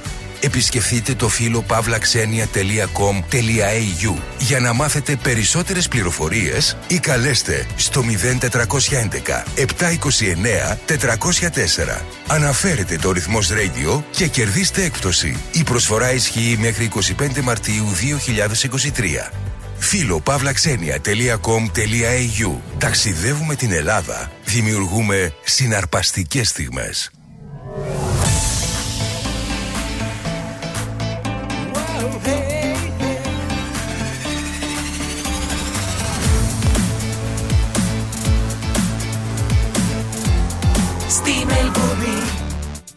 Ακούς ρυθμό. Στη Μελβούνι ακούς ρυθμό, η ώρα σχεδόν πάει για 9 και εμείς τρέχουμε με το ρολόι, θα πάρουμε άλλα 15 λεπτά για να καλύψουμε δύο ακόμα σημαντικές συνεντεύξεις και κρίνω ότι είναι σημαντικές γιατί επιτέλους είναι κάτι το οποίο το είχα αναδείξει και από προσωπικό μου δημοσίευμα στο Νέο Κόσμο ε, α, παλιότερο ε, όταν αναφέρθηκα στον Άρη και στον ΠΑΟΚ ε, είπα ότι το έχει φέρει έτσι η μοίρα ώστε επί αυτές οι δύο ομάδες να παίζουν κατά καιρού σε διαφορετικές κατηγορίες και, Ναι. και αφενός και αφετέρου έχουμε και το φαινόμενο να παίζουν και σε διαφορετικούς ομίλους. Η μία ανήκει στην ε, δυτική Μελβούνη, η άλλη είναι στην Ανατολική. Ε, ο Άρης των Ανατολικών Προαστίων, ε, γνωστός ο South Springvale, αγωνίζεται στη State League 1, ο ΠΑΟΚ Ισταλτών αγωνίζεται στην State